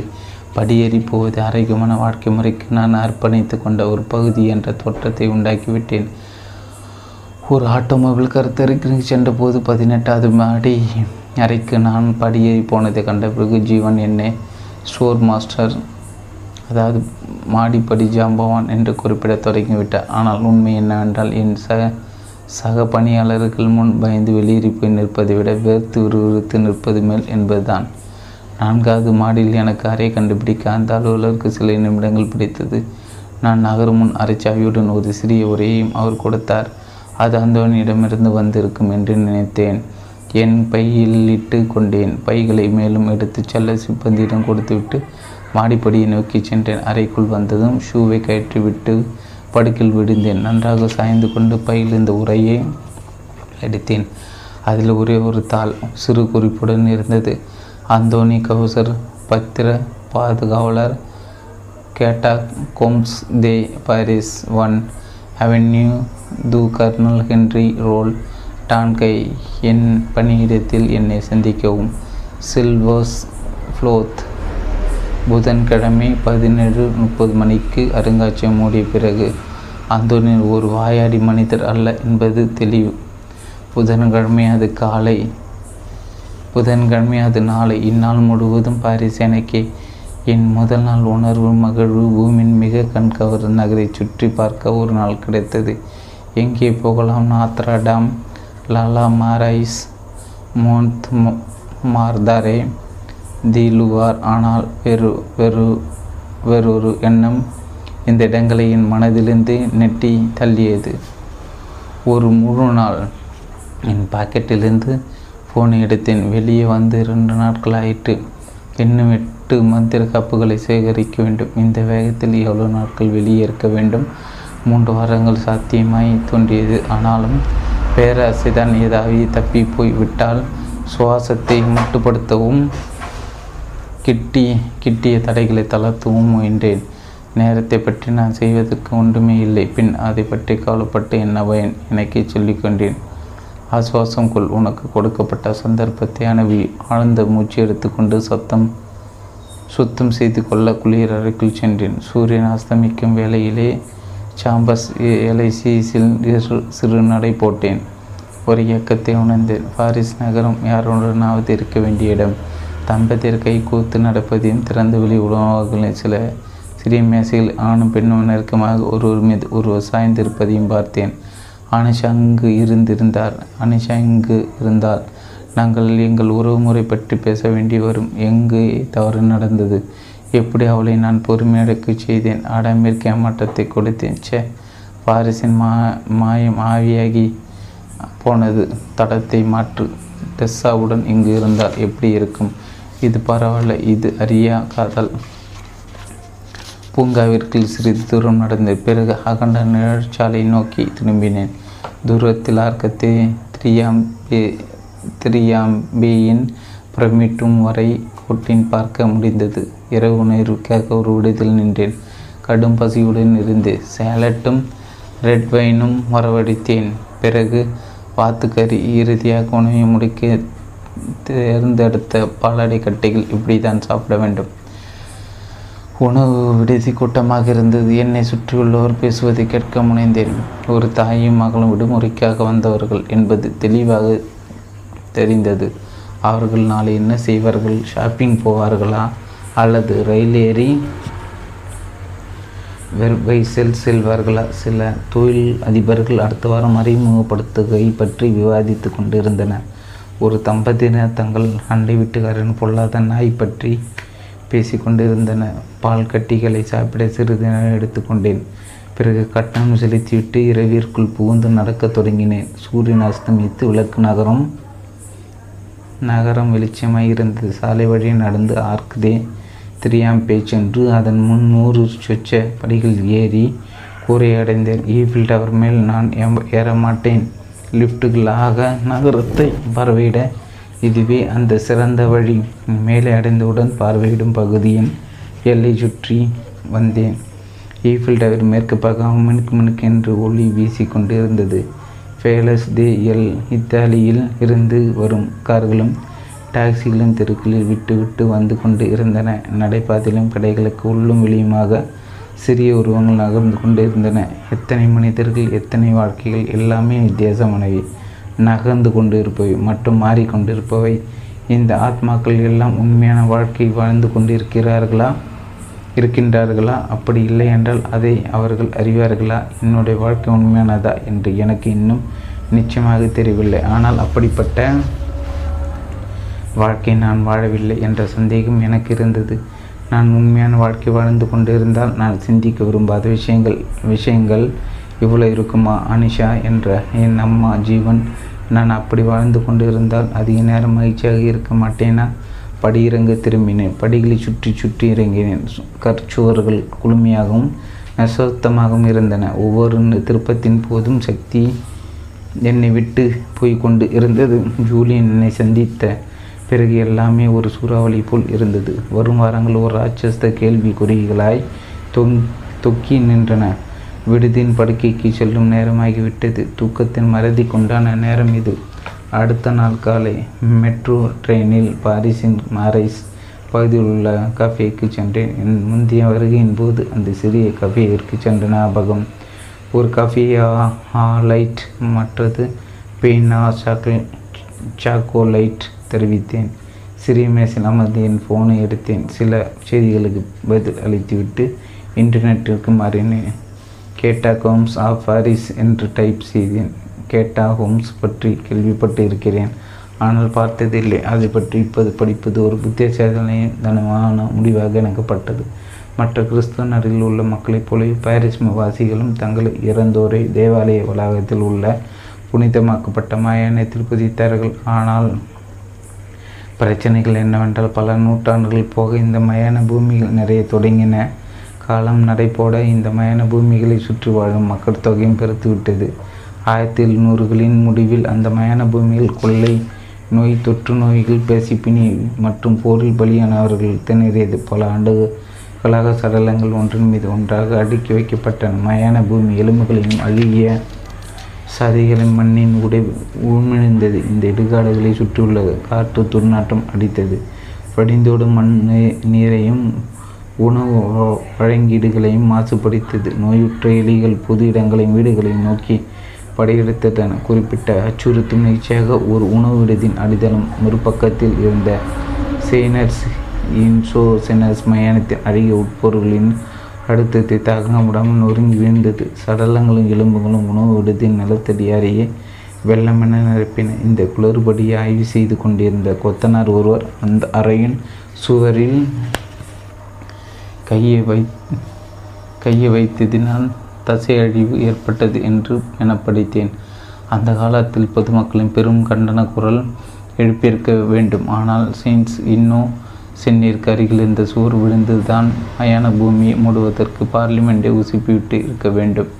இந்த நிகழ்வு ஒரு தீர்வு கண்டுபிடிக்க போலீஸ் லெப்டினன்ட் அலெக்சாண்ட்ரே லெ லெனாயரை சிந்திக்க தூண்டியிருக்க வேண்டும்.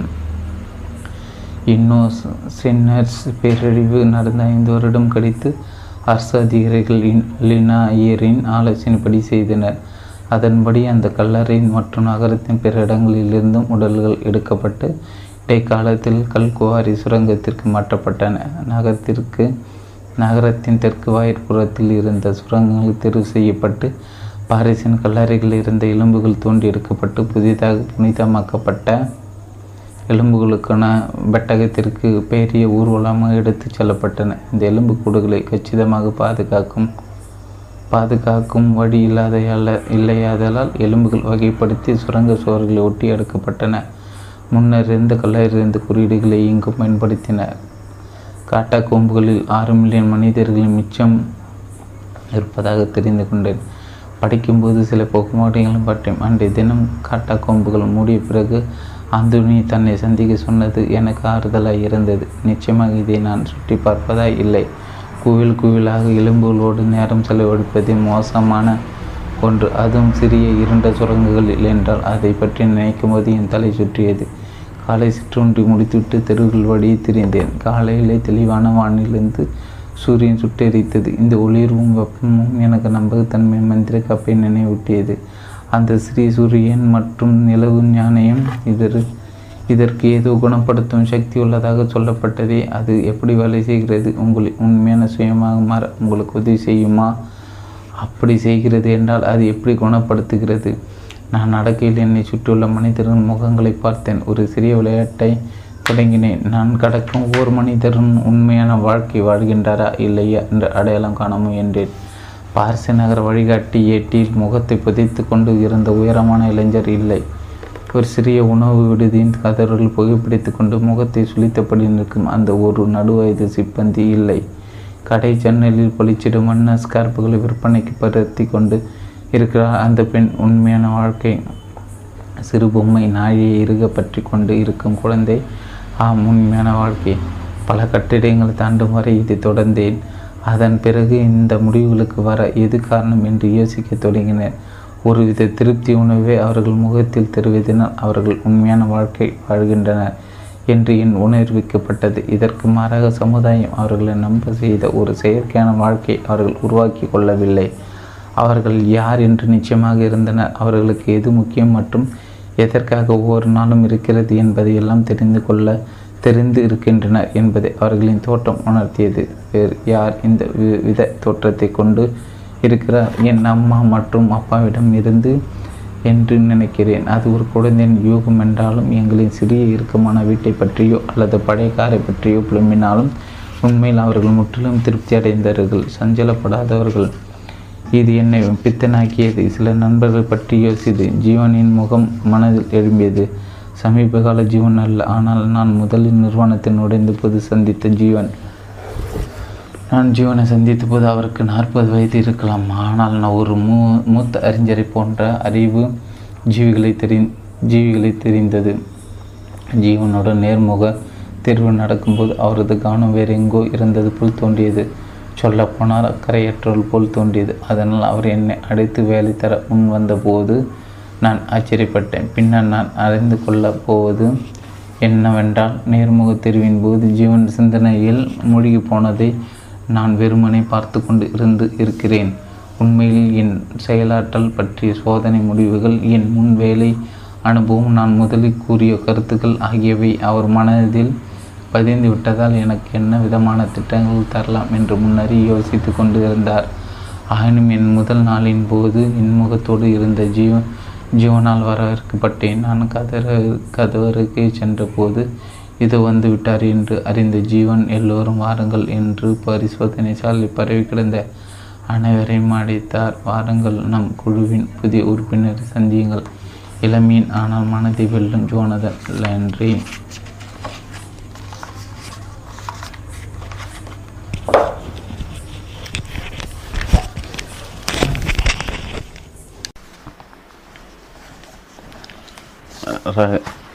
ராபின் ஷர்மா ரகசிய கடிதங்கள் அறுபத்தி மூணாம் பக்கம் தொடர்ச்சி. காலை சுற்றுண்டி முடித்துவிட்டு தெருக்கள் வழி திரிந்தேன். காலையில் தெளிவான வானிலிருந்து சூரியன் சுட்டெரித்தது.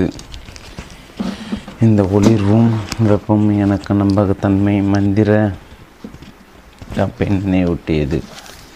அந்த சிறிய சூரியன் மற்றும் நிலவு நாணயம் இதற்கு ஏதோ குணப்படுத்தும் சக்தி உள்ளதாக சொல்லப்பட்டதே, அது எப்படி வேலை செய்கிறது? உங்களை உண்மையான சுயமாக மாற உங்களுக்கு உதவி செய்யுமா?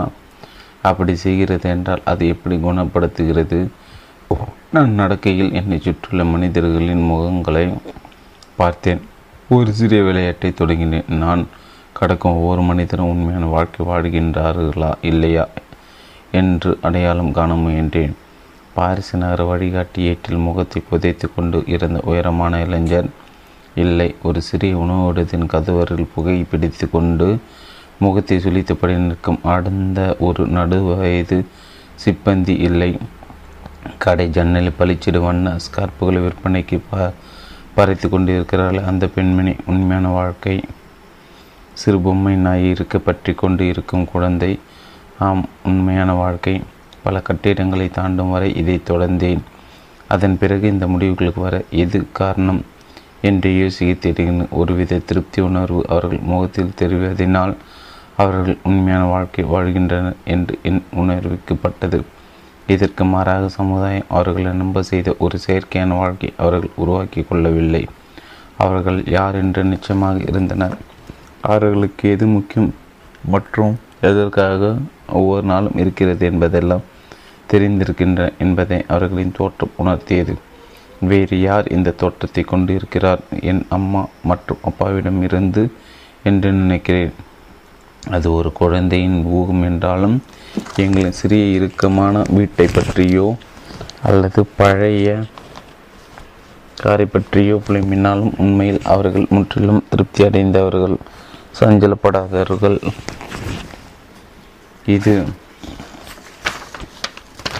என்னை பித்தனாக்கியது. சில நண்பர்களை பற்றி யோசித்தேன். ஜீவனின் முகம் மனதில் எழும்பியது. சமீப கால ஜீவன் அல்ல, ஆனால் நான் முதல் நிறுவனத்தில் நுழைந்து சந்தித்த ஜீவன்.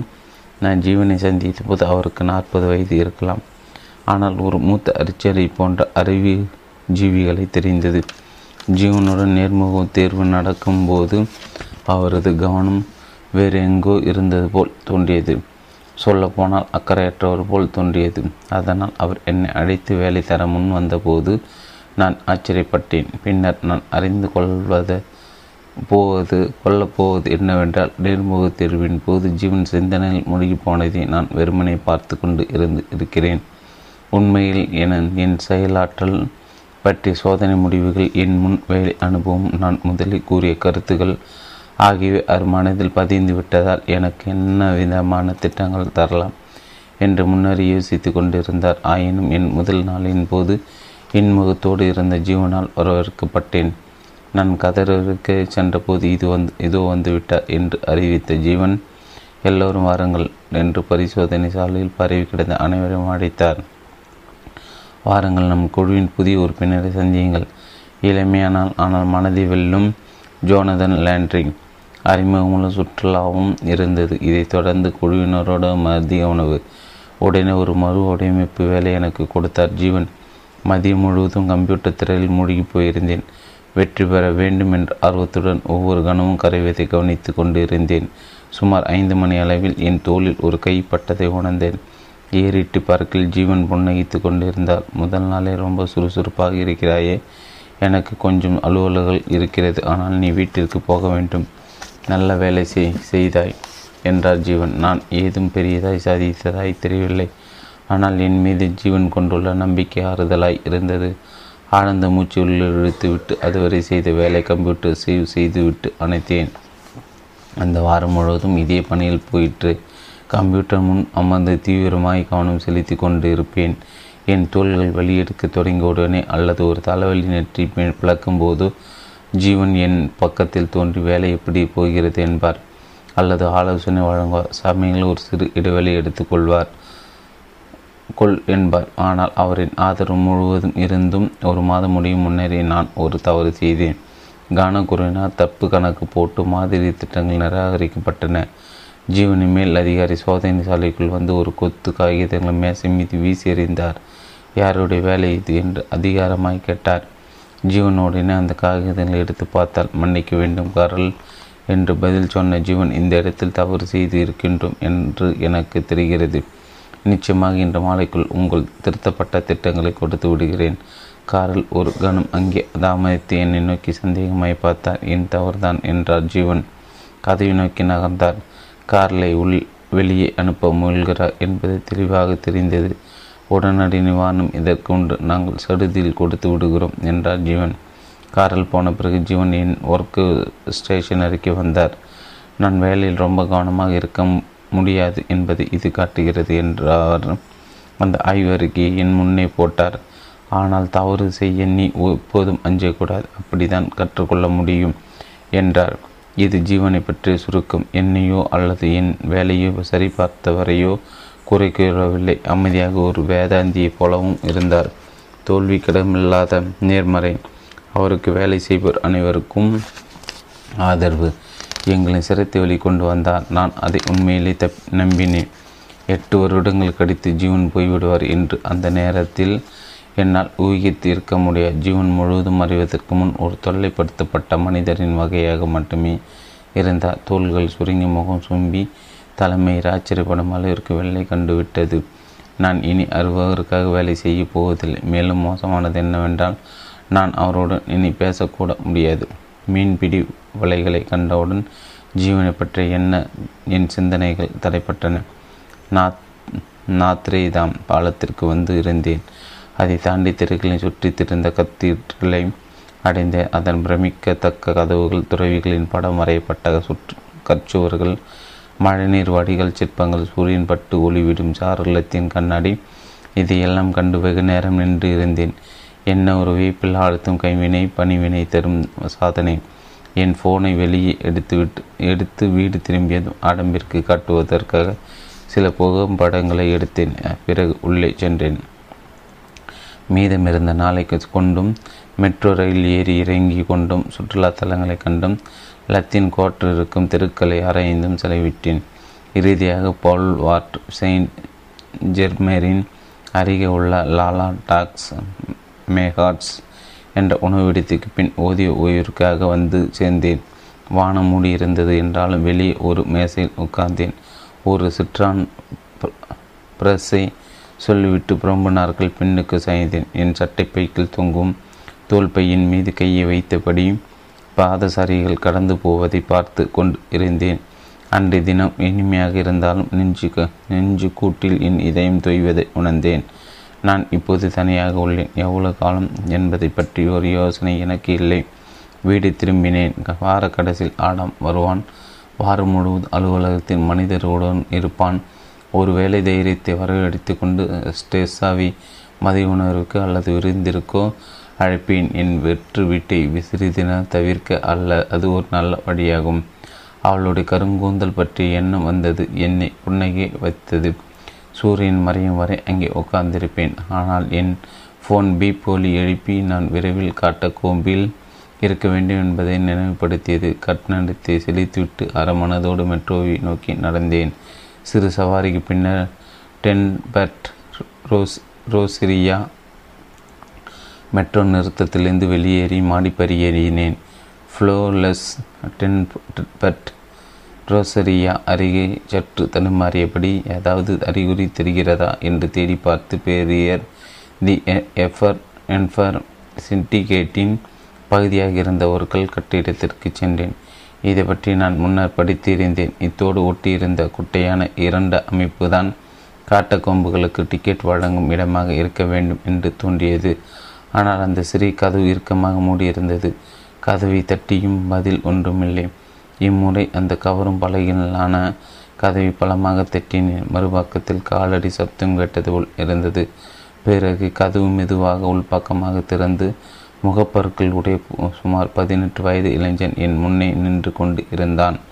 அந்த இனே என்ற சந்தேகத்தோடு கே கேட்டேன் நான் என் கண்களை உருட்டி கொண்டு சொன்னேன். அவன் இல் திரவெளியில் சுயவெஸ்மாய் திரும்பி கட்டிடத்துக்குள் நடந்தால் வேறு வழி இல்லாமல் நானும் பின் தொடர்ந்தேன். அவன் விரைவாக நடந்தினால் நானும் அவன் பின் வேகமாய் போனேன். நான் அறிந்த குறை பிரெஞ்சில் ஓஎஸ்ட் என்று ஆரம்பித்தேன். நான் சொல்வதை புறம் தள்ளும் வகையில் கை காட்டி சுயவேசமாய் என்றான். மறுபடியும் சில அடிகள் எடுத்து வைத்த பின்பு ஒரு கல்லாலான வாயிற்குள் மறை மறைந்தான். அந்த நோய்வாயில் எட்டி அது வளைந்து செங்குத்தாக கீழே இறங்கும் படிக்கட்டு என்பதை அச்சத்தோடு பார்த்தேன். காட்டக்கொம்புகள் நாங்கள் சுரங்கத்திற்குள் போய் கொண்டு இருந்தோம். என் இதையும் நெஞ்சு குட்டிற்குள் வேகமாக அடித்து கொண்டது. சட்டை காலை இறுக்கியது. நுரையீரல்கள் காற்று தற்காட்பட்டது போல் உணர்ந்தேன். பயமேறி கொண்டிருந்தாலும் நெருக்கமான கற்படிகளில் தடதடவென இறங்கி கொண்டு இருந்தேன். என் இதை துடிப்பை விட சற்றே அதிகமாக இருந்தது. என் காலடி சத்தம். கீழே கீழே கீழே போய் கொண்டு இருந்தோம். என் தலை சுற்றியது. படிக்கட்டுகளின் தொடர்பு வலைகள் எனக்கு குமட்டலை உண்டாக்கியது. எவ்வளவு தூரம் கீழே போய் கொண்டு இருக்கிறோம் என்றே எனக்கு தெரியவில்லை. பல அடுக்குகள் தரைக்கு கீழே உள்ளோம் என்ற உணர்வு எனக்கு ஏற்பட்டது. என் மௌன வடிகட்டி எனக்கு முன்னே விரைவாக நகர்ந்து போய் கொண்டு இருந்தான். இங்கே கீழே இரு இரு இருப்பது அவனுக்கும் பிடிக்காது போல் தோன்றியது. அந்த சுரங்கப்பாதை இறஞ்செறிந்ததும் மந்தமான வெளிச்சத்துடன் இருந்தது. இவ்விடத்தில் ஆறு மில்லியன் பாரிசிய எலும்புகள் கல்லறை அறைக்கப்பட்டு இருந்தன. நான் இன்னும் எலும்பு கூடுகள் எதையும் பார்க்கவில்லை. இறந்து போனவர்கள் என் மனதை அவதிப்படுத்தவில்லை. உண்மையில் அந்த சுரங்கம் தாழ்வான கூரைகள் மற்றும் இறுக்கமான சோறுகள் தாம். என் வழிகாட்டியின் பின்னே வேகமாக போனேன். என் சுவாசம் வர வர மெளிதாகவும் விரைவாகவும் ஆயிற்று. என் புருவங்கள் மீது முத்து முத்தாக வியர்வை துளிகள் தோன்றின. ஆனால் நான் நடுங்கி கொண்டிருந்தேன். அலையா அலையாய் தலை சுற்றுகள் என்னை தாக்கிவிட்டு போயின.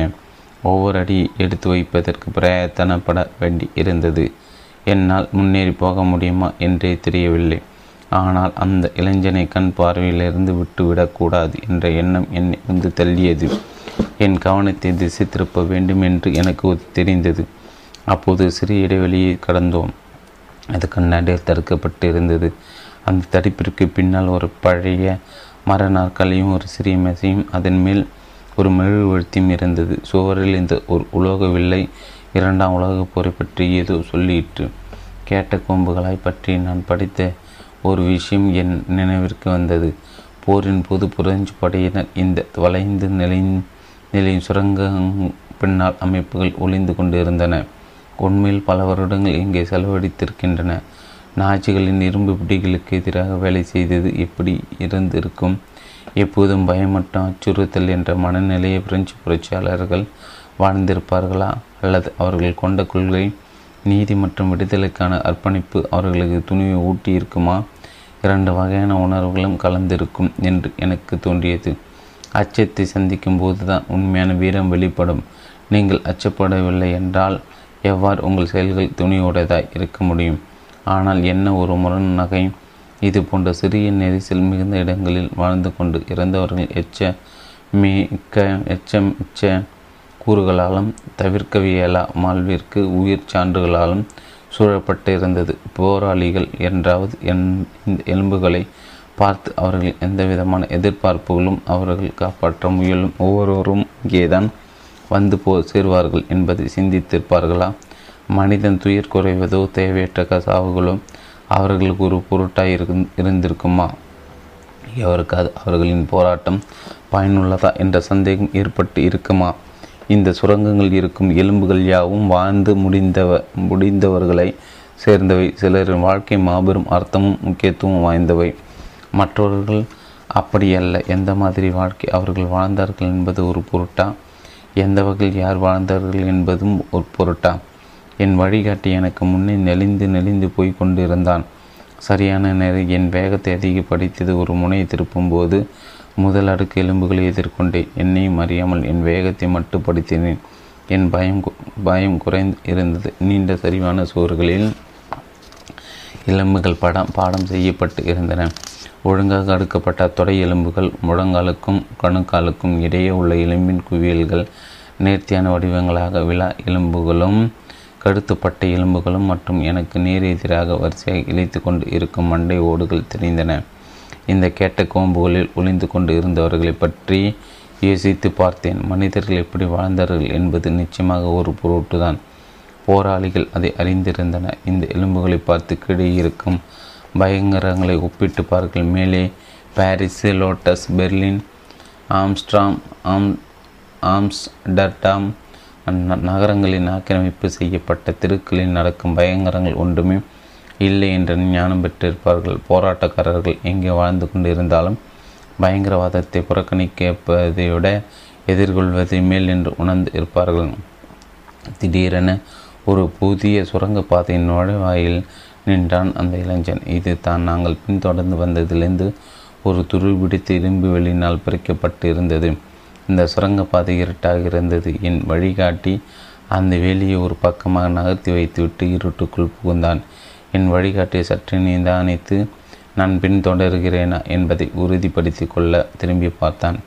என் முன் சின்ன முன் சென்று கொண்டிருந்தவனில் உருவம் மறைய நான் அந்த குறை வெளிச்சத்தில் நிச்சயமின்றி நகர்ந்தேன். ஓரிரு அடிகள் எடுத்து வைத்த என் காலில் ஏதோ தட்டியது. சடசடன மரசப்தம் காற்று வெளியில் நிரம்பியதும் நான் உறைந்து போனேன். அப்போது என்னை சுற்றி ஒளி வெள்ளம் பாய்ந்தது. என் வழிகாட்டி மின் விளக்கு எரிய செய்திருந்தான். அவன் அப்படி செய்திருக்க வேண்டாமோ என்ன எனக்கு சட்டென தோன்றியது. அச்சமூட்டம் நேர்த்தி போய்விட்டு இருந்தது. எங்கும் எலும்புகள் சுற்றிலிருந்து தளர்ந்து போய் அடுக்கடுக்காய் விழுந்தவையாவும் எங்கள் கால்களை சுற்றி தரையில் பரவி கிடந்தன. மின் விளக்கிலிருந்து வெளிவந்த ஒளிக்கற்றைகள் அலை அலையாய் கிளம்பி தூசுகளின் மீதும் கூரைகளிலிருந்து தொங்கி கொண்டிருந்த சிலஞ்சி இடைகள் மீது பட்டு தெரித்தது.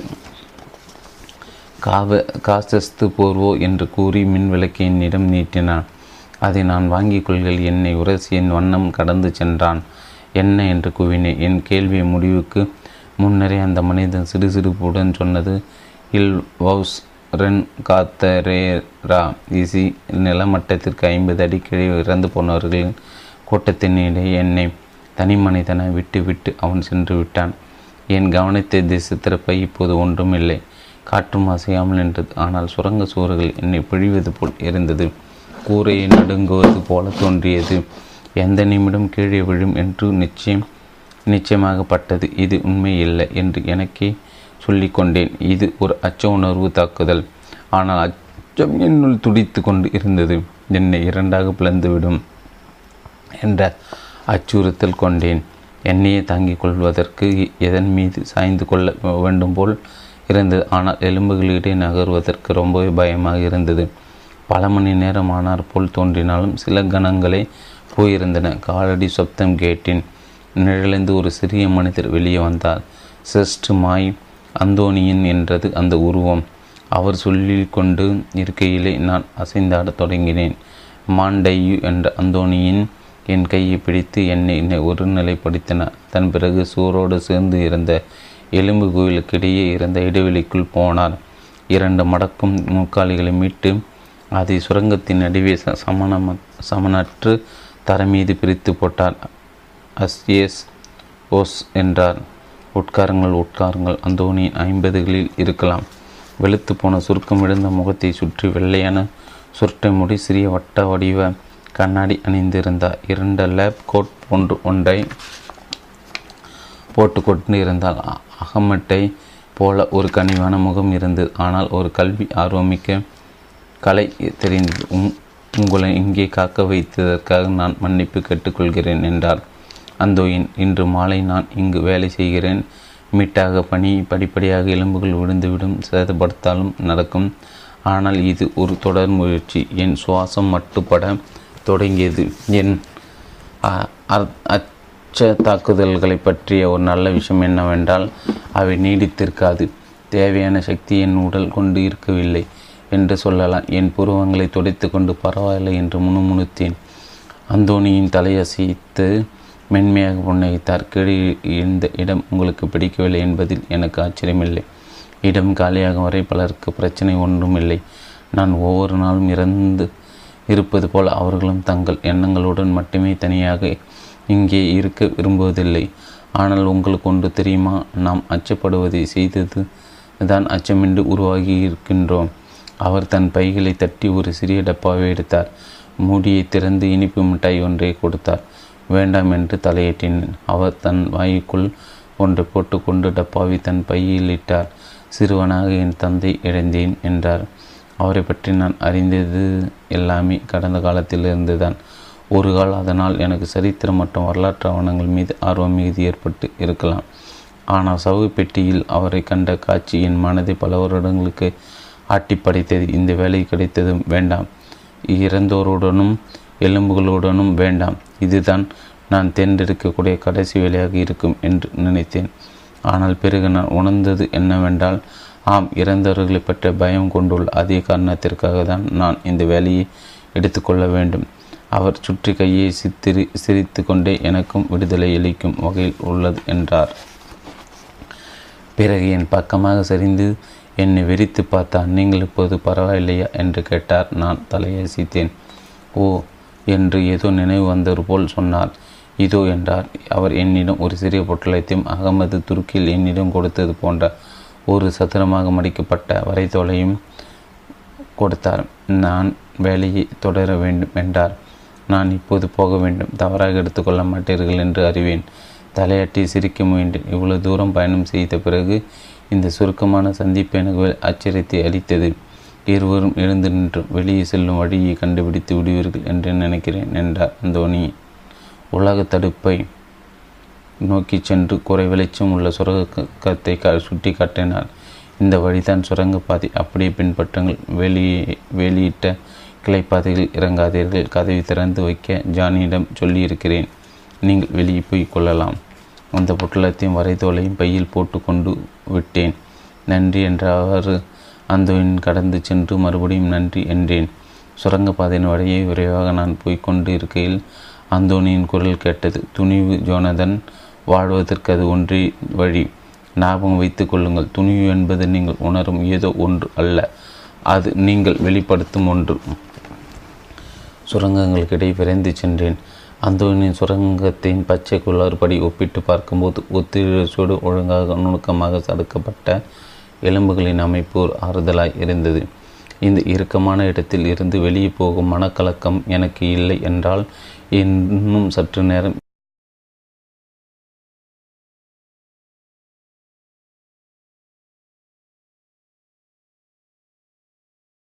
சென்று குறை வெளிச்சம் உள்ள சுரங்கத்தை சுட்டி காட்டினார்.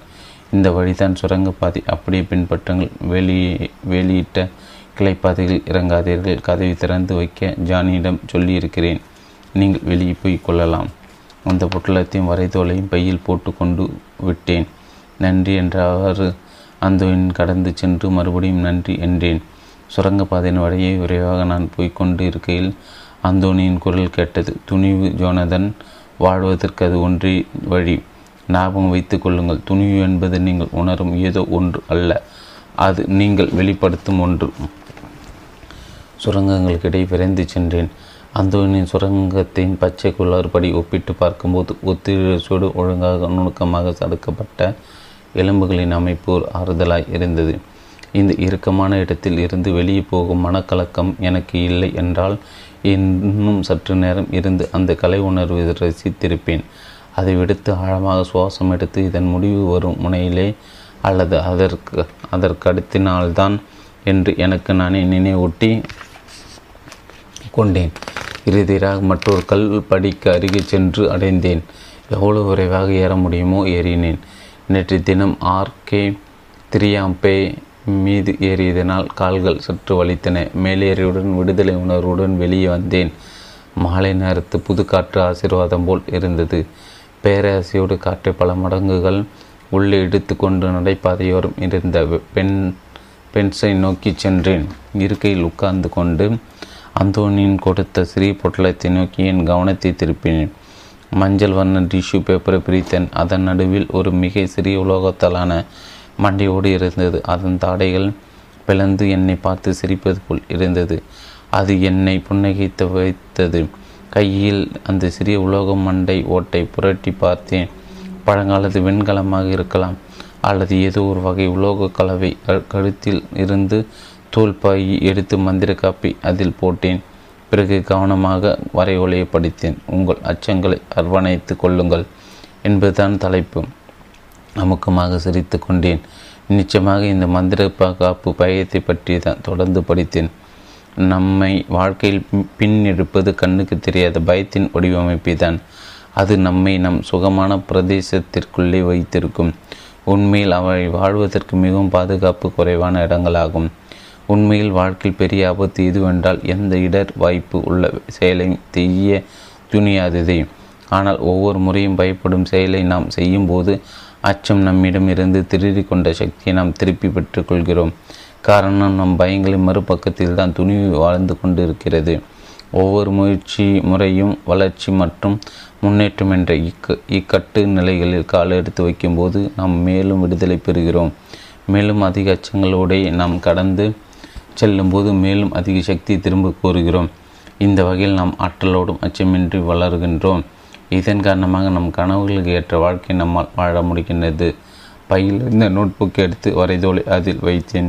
தோல் பையை கழுத்தில் மாட்டிக்கொண்டு மெட்ரோ நோக்கி சென்றேன். இன்னும் ஆறரை மணி ஆகவில்லை. என் கேட்கும் அனுபவம் ஒன்றை மணி நேரத்திற்கும் குறைவாக எடுத்து கொண்டது. மறுநாள் காலை விமான நிலையத்தில் எனக்கான விமான டிக்கெட் காத்திருக்கும் என்று மதியமே ஜூலியின் தகவல் அனுப்பியிருந்தார். மாலை முழுவதும் என் பயன்பாட்டிற்கு ஹோட்டலுக்கு சென்று சிரம பரிகாரம் செய்து கொள்ளலாம் என்று தீர்மானித்தேன். பிறகு ஈஃபில் டவர் அருகே உள்ள ஆற்றுக்கு அப்பால் உள்ள பிளேஸ் துரோ காத காதே ரவிற்கு போக வேண்டும். அங்கு இருக்கும் ரெஸ்டாரண்ட் உணவு அருந்திவிட்டு ஈஃபில் டவரின் விளக்குகளை அங்கிருந்தபடி பார்க்கலாம். பிறகு படுக்க செல்ல வேண்டியதுதான். சார்ஸ் இல் தே கா கால் ஏ தொழில் ஸ்டேஷனில் மெட்ரோ ரயிலில் இறங்கி இருந்து இறங்கி கொண்டேன். ஜேம் ஜேம்பஸ் எலிசிஸ் நோக்கி சென்றேன். திரும்பி இருக்கையில் திரும்பி போகில் சிந்தில் ஆழ்ந்து போய்ந்தது. சுரங்கத்தில் இருந்த இரண்ட கணங்கள் என் பயம் மற்றும் என் இருப்பு ஆகியவற்றை பற்றியெல்லாம் யோசித்து கொண்டிருந்தேன். ஹோட்டலை அடைந்தவுடன் நேராக லிஃப்ட் நோக்கி சென்றேன். அதன் கதவுகள் திறந்தவுடன் உள்ளே சென்று நான்கை அழுத்தினேன். கதவு அடிய வரவேற்பு பகுதியை பார்த்தேன், ஆனால் நான் அசையவில்லை. கதவுகள் வடிக்கு சென்று மூடிக்கொண்டன. லிஃப்ட் மேலெழும்பியது. இருபது வருடங்கள் முதன் முறையாக நான் லிஃப்டில் போகிறேன். பயத்தில் இருந்தேன், ஆனாலும் பரவாயில்லை. அத்தியாயம் ஐந்து. பாரிஸில் இருக்கையில் பல முறை ஜூலியனை தொடர்பு கொள்ள முயன்றேன், ஆனால் அவர் ஒரு தொலைபேசி அழைப்பை ஏற்கவில்லை. நான் எங்கே போக வேண்டும், எல் எல்லா அல்லது யாரை பார்க்க வேண்டும் அல்லது எவ்வளோ காலம் ஆகும் என்று எந்தவித விளக்கமும் இல்லை. நான் பல்லை இறுக்கிக் கொண்டேன். நிச்சயமாக சில தகவல்களும் விஷயங்களும் அறிந்து கொள்ள தகுதியானவன்தான். நான் மீண்டும் ஒரு முறை அவரை அழைத்தேன். பதிலில்லை. ஆக மறுநாள் காலை ஒரு முட்டாள் போல் ஆச்சரியத்துடன் என்னை நோக்கும் ஏர் பிரான்ஸ் விமான நிலைய சிப்பந்தி முன் நின்று கொண்டு இருந்தேன். என் விழி பிதுங்கி குரலை உச்சஸ்தாயை எட்டி ஒசாக்கா ஜப்பான் விளையாடுகிறீர்களா என்று கீரிச்சிட்டேன். ஏன் இந்த குறிப்பிட்ட இடம் என்னை நிலைக்குலையை வைத்து விட்டது என்று எனக்கு தெரியவில்லை.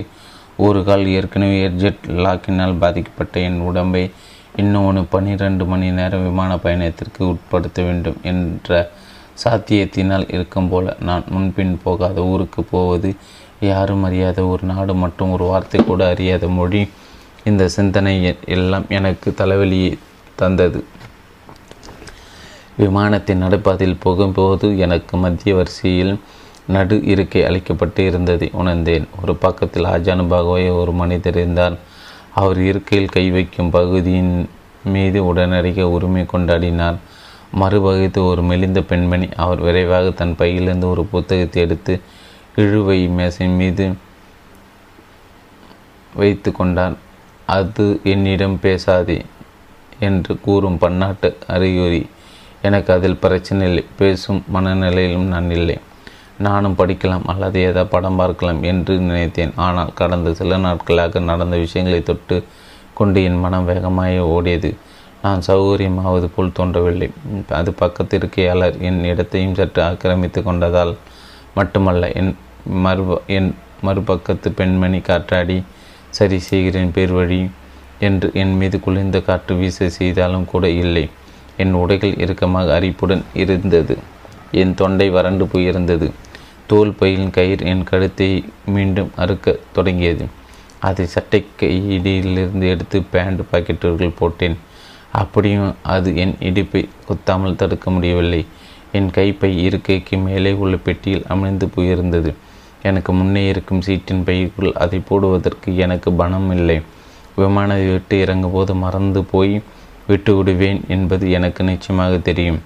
என் பேண்ட் பைகளை தோண்டி கொண்டு சீட்டில் இப்படியும் அப்படியுமாக நான் ஆடிக்கொண்டு இருக்கையில் என் அருகில் இருந்த பெண்மணி காது கேட்கும்படி பெருமூச்சு விட்டாள். அது எனக்கு எரிச்சலை தந்தாலும் அவள் பேரில் தப்பு இல்லை. நான் தான் மற்றவருக்கு தொந்தரவாக இருக்கிறேன். பையை மறுபடியும் என் கழுத்தில் தொங்கவிட்டு கொண்டு சட்டைக்கடியில் தள்ளினேன். சுமார் ஆறு மணி நேரம் பறந்த பிற்பாடு வரப்போவதை பற்றி யோசிக்கத் தொடங்கின. பாரிஸ் நேரப்படி இரவு நேரமாக இருந்தாலும் ஒசாகாவில் அதிகாலை போய் சேருவேன். ஒரு முழு இரவு தூக்கத்தை இழைப்பேன். அதைவிட பெரியது ஆறு மணி நேரம் நீண்டு இருந்தது. இந்த நெரிசலான இடத்தில் இன்னும் ஒரு ஆறு மணி நேரம் பயணம், ஒரு குட்டி தூக்கம் போடுவதுதான் இதற்கான ஒரே தீர்வு என்று நினைத்தேன். சில மணி நேரம் தூக்க பயணத்தை விரைவாக்கி ஜப்பானில் என் முதல் நாளை சந்திக்கும்படியாக்கும் என்னை சுற்றியிருந்தோர் அனைவரும் தெளிவாக இதே யோசனை கொண்டிருந்தனர். எனக்கு அடுத்து இருந்த மனிதர் தூங்கி பார் தூங்கி போயிருந்தார். மறுபக்கத்தில் இந்த பெண்மணி தன் புத்தகத்தை படித்து முடித்துவிட்டு இருக்கையை சாய் சாய்த்து கண்களை மூடிக்கொண்டிருந்தார். என்னை சுற்றி உள்ளோர் அனைவருமே அமைதியாகிவிட்டார்கள். எல்லாருக்கும், அதாவது எனக்கு நேர்பின் இரண்டு பெண்களை தவிர, அவர்கள் ஆங்கிலத்தில் பேசி கொண்டிருந்தார்கள். முதல் சில மணி நே பணி நேர பயணத்தின் போது அவர்கள் பேசுவதை கேட்க நேர்ந்தது. அவர்களில் ஒரு பெண் தான் ஆங்கிலத்தில் இரண்டாம் பாடமாக கற்றுக் கொடுக்க ஒசாகாவிற்கு போய் கொண்டிருப்பதாக கூறினார். மற்றொரு இளம்பெண் பிரெஞ்சு சார்ந்த ஆங்கிலத்தில் தனக்கு ஒசாகாவில் உறவினர்கள் இருப்பதாக சொன்னார். ஆசியாவில் மூன்று மாத நெடுபயணம் மேற்கொள்ள அவர்களின் இடத்தை ஒரு அடித்தளமாக பயன்படுத்தப் போவதாக விளக்கி கொண்டு இருந்தால் துண்டு துண்டாக செய்திகளை பரிமாறி கொண்டிருந்தவர்கள் பயணத்தின் பாதி தூரம் கடந்த பிறகு ஒரு புதிய நிலைநெருக்கத்தை அடைந்துவிட்டனர். இப்போது அவர்கள் உரையாடல் ஆற்றலும் ஆர்வமும் கலந்ததாய் இருந்தது. பிறகு அவர்களின் சப்தம் அது ஒரு இரவு நேர விடுத்து கேட்டதாய் இருந்த இது இருந்தது அன்றி ஒரு கூட்டம் நிறைந்த விமானத்திற்கு அல்ல. அவர்கள் மேய்ச்சி பேச்சு புறக்கணிக்க முயன்றேன், ஆனால் முடியவில்லை. விமானத்தில் வழங்கப்படும் ஹெட்ஃபோன்களை மாட்டிக்கொண்டேன். பல நிலையங்களை மாற்றி இதமான இசை இருக்குமா என்று தேடினேன், ஆனால் எதுவும் பின்னால் வரும் இருந்து வரும் பக்கவத்தி கருவிகள் போன்ற குரல்களை மூழ்கடிக்க முடியவில்லை. இந்த கலரபரத்திற்கு இடையே எப்படி என் பக்கத்திற்க ஆசாமி குரட்டிவிட்டு தூங்குகிறான் என்று என்னால் புரிந்து கொள்ள முடியவில்லை. நேரம் நீண்டு கொண்டே இருந்தது. துரோகம் செய்யும் கணவன் மனைவி பற்றியும் வசந்தகால நண்பர்கள் பற்றியும் அவர்கள் பேச கேட்டேன். அட்டகாசமான யோகா வகுப்புகள், எழில்மிகு பச்சை குத்தல், முடியை நீட்டுதல், ஆழ் குடல் சுத்தம் செய்தல் என்று பல விஷயங்கள் காதில் விழுந்தது. அவர்கள் வருங்கால திட்டம் போடும் அளவிற்கு வந்தபோது நான் கொலைக்காரனாகிவிடும் நிலைக்கு வந்துவிட்டேன். வேறு வழி இல்லாமல் ஒரு மூவி சேனலில் காமெடி பார்த்தேன். ஆனாலும் அது இரண்டாம் தரம் விஷயங்கள் என் மனதில் லேசாக்குவதாக இல்லை. அரை நாள் கடித்து விமானத்திலிருந்து கடினமான பன்னிரண்டு மணி நேர மறுசூழ்ச்சி செய்யப்பட்ட காற்று சுவாசித்து சதைப்பிடிப்போடு தட்டு தடுமாறி கீழே இறங்கினேன். ஒரு மு ஒரு மூட்டமாக இருந்தது. பகுத்தறின் திறனற்று போயிருந்தேன். என்ன செய்வதென்று தெரியாமல் கூட்டத்தை பின்தொடர்ந்தேன். இறுதியாக பைகளை எடுக்கும் பகுதியில் எல்லா உடல்களும் குழுமின. கன்வாயர் பெல்ட் சுற்றி நெருங்க நெருக்க வேண்டிய அவசியமில்லை என்பதை நான் முழுவதும் உணர்ந்திருந்தேன். சில சமயங்கள் விமான பயண பைகள் வெகு தாமதமாக வருவதால் அவை உங்களுடன் அதே விமானத்தில் வந்ததா இல்லை குயின் மேரியல் கப்பல் வந்ததா என்ற சந்தேகம் வரும். ஒரு சுவர் பக்கமாய் போய் அதில் சாய்ந்து சருகி உட்காரும் நிலை கொண்டேன். பையிலிருந்து ஃபோனை எடுத்து இயக்கினேன். ஜூலியனிடமிருந்து வந்த தகவலுடனே கவனித்தேன். அன்புள்ள ஜோனதன், நீ அழைக்கும் போது இல்லாததற்கும் மேலும் தகவல் தராதற்கு மன்னிக்கும். அடுத்து பாதுகாவலரின் பெயருடன் ஒரு தகவலை அனுப்பியிருந்தேன், ஆனால் இப்படி உன் விடுதியில் அது தொலைந்து விட்டது. எப்படி இருந்தாலும் கோயடாவில் உள்ள விடுதியில் சே சே சேத்தோ ஆயமே ஆயமே அவனின் முதல் பெயர் என்ற உவகை தரும் பெண்ணுடன் தங்குவாய். ஆயமே குடும்ப விடுதி அது. ஆயமே உன் உன்னை விமான நிலையத்தில் சந்திப்பார். ஜப்பானிய நகரத்தை நன்றாக அனுபவிக்கும். வேடிக்கைக்குள் ஜோல் ஜூலியன் ஒசாகாவிற்கு வந்து சேர்ந்து விட்டேன் என்று அனிஷா மற்றும் ஆடம்பிற்கு குறிஞ்சி எழுதி அனுப்பிவிட்டு ஃபோனை பா பாக்கெட்டுக்குள் வைத்து கொண்டேன். அப்போது பரிச்சயமான ஒரு குரல் காதில் விழுந்தது. உன்னை தெரிந்து கொண்டதில் ரொம்ப மகிழ்ச்சி. பயண பைகளை எடுக்கும் மேசையருகே தோளோடு தோல் ஒட்டி நின்று கொண்டிருந்த இரு பெண்களின் ஒருவரின் குரல் அது. என் இடைவிட அரட்டை சக பிராணிகள்தான் அவர்கள். தலைவலி திரும்ப தலை தூக்க முடிந்தது. பையெடுக்கும் விஷயம் ஒன்றும் நடவாது போல் தோன்றியதால் எழுந்து நின்று குளியலறை தேடி தப்பிச் சென்றேன். நான் திரும்பி வரும்போது பயண பையைகள் கன்வேயர் பெல்ட்டில் ஏற்றி ஏறி சுற்றி கொண்டு இருந்தன. கருத்த முடியுடைய பெண் பை பெண் பைகள் மீது சாய்ந்து ஒரு இளஞ்சிவப்பு பையை கன்வேயர் பெல்ட்டிலிருந்து எடுத்து கொண்டிருந்தாள்.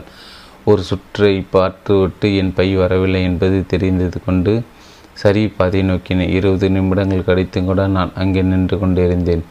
என் பை வரவில்லை. சுற்றி கொண்டு இருக்கும் பெல்ட்டின் மீது இருக்கும் சில பைகள் மீது கவனத்தை திருப்பினேன். நான் எவ்வளோ விரும்பினாலும் என் பை அதில் இல்லை. ஒரு பல் துறக்கும் பிரஷும் ஒரு சுத்தமான உள்ளாடை மட்டுமே என் கை பையில் இருந்தன. மற்ற எல்லாமே இல்லாத பயண பையில் குடிக்கொண்டு இருந்தன. நெற்றி பொற்றில் கொந்தளிப்பு ஏறுவதை உணர முடிந்தது. மண்டை இடுக்கி இடுக்கி தொடங்கியது. மார்பு இருக்கும் கண்டது. என் எனக்கு ஏன் இப்படி நடக்க வேண்டும் என்று நினைத்தேன். வீட்டை விட்டு ஆயிரக்கணக்கான மைல்கள் தள்ளியிருக்கிறேன். என் பொருட்களும் இல்லை. என் பெரிய தொந்தரவையும் சந்தித்து கொண்டு இருக்கிறேன். என் விமானத்தில் வந்த அநேகர் காணாமல் போயிருந்தனர். கன்சாய் விமானம் நிலையம் புதியதாகவும் வெளிச்சமாகவும் திக் சிக்கொண்டு இருந்தது. ஆனால் பல பெரிய விமான நிலையங்கள் போல் சிக்கலான வழியுடைய இடம் போல் உணர்வை தந்தது. குழப்பும் அகன்ற பரப்பு குழப்பும் அகன்ற பரப்பு அது ஒரு நேரத்தில் கூட்டமாக சில்லிடும் பெருமையாகவும் தோன்றியது. அறிவிப்பு பலகைகள் ஆங்கிலத்திலும் ஜப்பான் மொழியில் இருந்தன. ஆனால் ஆங்கில சுருக்கமாக இருந்தது. எங்கே போவது, என்ன செய்வது என்று அறியாமல் மனம் தளர தொடங்கினேன். மேலும் இந்த இடத்தை விட்டு வெளியே போய் ஐஎம்ஏவை கண்டுபிடிப்பு முன் கஸ்டமர்ஸ் மற்றும் இமிக்ஷன் ஆகியவற்றை கடக்க வேண்டும். நீண்ட விமானம் வெற்றாடி வெற்றூரையாடி கொண்டு இருந்த பயணிகள் என் பெரும் சோர்வு எல்லாமே ஏதோ ஒரு விசையை பிடிக்கிவிட்டது போல் இருந்தது. ஒரு காலத்தில் என் கலக்கம் மறைந்து கோபம் தலைக்கேறியது. இதையும் வேகமாக அடிக்கத் தொடங்கியது. கைகள்கள் கட்டுப்பாட்டற்று ஆடத் தொடங்கியது. என் நரம்புகளுக்கிடையே மின்சாரம் பாய்வது போன்ற உணர்வு ஏற்பட்டது. சீரோடை அணிந்த ஒருவன் சற்று தூரத்தில் நிற்பதை கண்டேன். கிட்டத்தட்ட அவர் மீது பாய்ந்து விட்டேன். பிற்பாடு யோசிகையில் நான் எவ்வளோ அதிர்ஷ்டசாலி என்று தெரிந்தது. இந்த நாட்களில் விமான நிலையங்கள் நிதானம் இழப்பது புத்திசாலித்தனமான ஒன்று அல்ல. விசாரணை அறைக்கு இழுத்து செல்லப்பட்டதோ அல்லது இன்னும் மோசமாக கைது செய்யப்படாமல் இருந்ததோ ஒரு அற்புதம்தான். எப்படியோ கஸ்டமர்ஸ் மற்றும் இமிக்ரேஷன் சோதனைகள் முடித்து ஒரு விமான நிலைய ஊழியரிடம் அறிமுகம் செய்து வைக்கப்பட்டேன். அவர் என் பைகளை கண்டுபிடித்து தருவதாக கூறி என் வருகை பதிவில் பகுதியில் விட்டு சென்றார். நான் சக்தியின்றி ஆடியபடி நின்றேன். இதற்கெல்லாம் முன்னர் நான் கேட்போரிடம் எல்லாம் ஆங்கிலத்திலும் கொஞ்சம் ஃப்ரெஞ்சிலும் என் மனத்தை கொட்டி தீர்த்து விட்டேன். எனக்கு உதவியவர்களுக்கு நான் கூறியது பெரும்பாலும் ஒரு மர்மமாக இருக்க மொழி ஒரு தடையாக இருந்தது இருந்திருக்குமோ என்று யோசித்தேன். நானும் என் தொலைந்து போன பையன் வைத்து கொண்டு என்ன செய்ய வேண்டும் என்று யாராவது சொல்லாமல் இருப்பதற்கு பணியும் பரியும் ஒரு காரணமாக இருக்குமோ என்று கற்பனை செய்து பார்ப்பதற்கு கடினமாக இருந்தது. என் சின உணர்ச்சி நாடகங்கள் மற்றும் அதை தொடர்ந்து நடந்தவையாகவும் என்னை வெறுமையாகவும் பலவீனமாகவும் உணர வைத்தன. ஒரு காரில் அப்படியே விழுந்து ஒரு வசதியான படுக்கைக்கு கூட்டிச் செல்வது மட்டுமே எனக்கு முதன்மையாகப்பட்டது. வருகை பகுதி வெளி வெறிய ஆர்வத்தோடு சுற்றி நோக்கினேன். பல கஜங்கள் தள்ளி சில இருக்கைகள் மற்றும் பல ஃபோன்களுக்கு அருகில் ஒரு முப்பது வயது மதிக்கத்தக்க பெண் நின்று கொண்டிருந்தால் கழுத்து வரை நீண்டு இருந்த பல பண பரம்பரை முடி வைத்திருந்தால் ஒரு பளிர் பச்சை நிற சட்டையும் சாயம் போன ஜீன்ஸும் அணிந்திருந்தால் அகமதை போல் ஒரு பெயர் பழகி தாங்கி நிற்காவிட்டாலும் தெளிவாக யாரையும் எதிர்பார்த்து நிற்பது தெரிந்தது. எங்கள் கண் கண்கள் சந்தித்ததும் தலையை சாய்த்து என்னை நோக்கி நடந்தாள். என் அருகில் வந்ததும் புன்னகைத்தாள். கஜ்மி மாஷிதே ஜோனதன் லாண்ட்ரி சாமா என்று கேட்டாள். ஆம் என்று தலையசைத்ததும் இடுப்போடு வளைந்து வளைந்து வணங்கினாள். நான் விற்பனை பிரிவுக்கு மாற்ற போட்ட போது அந்த நிறுவனம் என்னை மற்ற நாடுகள் தொழில் சார்ந்த நடை ஒழுங்கு நியதிகள் பற்றி கருத்தரங்கிற்கு என்னை அனுப்பியதை பற்றி பின்வா பின்னோக்கி சிந்தித்தேன். அவற்றை எல்லாம் நான் மறந்துவிட்டேன். நான் கன்சாய் விமான நிலையத்தில் ஜப்பானிய மரியாதை முறைகள் அனைத்தையும் உடைத்திருக்கிறேன் என்பதை இப்போது உணர்ந்தேன். இந்த அளவு பொறுமையோடு நான் நடத்தப்பட்டது ஒரு அதிசயம்தான். இப்போது நான் பதில் வணக்கம் செலுத்தும் வண்ணம் குனிந்தேன். ஆயமே செய்ததை விட மேலும் குனிய முயற்சித்தேன். ஜப்பானுக்கு வருக என்றால் ஆயமே உங்களை சந்திப்பதில் பெருமை பெருமை கொள்கிறேன். கடவுளுக்கு நன்றி, நீங்கள் ஆங்கிலம் பேசுகிறீர்கள் என் வாயை கட்டுவதற்குள் சொல்லிவிட்டேன். ஆயமே மறுபடி வணங்கி சிரித்தான். ஆம், நான் கயோட்டோ பல்கலைக்கழகத்தில் ஆங்கில இலக்கியம் கற்று தருகிறேன். அது ஒரு வகை முன் தேவை என்றால் ஆயமே.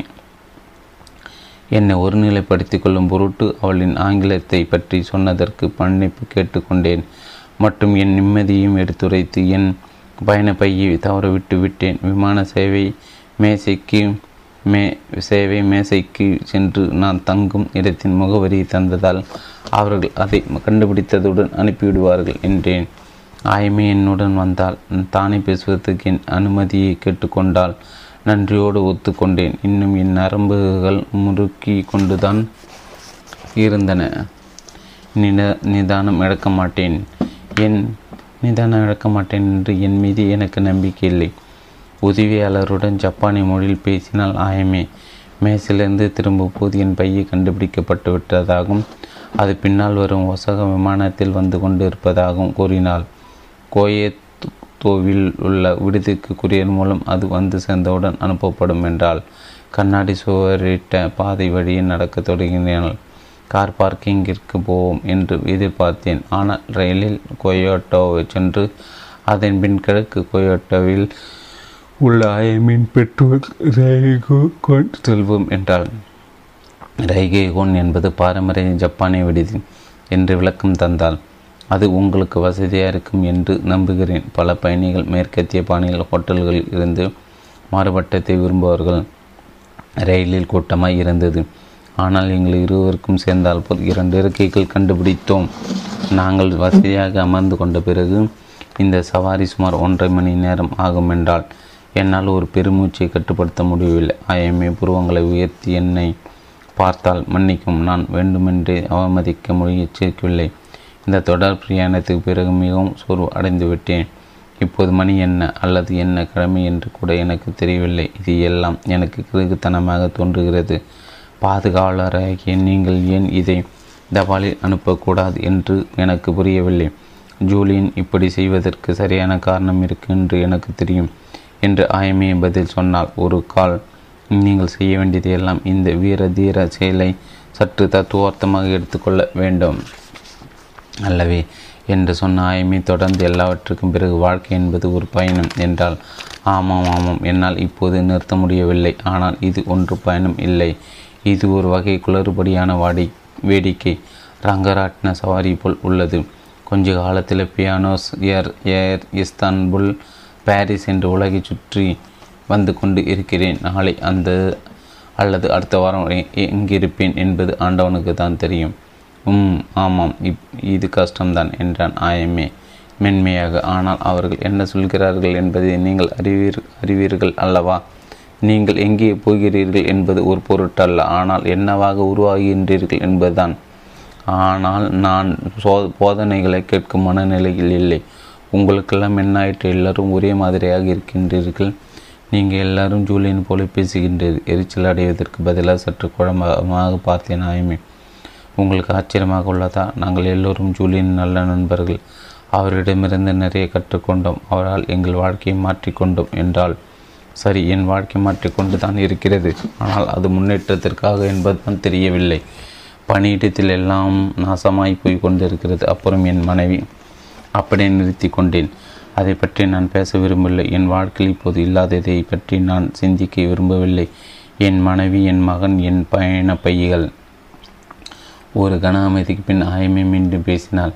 நீங்கள் ஜூலியனை பற்றி கூட கவலைப்பட வேண்டாம் கவலைப்பட வேண்டும் என்றாள். என்ன என்றேன் நான். அவர் உங்களை மாதிரி இந்த மந்திர கப்பல்களை சேகரிக்க சொல்லியிருக்கிறார். அவை அவருக்கு தேவைப்படுகிறது. அவருக்கு அது ஏன் தேவைப்படுகின்றது என்ற கவலை உங்களுக்கு உள்ளதா? அவர் உதவ விரும்பும் மனிதர் பற்றி கவலை உள்ளதா? சமீபத்தில் அதை பற்றி நான் அவ்வளவாக சிந்திக்கவில்லை. என் தாயை பற்றி ஜூலியன் உண்மை சொல்லாமல் இருந்திருப்பாரோ? என் தாய் உடல்நலம் சரியில்லாமல் இருக்கிறாரா? பொதுவாக வாழ்க்கையை சுலபமாக தோன்ற வைக்கும் மனிதர்கள் என் தாயும் ஒரு மற்றவர்கள் போல் அவரும் வியதிக்குள்ளாவார் என்று நான் உணர்ந்து கொள்ளும் போது எனக்கு வயது பனிரெண்டு. என் தாயாக இல்லாவிட்டால் ஒரு கால் அது என் தங்கை கீராவாக இருக்கலாம். அவள் என்னை விட இரண்டு வயது சிறியானாலும் அவள் எப்போதும் பொறுப்பு மிக்கவள் என்பது என் கணிப்பு. அப்பா இறந்தபோது அம்மாவை அவள்தான் கவனித்து கொண்டாள். அவள்தான் அம்மாவின் பிறந்த நாளை எனக்கு ஞாபகப்படுத்துவாள். அல்லது இப்போது என் அம்மாவிற்கு நான் தொலைபேசியில் அழைக்க வேண்டும் அல்லது வருகை தர வேண்டும் என்பதையெல்லாம் எனக்கு நினைவூட்டுவாள். அவள்தான் என்னுடன் தொடர்பில் இருந்தாள். உறவு முறையின் பெரும் சுமை தாங்கி அவள்தான். அவள் உடல் சுகமின்றி இருந்தாலோ அல்லது ஏதாவது பிரச்சனை என்றாலோ என்னிடம் கூறுவாளா? மேலும் என்னுடைய மாமாக்கள், மாமிக்கள் மற்றும் ஒன்றுவிட்ட சகோதரர்கள் என்று பல இருக்கின்றன. ஜூலியன் உதவி தேவைப்பட்ட மனிதர் ஒரு குடும்ப உறுப்பினராக இல்லாவிட்டாலும் கூட எனக்கு இட்ட பணியின் முக்கியத்துவத்தை பற்றி சிந்திக்கக்கூடாது என்று அர்த்தமா? கடந்த சில நாட்களாக முற்றிலும் என்னை பற்றிய சிந்தனைகளை மட்டுமே அமைந்து கடந்து விட்டேன். ஆம் என்றேன். அதில் முழு நேர்மை இல்லாவிட்டாலும் கூட அதையும் என் மனதில் எடை போட்டு கொண்டு இருந்தேன். ஆயமே ஏதும் சொல்லும் முன் பல நிமிடங்கள் போயிருந்தன. அப்புறம் காலை எட்டு மணி ஆகிவிட்டது என்றால், இந்த சந்தர்ப்பத்தை நீங்கள் ஓய்வெடுக்க பலப்படுத்த பயன்படுத்த விரும்புவீர்கள் என்று நினைக்கிறேன். இனி முரணாக விமானத்தை காட்டிலும் ரயில் அமைதியாக இருந்தது. எங்கு தூரத்தில் குரல்களின் ரீங்காரம் மந்தமாக கேட்டது. கண்களை மூடி அந்த மென்மையான சிற்றிய இயக்கத்தில் நிகழ்ந்தேன். நான் அறியும் முன் தூங்கி போயிருந்தேன். கோயத்தோடோ தெருக்கல் டாக்ஸி போகும்போது ஒரு முறை கூட என் ஆயமையை பார்க்கவில்லை என்று நினைக்கிறேன். கோயத்தோகோ ரயில்வே ஸ்டேஷனுக்கு வந்தபோது ஒரு நேர்த்தியான ஜப்பான் நகரத்தில் அடியடித்து வைத்து வைப்பது போல் இருந்தது. இப்படித்தான் டோக்கியோ இருக்கும் என்பதுதான் என் கற்பனை. உயரமான கூரைகள், கண்ணாடி மற்றும் உலோகத்தாலான விஸ்தாரமான அலங்கார வளைவுகள் எல்லாமே பரிசுத்தமாக பளபளப்பாக இருந்தன. கோயட்டோ கிட்டத்தட்ட மற்ற நவீன நகரை போல இருந்தது. தொடுவானத்தில் மலை தொடர்ச்சி, கண்ணாடி மறைப்புகள் கொண்ட வான் தொடும் உயிர் கட்டிங்கள் இத்தோடு கலந்து பல்வேறு அளவுகளில் சதா கட்டிடங்களும் கோபுரங்களும் காணப்பட்டன. சியாட்டாவில் நகரில் உள்ள ஸ்பேஸ் நீடில் டவரை போன்ற உயரத்தில் ஒட்டு உருவ டவர் கூட ஒன்று தென்பட்டது. ஆனால் இப்போது நாங்கள் தெருக்களூடே புகுந்து போய்கொண்டு இருந்ததால் எல்லாமே வித்தியாசமாய் தெரிந்தது. நவீன கால செங்கற் கட்டிடங்கள் இடையே சிறிய மர வீடுகளும் இருந்தன. அவற்றில் சில வளைந்த ஓடுகள் உடைய கூரைகளோடும் பல வீடுகள் மர உச்சிகள் மற்றும் அலங்கார விளிம்புகளோடும் இருந்தன.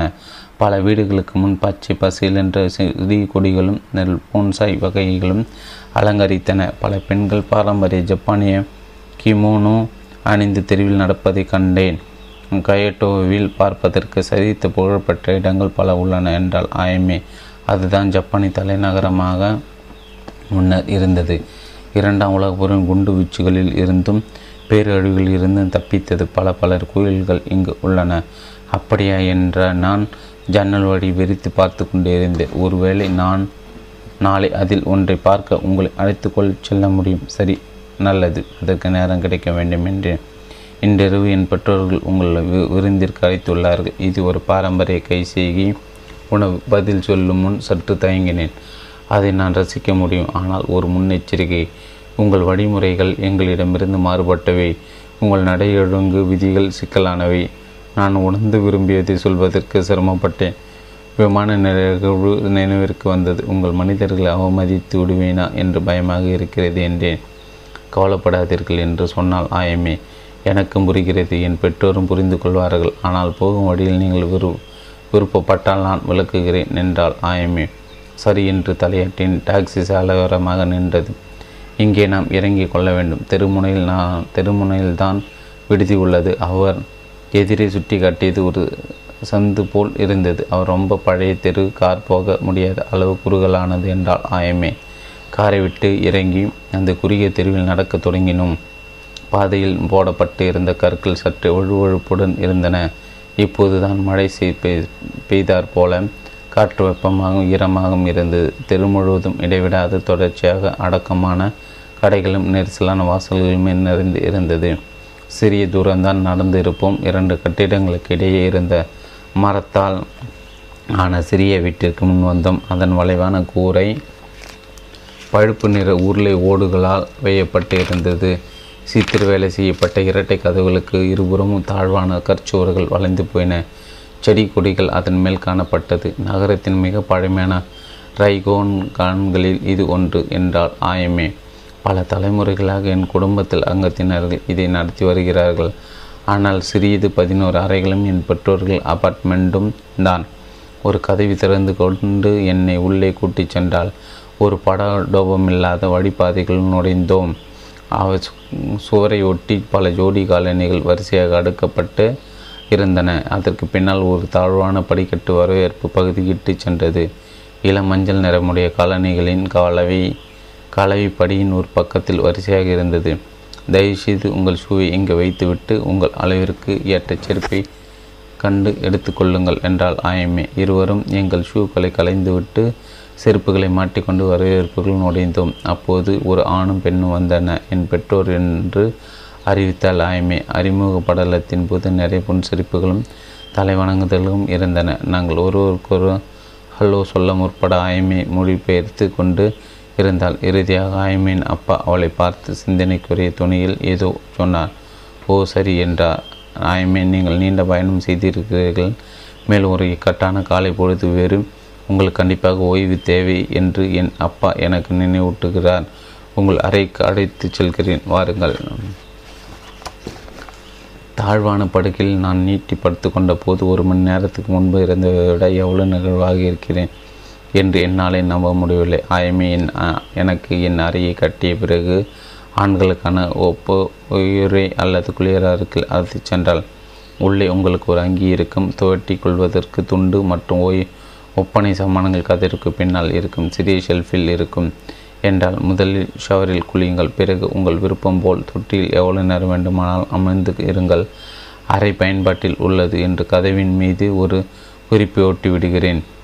நான் நுழைந்த அறை சிறியதாய் இருந்தது. சின்ன வெள்ளை டைல்ஸினால் போடப்பட்ட தரை, மரசுவரில் மூன்று கை கொண்டு பயன்படுத்தும் ஷவர் குழாய்கள் மாற்றப்பட்டு இருந்தன. ஒரு சிறிய மர முக்காலியும் வாளியும் இருந்தது. கதவிற்கு அப்பால் ஒரு மூலையில் மரத்தாலான வெ வெந்நீர் தொட்டி இருந்தது. தொட்டியின் சுவர்கள் தரையிலிருந்து ஒரு அடி இருந்தாலும் அதன் அடி தரைமட்டத்திற்கு இடை பதிக்கப்பட்டு இருந்தது. தெளிவாக தெரிந்தது. அரை வெப்பமாகவும் ஈரப்பதமிக்கதாயும் இருந்தது. ஒரு வகை எலுமிச்சை நறுமணம் வீசிற்று. பின்னர் ஜாது ஜப்பானிய சைப்ரஸ் ஹினோக்கி என்று தெரிந்து கொண்டேன். மரத்தில் இருந்த எண்ணெய்க்கு அதிக மருத்துவ குணம் உள்ளது என்று சொல்லப்படுகிறது. சில நிமிடங்கள் கடித்து குளியல் தொட்டிக்குள் எண்ணெய் தாழ்த்தி கொண்டேன். தண்ணீரின் முகவ கட்டை வரை எட்டியது. மரப்பலகை பக்கமாக சாய்ந்து ஆழ்ந்து சுவாசித்தேன். சுகந்தமான ஆவி சுடுநீரிலிருந்து கிளம்பியது. சூடு என் தோலை சற்று பாதித்தாலும் என் தோள்கள் மற்றும் பின்புறம் இருந்த வலி மற்றும் இறுக்கங்கள் இழக்க துவங்கியதை உணர்ந்தேன். இது ஒரு விசித்திரமான பிரயாணம் என்பதில் சந்தேகம் இல்லை. அது குழப்பம் தருவ தருவதாகவும் ஆயசமிக்கதாகவும் இருந்தாலும் இந்த பயணம் என்னை அவ்வளவாக வெளிப்படாத வழிகள் போராட வைத்து கொண்டு இருந்தது. மந்திர காப்புக்குள் வரும் குறிப்புகள் எனக்காக குறிப்பிட்டு எழுதப்பட்டவை அல்ல. ஜூலியன் தன் சொந்த காரணங்களுக்காக அவற்றை இயற்றியிருக்கிறார். ஆனால் அவற்றை நான் படிக்க வேண்டும் என்று பரிந்துரைத்துள்ளார். என் எண்ணங்களை பதிவு செய்ய ஒரு நாட்குறிப்பையும் தந்திருக்கிறார். இந்த குறிப்புகளை எப்படி என் மீது தாக்கம் ஏற்படுத்தும் என்று எதிர்பார்த்து இருப்பார். அந்த முதல் மந்திர காப்பு நம்பகத்தன்மை, நமக்கு நாமே உண்மையாக இருப்பது. அந்த யோசனை எனக்கு பிடித்து போயிருந்தது. அது என் அது ஏன் என்று எனக்கு புரிய தொடங்கியது. என் வாழ்க்கை பற்றி ஏதோ ஒன்று சரியாக இல்லை. அது நான் அனிஷா மற்றும் ஆடம்பிற்கு ஏமாற்றத்தை அளித்ததையும் விட அளித்ததையும் விட அதிகமான ஒன்று. இந்த பிரச்சனையை சரி செய்ய மன்னிப்பு கேட்டால் மட்டும் போதாது. மேலும் சரியான நேரத்திற்கு இரவு உணவு அருந்த வீட்டுக்கு போய் சேருவது, அதிகமாக ஆடமுடன் கால்பந்தாட்ட பயிற்சிக்கு செல்வது, இவையெல்லாம் போதாது. ஒரு கணவராக இரு மற்றும் பெற்றோராக என் குறைகளுக்கு என் ஆழமான சோகம் வலு சேர்த்தது. ஆனால் அந்த சோகம் அனிஷம் மற்றும் ஆடம் காரமாக இல்லை. என் வாழ்க்கையின் தன்மையை பற்றிய சோகம். எனக்கு உண்மையில் வெற்றி பெற விருப்பமில்லாத பந்தயத்தில் என் முழு பேரளவையும் முயற்சி போட்டுள்ளது போல் இருந்தது. நான் முன்னேறி கொண்டு இருக்கிறேன். ஆனால் நான் பகு விரும்பிய இடத்திற்கு செல்லவில்லை. இன்ஜினியரிங், சர்க்கியூட்டர், தொழில்நுட்ப வடிவமைப்பு, கணக்கில் சவால்கள் அனைத்தும் எனக்கு பிடிக்கும். இவற்றில் நான் சிறந்தவன். நான் வடிவமைப்பு பரிசோதனை சாலையில் வேலை செய்த போது என் பணி காரணமுடையது என்று எண்ணினேன். மேலும் என் வாழ்க்கை அர்த்தமுடையது என்று நினைத்தேன். விற்பனை என்பதில் தவறு ஒன்றுமில்லை. ஆனால் அந்த துறை மீது எனக்கு அதே பேரறவால் ஏற்படவில்லை. இப்போது இந்த அமைதியும் தழுவும் ரியோகான் அறையில் படுத்து இருக்கை இருக்க இருக்கையில் என் நம்பகத்தன்மையுடைய வாழ்க்கை எதுவோ அதை நான் நெருங்கி கொண்டு இருக்கிறேன் என்ற உணர்வு ஏற்பட்டது. நான் சில தீவிரமான மாற்றங்களை செய்ய வேண்டும் என்பது எனக்கு தெரிந்தது. அது ஒரு அச்சுறுத்தும் எண்ணமாக இருந்தால் ஆச்சரியப்படும் வகையில் நான் அதை பற்றி நிம்மதி அடைந்தேன். அது ஏதோ தூர தூரத்து வருங்காலத்தில் இருப்பது போல. நான் குளித்து கொண்டிருக்கிற ஆயமே என் படுக்கையில் ஒரு சிறு குவியல் துணிகளை வைத்திருந்தால் ஒரு குறிப்பு என்பது. நான் இவற்றை ஒரு நண்பரிடமிருந்து வாங்கினேன். சரியாக பொருந்தும் என்று நம்புகிறேன். நான் படுக்கையிலிருந்து எழுந்து என் அங்கியை கழற்றினேன். பிறகு மென்மையான காட்டன் சட்டையும் நெகிழ்வான காக்கி ட்ரௌசர்களையும் போட்டுக்கொண்டேன். செருப்புகளையும் வெள்ளை நிற சாக் சாக்ஸ்களையும் அணிந்து கொண்டேன். என் நாட்குறிப்பேட்டையும் பேனாவையும் எடுத்துக்கொண்டு அறையின் மற்றொரு மூலைக்கு சென்றேன். விருந்திற்கான அறை சிறியதாக இருந்தாலும் காற்றோட்டமாக இருந்தது. தர டாட்டாமிக்கு விரிப்புகளால் மூடப்பட்டு இருந்தது. வெள்ளை சுவர்களுக்கு பின்னணியாக இருந்த இரண்டு மாத்திர மரத்திலான வேலைப்பாடுகளான அச்சுவர் வரவேற்பறையில் இருந்த பேப்பர் தரைப்போல் காட்சியளித்தது. படுக்கறையில் ஒரு தாழ்வான மேசை இருந்தது. அதற்கு இருபுறமும் கால்கள் இல்லாத நாற்காலிகள் இருந்தன. வெறுமனை இருக்கைகளும் சாய்வதற்கு மெத்தைகளும் அதற்கு பின்னால் தரையிலிருந்து கூரை வரை உயர்ந்து இருந்த ஜன்னல்கள் இருந்தன. ஒரு நகரும் கதவு பச்சை பசேல் என்று இருந்த வெளிப்புறத்திற்கு இட்டு சென்றது. கதவி திறந்து நான் மரத்தால் கூரை வையப்பட்ட தாழ்வாரத்திற்குள் நுழைந்தேன்.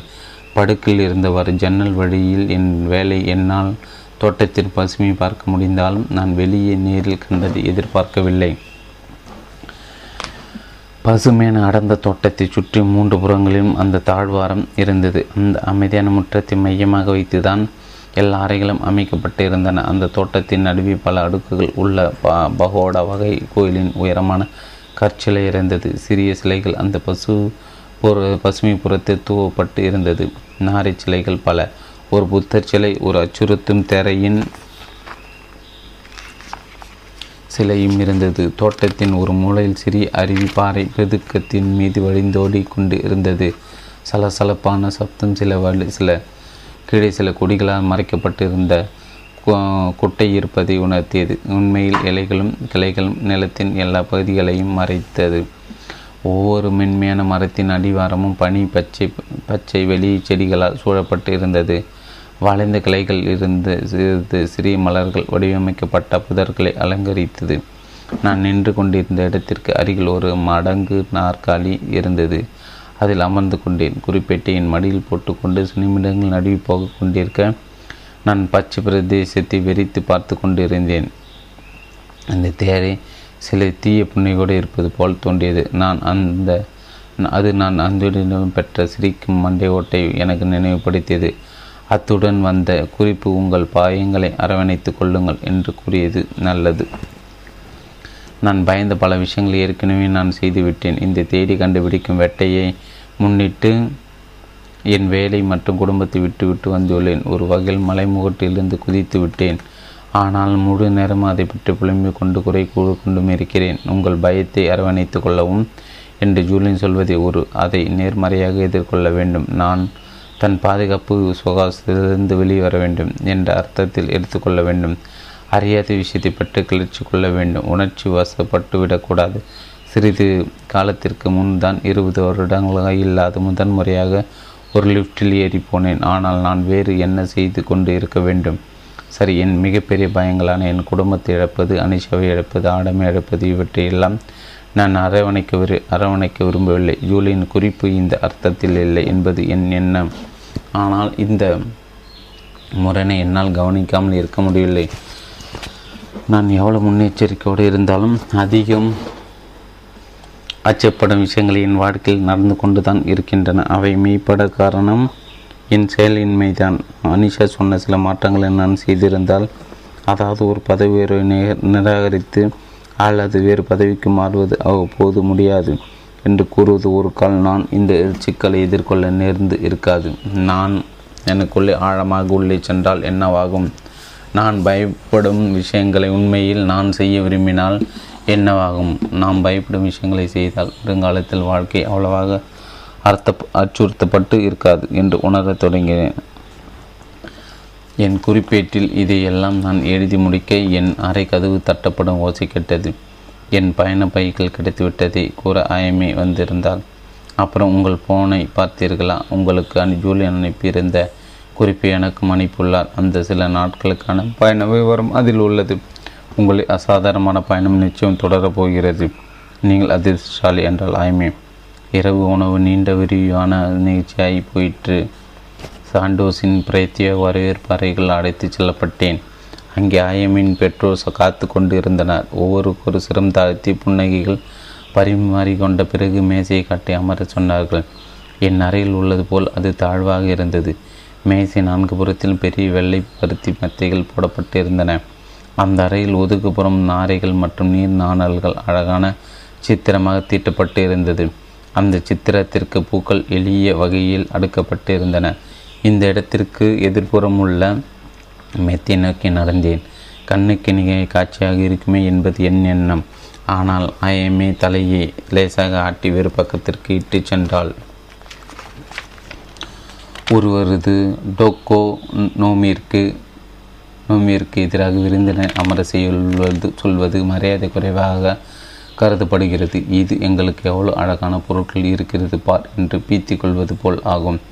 அப்படியா என்ற என் ஏமாற்றத்தை நான் வெளிப்படுத்தியிருப்பேன் போல. ஏனென்றால் ஆயமே தொடர்ந்து உங்களை இங்கே உட்கார சொல்வதில் எனக்கு விருப்பம்தான், ஆனால் என் பெற்றோர் சங்கடப்படுவார்கள், புரிந்து கொள்வீர்கள் என்று நினைக்கிறேன். நாங்கள் உட்கார்ந்ததும் ஒரு இளம்பெண் சூடான ஈர துவாலைகளை ஒரு தட்டில் ஏந்தி வந்தாள். ஓஷிபோரி என்றால் ஆயமே, இது உங்கள் கைகளை சுத்தம் செய்வதற்கானது, ஆனால் உங்கள் நாப்கின் போல் பயன்படுத்தாதீர்கள். முகத்தையே கையோ அதை வைத்து துடைக்கக்கூடாது. முதலில் வந்த பதார்த்தங்கள் பரிமாற்ற பிறகு ஆயமே அவள் பெற்றோரும் ஒன்றாக இடா இடாகி மாசு என்றனர். நான் பணிவோடு பெற்றுக்கொள்கிறேன் என்று அர்த்தம். ஆயமே விளக்கம் தந்தால் இவ்வாறு தொடங்கி கோச்சி சோமா டேஷிதா, அதாவது ஒரு நல்ல உணவிற்கு நன்றி என்று கூறி முடிப்போம். மாலை வெகு நேரம் வரை உணவு ஒன்பது நீண்டது. சூப்பு, குஷி மற்றும் ஷாமி, பிறகு டெம்புரா, ஆவியில் இட்ட மீன், நெருப்பில் சுட்ட மாட்டிறைச்சி மற்றும் ஊறுகாய் போடப்பட்ட காய்கறிகள் பரிமாறப்பட்டன. இறுதிய இறுதியாக வேறு வகை தெளிவான சூப் இருந்தது. உணவு என்பது ஜப்பானிய உணவு ஒழுக்காச்சாரம் பற்றி மேலும் பாடங்கள் சொல்லி தந்தால் ஆயமே. சாப்டிக்ஸ் குச்சிகளை காட்டி அவற்றில் சாதத்தில் நெட்டி குத்தாக நிறுத்தக்கூடாது என்றால் அது ஈமச் சடங்குகளின் போது ஊதுவத்திகளை மணலில் வைப்பது மக்களுக்கு நினைவுபடுத்தும். சாப்டிக்ஸை பயன்படுத்தி உணவை மற்றோருக்கு தருவது விரும்பத்தக்கதல்ல. இப்படி தான் தகனத்திற்கு பிறகு இறந்தவர்களின் எலும்புகளை கையாளப்படும். இன்னும் நிறைய சொன்னால் குச்சியின் கனத்த முனையை கொண்டு எதையும் எடுக்கக்கூடாது, யாரை நோக்கி குறிவைத்து குச்சிகளை கீழே வைக்கக்கூடாது, சாப்டிக் வைத்து கொண்டு உணவை குத்தக்கூடாது. கடைசி விடுதிய கடைசி வி விதி எனக்கு ஏமாற்றத்தை தந்தது. இந்த கையால் மட்டுமே என்னால் தட்டியிலிருந்து உணவை என் வாயிற்கு தள்ள உத்தரவாதம் இருந்தது. நிகரி குஷி சாதத்தை சோயா சாஸில் முக்கி எடுக்கும் என் பழக்கம் ஏற்புடையதல்ல என்பதையும் தெரிந்து கொண்டேன். இப்போ இப்படி செய்தால் சாதம் அதிகமாக சாசை உறிஞ்சும் விதம் விடும், அது பேராசை என்ற தோட்டத்தை தரும். மேலும் அரிசி சாசிற்குள் விழுந்துவிடும். என்னை மிகவும் ஈர்த்திய விதி என்னவென்றால் ஒருவருக்கொருவர் பானங்களை பரிமாறிக்கொள்வது. பானம் நேர்ந்த புட்டி மேசைக்கு கொண்டு வரப்பட்ட போது ஆயமே எனக்கு முதலில் ஊற்றிவிட்டு கொஞ்சம் தன் பெற்றோருக்கு பரிமாறினாள். தன்னுடைய கோப்பையை அவள் நிரப்பிக்கொள்ளவில்லை. அவள் குடிக்கப் போவதில்லை என்று எண்ணிக்கொண்டேன். ஆனால் அவள் தந்தை புட்டியிலிருந்து தன் முக மகளின் முன்பு இருந்த சிறிய செராமிக் கோப்பையில் கொஞ்சம் விட்டார். சிறிது நேரம் கழித்து ஆயமின் அம்மா எல்லோருடைய கோப்பைகளை மறுமுறை நிரப்பினாள், தன்னுடையதை தவிர. இம்முறை ஆயமே புட்டி எடுத்து தன் தாயிற்கு கொஞ்சம் சாக்கி கொடுத்தாள். மூன்றாம் முறை இவ்வகையில் பானங்கள் நிரப்பப்பட்டன. நான் ஆயமை நோக்கி புருவங்களை உயர்த்தினேன். ஆ, நீங்கள் கவனித்து விட்டீர்கள் போல என்றால் ஜப்பானியர்கள் விருந்தோம்பலின் முக்கிய பகுதிகளாக தங்கள் விருந்தினர் கோப்பைகள் நிறைந்து இருக்குமாறும், ஆனால் தங்களுடைய நிரப்பிக்கொள்வது சரியில்லை என்றும் நினைக்கின்றனர். மாறாக உங்கள் கோப்பை காலியாக உள்ளதை மற்றவர்கள் கவனிக்கும் வரை நீங்கள் காத்திருக்க வேண்டும், இதனால் அவர்கள் உங்கள் கோப்பை நிரப்ப முடியும். அனிஷா, வாடம் மற்றும் நான் சேர்ந்து உணவு அருந்துவதை நினைத்து பார்த்தேன். அவளின் வழி அவளின் காலி கோப்பை நான் கவனித்து நிற்பதற்குள் அவள் நாக்கு வறண்டு போயிருக்கும். சாப்பிட்டவுடன் அண்டபுரத்தை கலார சுற்றி வரலாம் என்றால் ஆயமே. தெருக்கள் காய்ந்திருந்தால் ஈரப்பதம் கூடிய புழுக்கம் காற்றில் இருந்தது. ஜப்பானிய உணவு ஒழு ஒழுங்காச்சாரத்தை விலைக்கு எதிர்த்து நன்றி என்றேன். கூழாங்கற்களால் ஆன தெருக்களில் நடந்து கொண்டு இருந்தோம். இன்னும் அதிக காலம் இங்கே நான் இருந்தால் இந்த வித்தியை கற்றுக்கொண்டிருப்பேன். ஜூலியன் கொடுத்த பயணப்பட்டியலின்படி நாளை மறுநாள் நான் மெக்சிகோவிற்கு பறக்க வேண்டும்.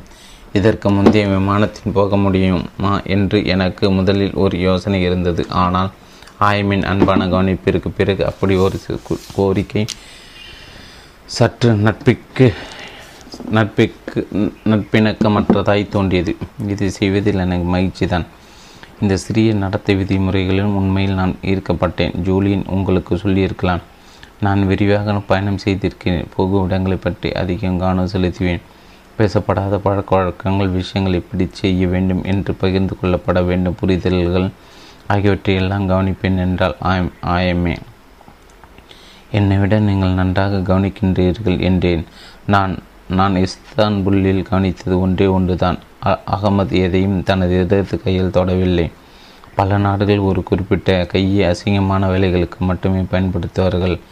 ஆக அந்த கையை கொண்டு நீங்கள் உணவையோ மற்றவர்களையோ தொடமாட்டார்கள் என்று விளக்கினேன் விளக்கினால் ஆயுமே அதுவாக தான் இருக்கும் என்று நினைத்தேன். நான் இதில் சுவாரஸ்யமானது என்னவென்றால், நாங்கள் வளர்க்கப்பட்ட விதிமுறைகள் இயற்கையானது, தெளிவானது, தர்க்க ரீதியானது கூட. மற்றொரு கலாச்சாரத்தின் கண்களை கொண்டு பார்க்கும்போது தான் நாம் ஆச்சரியப்படவோ கேள்வி கேட்கவோ தொடங்குகிறோம் என்றால் அவள் தொடர்ந்து, உதாரணமாக கை குலுக்கும் பழக்கம் என்பது மற்றவர்கள் நீங்கள் ஆயுதம் தாங்கி வரவில்லை என்றும் கெடுதல் செய்யும் உபதேசம் இல்லை என்ற உணர்த்தவே வந்த பழக்கம் என்று நான் படித்திருக்கிறேன். ஆக இன்று நான் மாநாட்டிற்காக நியூயார்க்கு சென்றால் ஏன் கையை நீட்ட வேண்டும், நான் கத்தி ஏதும் வைத்திருக்கவில்லை என்று காட்டுவதற்காகவா?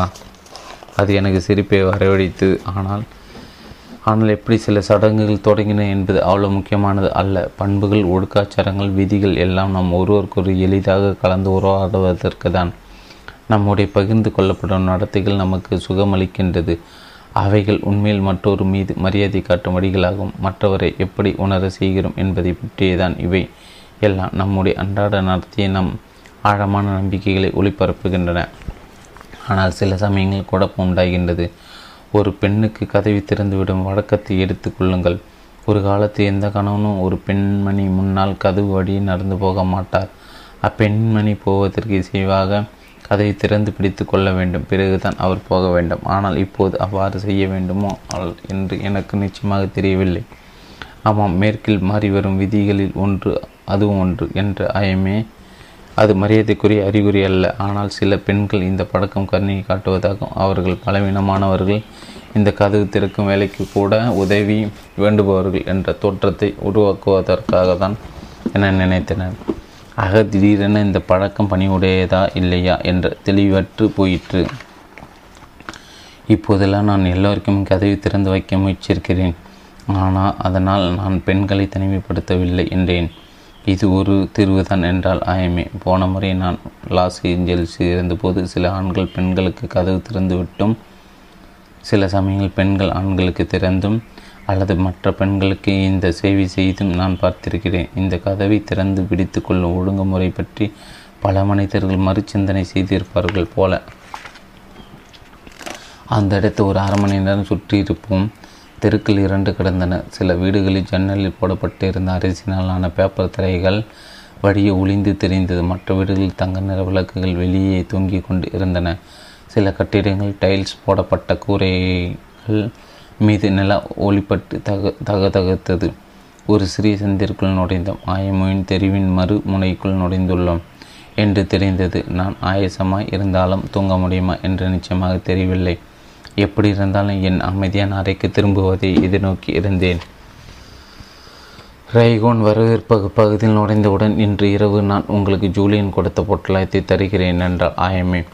மறுமுனையில் இருந்து கதவு வழியே என்னை இட்டு சென்றாள். அவளை பின்தொடர்ந்த நான் மறுபடியும் தோட்டத்தை பார்த்து இருக்கும் மரத்தாழ்வாரத்திற்குள் இருப்பதை கண்டேன். கொடிகள் மீது சில விளக்குகள் தொங்கிக் கொண்டு இருந்தன. நீரூற்றின் மீது ஒரு ஒளி விளக்கு பிரகாசமாய் ஓ ஒளி வீசி கொண்டிருந்தது. மேலும் சில விளக்குகள் சிலைகள் மீது ஒளியை பாய்ச்சி கொண்டு இருந்தன.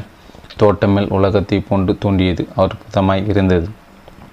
ஒரு சிறிய தேக்கு பெஞ்சை காட்டி, தயவு செய்து அமருங்கள், நான் சருதியில் வந்து விடுகிறேன் என்று கூறி ஆயமே வெடித்துக்குள் காணாமல் போனாள். ஒரு நிமிடம் கழித்து ஒரு சிறிய பொட்டலத்தை இரண்டு கைகளாலும் ஏந்திய வண்ணம் திரும்பி வந்தாள். கையால் செய்யப்பட்ட கெட்டியான காகிதத்தால் சுட்டப்பட்ட ஒரு பட்டு கயிற்றினால் கட்டப்பட்டிருந்தது. அதை என்னிடம் நீட்டினாள். நான் அதை பத்திரமாக இரண்டு கைகளால் அவளிடமிருந்து வாங்கி கொண்டேன். பிறகு என்னை பார்த்து சிரித்த, இந்த கடிதம் என்ன சொல்கிறது என்று உனக்கு தெரியும் இல்லையா என்று கேட்டேன். நிச்சயமாக என்றால் ஆயமை சிரித்து கொண்டு. என் அறைக்குள் திரும்பியவுடன் அந்த பொட்டலத்தை பிரித்து அந்த கெட்டியான காகிதத்தை விரித்தேன். உள்ளே ஒரு குறிப்பும் அதனுடன் ஒரு மிகச்சிறிய தங்க நாரையும் இருந்தது. நாரையின் உள்ளங்கில் நிறுத்தி பாய்த்தேன். அதன் பின்புறத்தின் நீண்ட மென்மையான வளைவு, பின் தூக்கிய தலை, அதன் மென்மையான க அழகு. என் கைகளை கொண்டு அதை மூடினேன். தோல் சுருக்கு பையன் கடித்தில் இருந்து எடுத்து நாரையில் அதில் போட்டேன். குறிப்பை பிரித்து படிக்கத் தொடங்கினேன். அன் அன்பு கொண்டு வாடுங்கள். முக்கியமாக நினைவு கொள்ள வேண்டிய என்னவென்றால், என்றும் எவ்வாறு நம் எண்ணங்கள் தான் வார்த்தைகளாகின்றதோ அவ்வாறே நம் நம்பிக்கை செயல்களாகின்றது. எந்த செயலும் அது எவ்வளவு சிறியதாக இருந்தாலும் அது முக்கியமற்றதல்ல என்று ஆகாது. நாம் எப்படி ஒருவரை நடத்துகிறோமோ அது நாம் உட்பட எல்லோரையும் எப்படி நடத்துகிறோம் என்பதை விளக்குகிறது. நாம் மற்றவரை அவமரியாதை செய்தால் நம்மை நாமே அவமதிக்கின்றோம். மற்றவர்கள் நம்பிக்கை கொள்ளவில்லை என நம்மை பற்றி அவன் அவநம்பிக்கையை தான் கொள்வோம். மற்றவர்கள் கொடூரமாக நடந்து கொண்டால் நம்மிடம் அவர்தான் நடந்து கொள்வோம். நம்மை சுற்றி உள்ளவர்கள் நம்மால் பாராட்ட முடியவில்லை என்றால் நம்மையும் பாராட்டி கொள்ள மாட்டோம். நாம் தொடர்பு உள்ள ஒவ்வொரு மனிதருடனும் நாம் செய்ய அனைத்து காரியங்களும் நாம் எதிர்பார்ப்பதை விட அதிக அன்புடன் நடந்து கொள்ள வேண்டும். அதிக தாராளத்துடன் இருக்க வேண்டும். நாம் சாத்தியமின்றி நினைத்து விட அதிக நேர்மறையாக இருக்க வேண்டும். மற்றொரு மனிதன் முன்னால் இருக்கும் ஒவ்வொரு கணமும் நாம் மிக உயர்ந்த பண்புகளை வெளிப்படுத்த ஒரு சந்தர்ப்பமாகும்.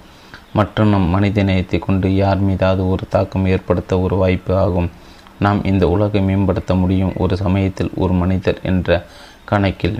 இந்த மந்திர காப்பிற்கு ஆயமே ஏன் பாதுகாவலர் ஆக்கினார் ஜூலியன் என்று சந்தேகமே இல்லை. ஆம் என்று புன்னகைத்தவாறு என்னுள் நிறை நினைத்து கொண்டேன்.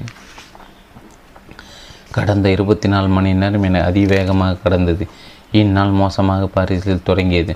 குறைந்தபட்சம் நான் அதை மோசமாக தொடங்கினேன். அழுது கொண்டு பிணங்கி கொண்டு படபடப்பட்டும் இருந்தேன்.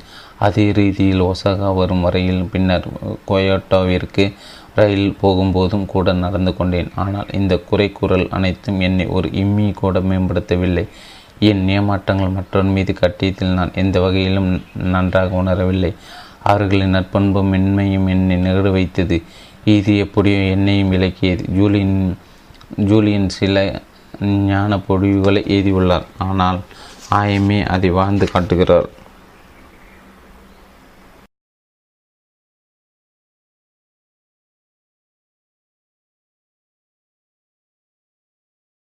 நிச்சயமாக சொல்வேன். மறுபடியும் ஆய்மை என்ன விஷயங்களை வித்தியாசமாய் பார்க்க தூண்டினால் அவள் இந்த உலகத்தினூடே வெகு மென்மையுடன் நகர்வதாய் தோன்றியது. அது அவள் எப்படி எதிர்வினையாற்றுகிறாள் மற்றும் பிற மனிதர்கள் அதற்கு எப்படி நடந்து கொள்கிறார்கள் என்பதே இது எல்லோருக்கும் எல்லாவற்றையும் பற்றி ஆகும். அது ஒருவேளை சரியாக இருக்கலாம். ஜூலியன் என்னை பற்றி சிந்திக்கின்றார், ஆனால் நான் அவரை பற்றி சிந்திக்கவில்லை. என் வேலைகளுக்காக திரும்பி போவதில் தான் பொறுமையின்றி இருக்கிறேன். எதற்காக இவ்வளவு அவசரமாகவும் மற்றும் ஏன் இந்த மந்திர காப்புகளும் அவருக்கு தேவைப்படுகின்றது என்று நான் கவலைப்படவில்லை. இந்த பட்டியலின்படி ஆகும் நேரத்தை செலவழிக்க வேண்டும் என்று ஜூலியன் நினைத்தால் நானும் அதை செய்ய முடியும். அடுத்த நாள் ஆயமே என்னை கிரிய கியோ மி மிசு ஆலயத்திற்கும் ரெயின் ஜோன்ஜி கோயிலுக்கும் அழைத்து சென்றால் மாலையில் கியோன் பகுதியில் காலார நடத்தும். அங்கே அடிப்படை பெண் ஆண்களை மகிழ்விக்கும் கேஷவாஸ் எனப்படும் பெண்கள் முன் ஏற்பாடு செய்யப்பட்ட சந்திப்புகளுக்காக தெருக்கள் வழியை போய் கொண்டிருந்தன. அன்றிரவு நான் படுக்கையில் விடும்போது ஜூலியனுக்கும் அவர் கண்ணோட் பயண திட்டத்திற்கும் மனமாற நன்றி கூறினேன். நாளை நான் மெக்சிகோவில் உள்ள ஆக்ஸ் குட்ஸ் காப் என்னும் இடத்தில் சாவ யுகன் என்பவரை சந்திக்கப் போகிறேன். நான் ஒரு முறை அனிஷாவுடன் மெக்சிகோவில் உள்ள அகபுல்கோவிற்கு போயிருக்கிறேன். ஆனால் இப்போது செல்லவிருக்கும் மெரிடியாவிற்கோக்கோ அல்லது யுகப்புடன் வெப்பத்தில் எந்த பகுதிக்கும் சென்றதில்லை. மெக்சிகோ செல்ல இது மிகவும் வெப்பமான நேரம் என்று எனக்கு தோப்பட்டது. அடுத்த நாள் காலை ஒசாகாவில் இடாமே விமான நிலையத்தில் ஆயமே என் கையை குளிக்கப்படி பாருங்கள், கத்தி இல்லை என்றால் இருவரும் வணங்கி கொண்டோம்.